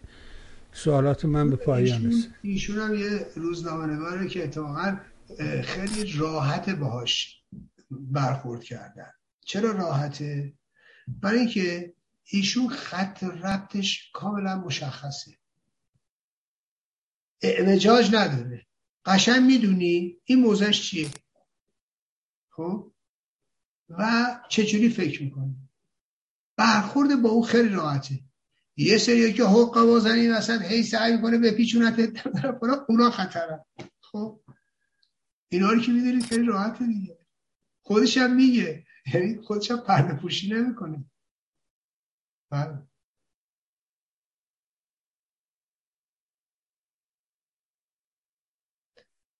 بنابراین با همین پرسش از حضورت مرخص میشیم و برای راستی آرزوی انرژی مضاعف می‌کنم تا این چند روز به پایان برسه و روز سوم هم جشن رو خواهیم داشت. ما هم تلاش می‌کنیم اینجا همراه شما باشیم و این جشن رو اگر بشود برای مردم مستقیم پخش کنیم. کسانی که در امیدوارم. در صورت من چهارشنبه دیگه هم احتمالا در خدمتتون نیست احتمالا که نه قطعا. چون بله، تو مراسم هستم. حالا مگر اینکه روز جمعه چیزی باشه در خدمت باشیم. حالا میشه بعدا صحبت کرد. ولی من روز چهارشنبه خدمتتون نیستم. بله اونم سه شنبه جشنه و چهارشنبه مرخصی شماست. بسیار بله، ممنون. مگه اضافه کاری بدی یه روز دیگه؟ آره سعی می‌کنیم اونو یه جوری جبران بکنیم. حتی اگر شده شنبه ای در خدمتت باشیم. بازم از شما ممنون. سپاس از همه مهرت و از این فرجه ای که در اختیار ما قرار میدی برای خودت عزیزانت خانواده محترم و گرانقدر همسر بزرگوارت از صمیم قلب آرزوی بهتری دارم. ممنون آقای مستاقی متشکرم. من تشکر می‌کنم از شما همچنین از بینندگان عزیز که با ما همراه ممنون. زبان قاصر از تشکر. ممنون آقای مستاقی بها شنیدیم فرمایشات آقای مستاقی رو. امیدوارم این صحبت ها نیست کمکی به ما کرده باشد. مهر کنید در خرید کتاب های آقای مستاقی همراهی کنید. این کتاب ها کتاب های ارزش. کتابی است که می‌بینی که یه دادگاه یه دادگاه در سوئد بر اساس این کتاب کیفرخواست نوشته علیه جمهوری اسلامی و یکی از کارگزارانش به نام حمید عباسی نوری هرچی مزخرفی اسمش هست. و همچنین کتاب کلاق و گل سرخ آقای اصلانی که دادگاه در دادستان ها به این دو کتاب در حقیقت در صحبت های پایانی خودشون به این دو کتاب ارجاع دادن.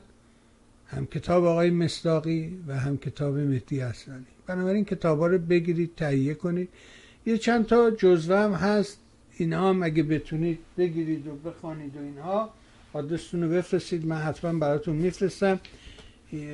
یادداشتای توضیحی بر کتاب علم که کار خود آقای النقی آلیخانی بوده. آقای آلیخانی یه چیزی رو رجبش نوشته. آقای سوراب در منفیس این رو منتشر کرده و همچنین نامه های قوان سلطنه به محمد رضا پهلوی از کتاب بازیگران اصل پهلوی از فروغی تا فردوس نوشته محمود طلوعی اینم اون تیکه رو در حقیقت جدا کرده کار پرزحمت و منتشر کرده. اسرار هزار ساله کار علی اکبر حکمی زاده این مربوط به سالهای بیسته دوره ای که آزادی در ایران اوج می‌زده. و ما دیدیم در همین سریال خاتون هم اشاره می‌کنه. البته خب این فیلم تو جمهوری اسلامی ساخته شده طبیعتا مدل جمهوری اسلامی میگه. ولی از اینکه در اون سالها تو مملکت چه میگذشته خب مهمه که بدونیم. و این اسرار هزار ساله تمام داستان آخوندا رو برات میگه که تای قصه کجاست. اینه که اگه خواستید به من ایمیل بزنید. اینا رو آقای سوراب برای حمایت از تلویزیون فرستاده. بنابراین اگر شما هم تمایل دارید که میان تیوی رو حمایت کنید با من تماس بگیرید. ما همین کتاب ها و کتابچه ها و جزوه ها رو در اختیارت می‌ذاریم. کتاب های آقای مستاقی اینا رو تهیه کنید وجدانه. حمایت کنید. ممنون از شما. لینک ها رو لایک کنید شیر کنید سایت میهن رو به دوستانت معرفی کن از حمایت مالی هم ما رو محروم نکن. متشکرم.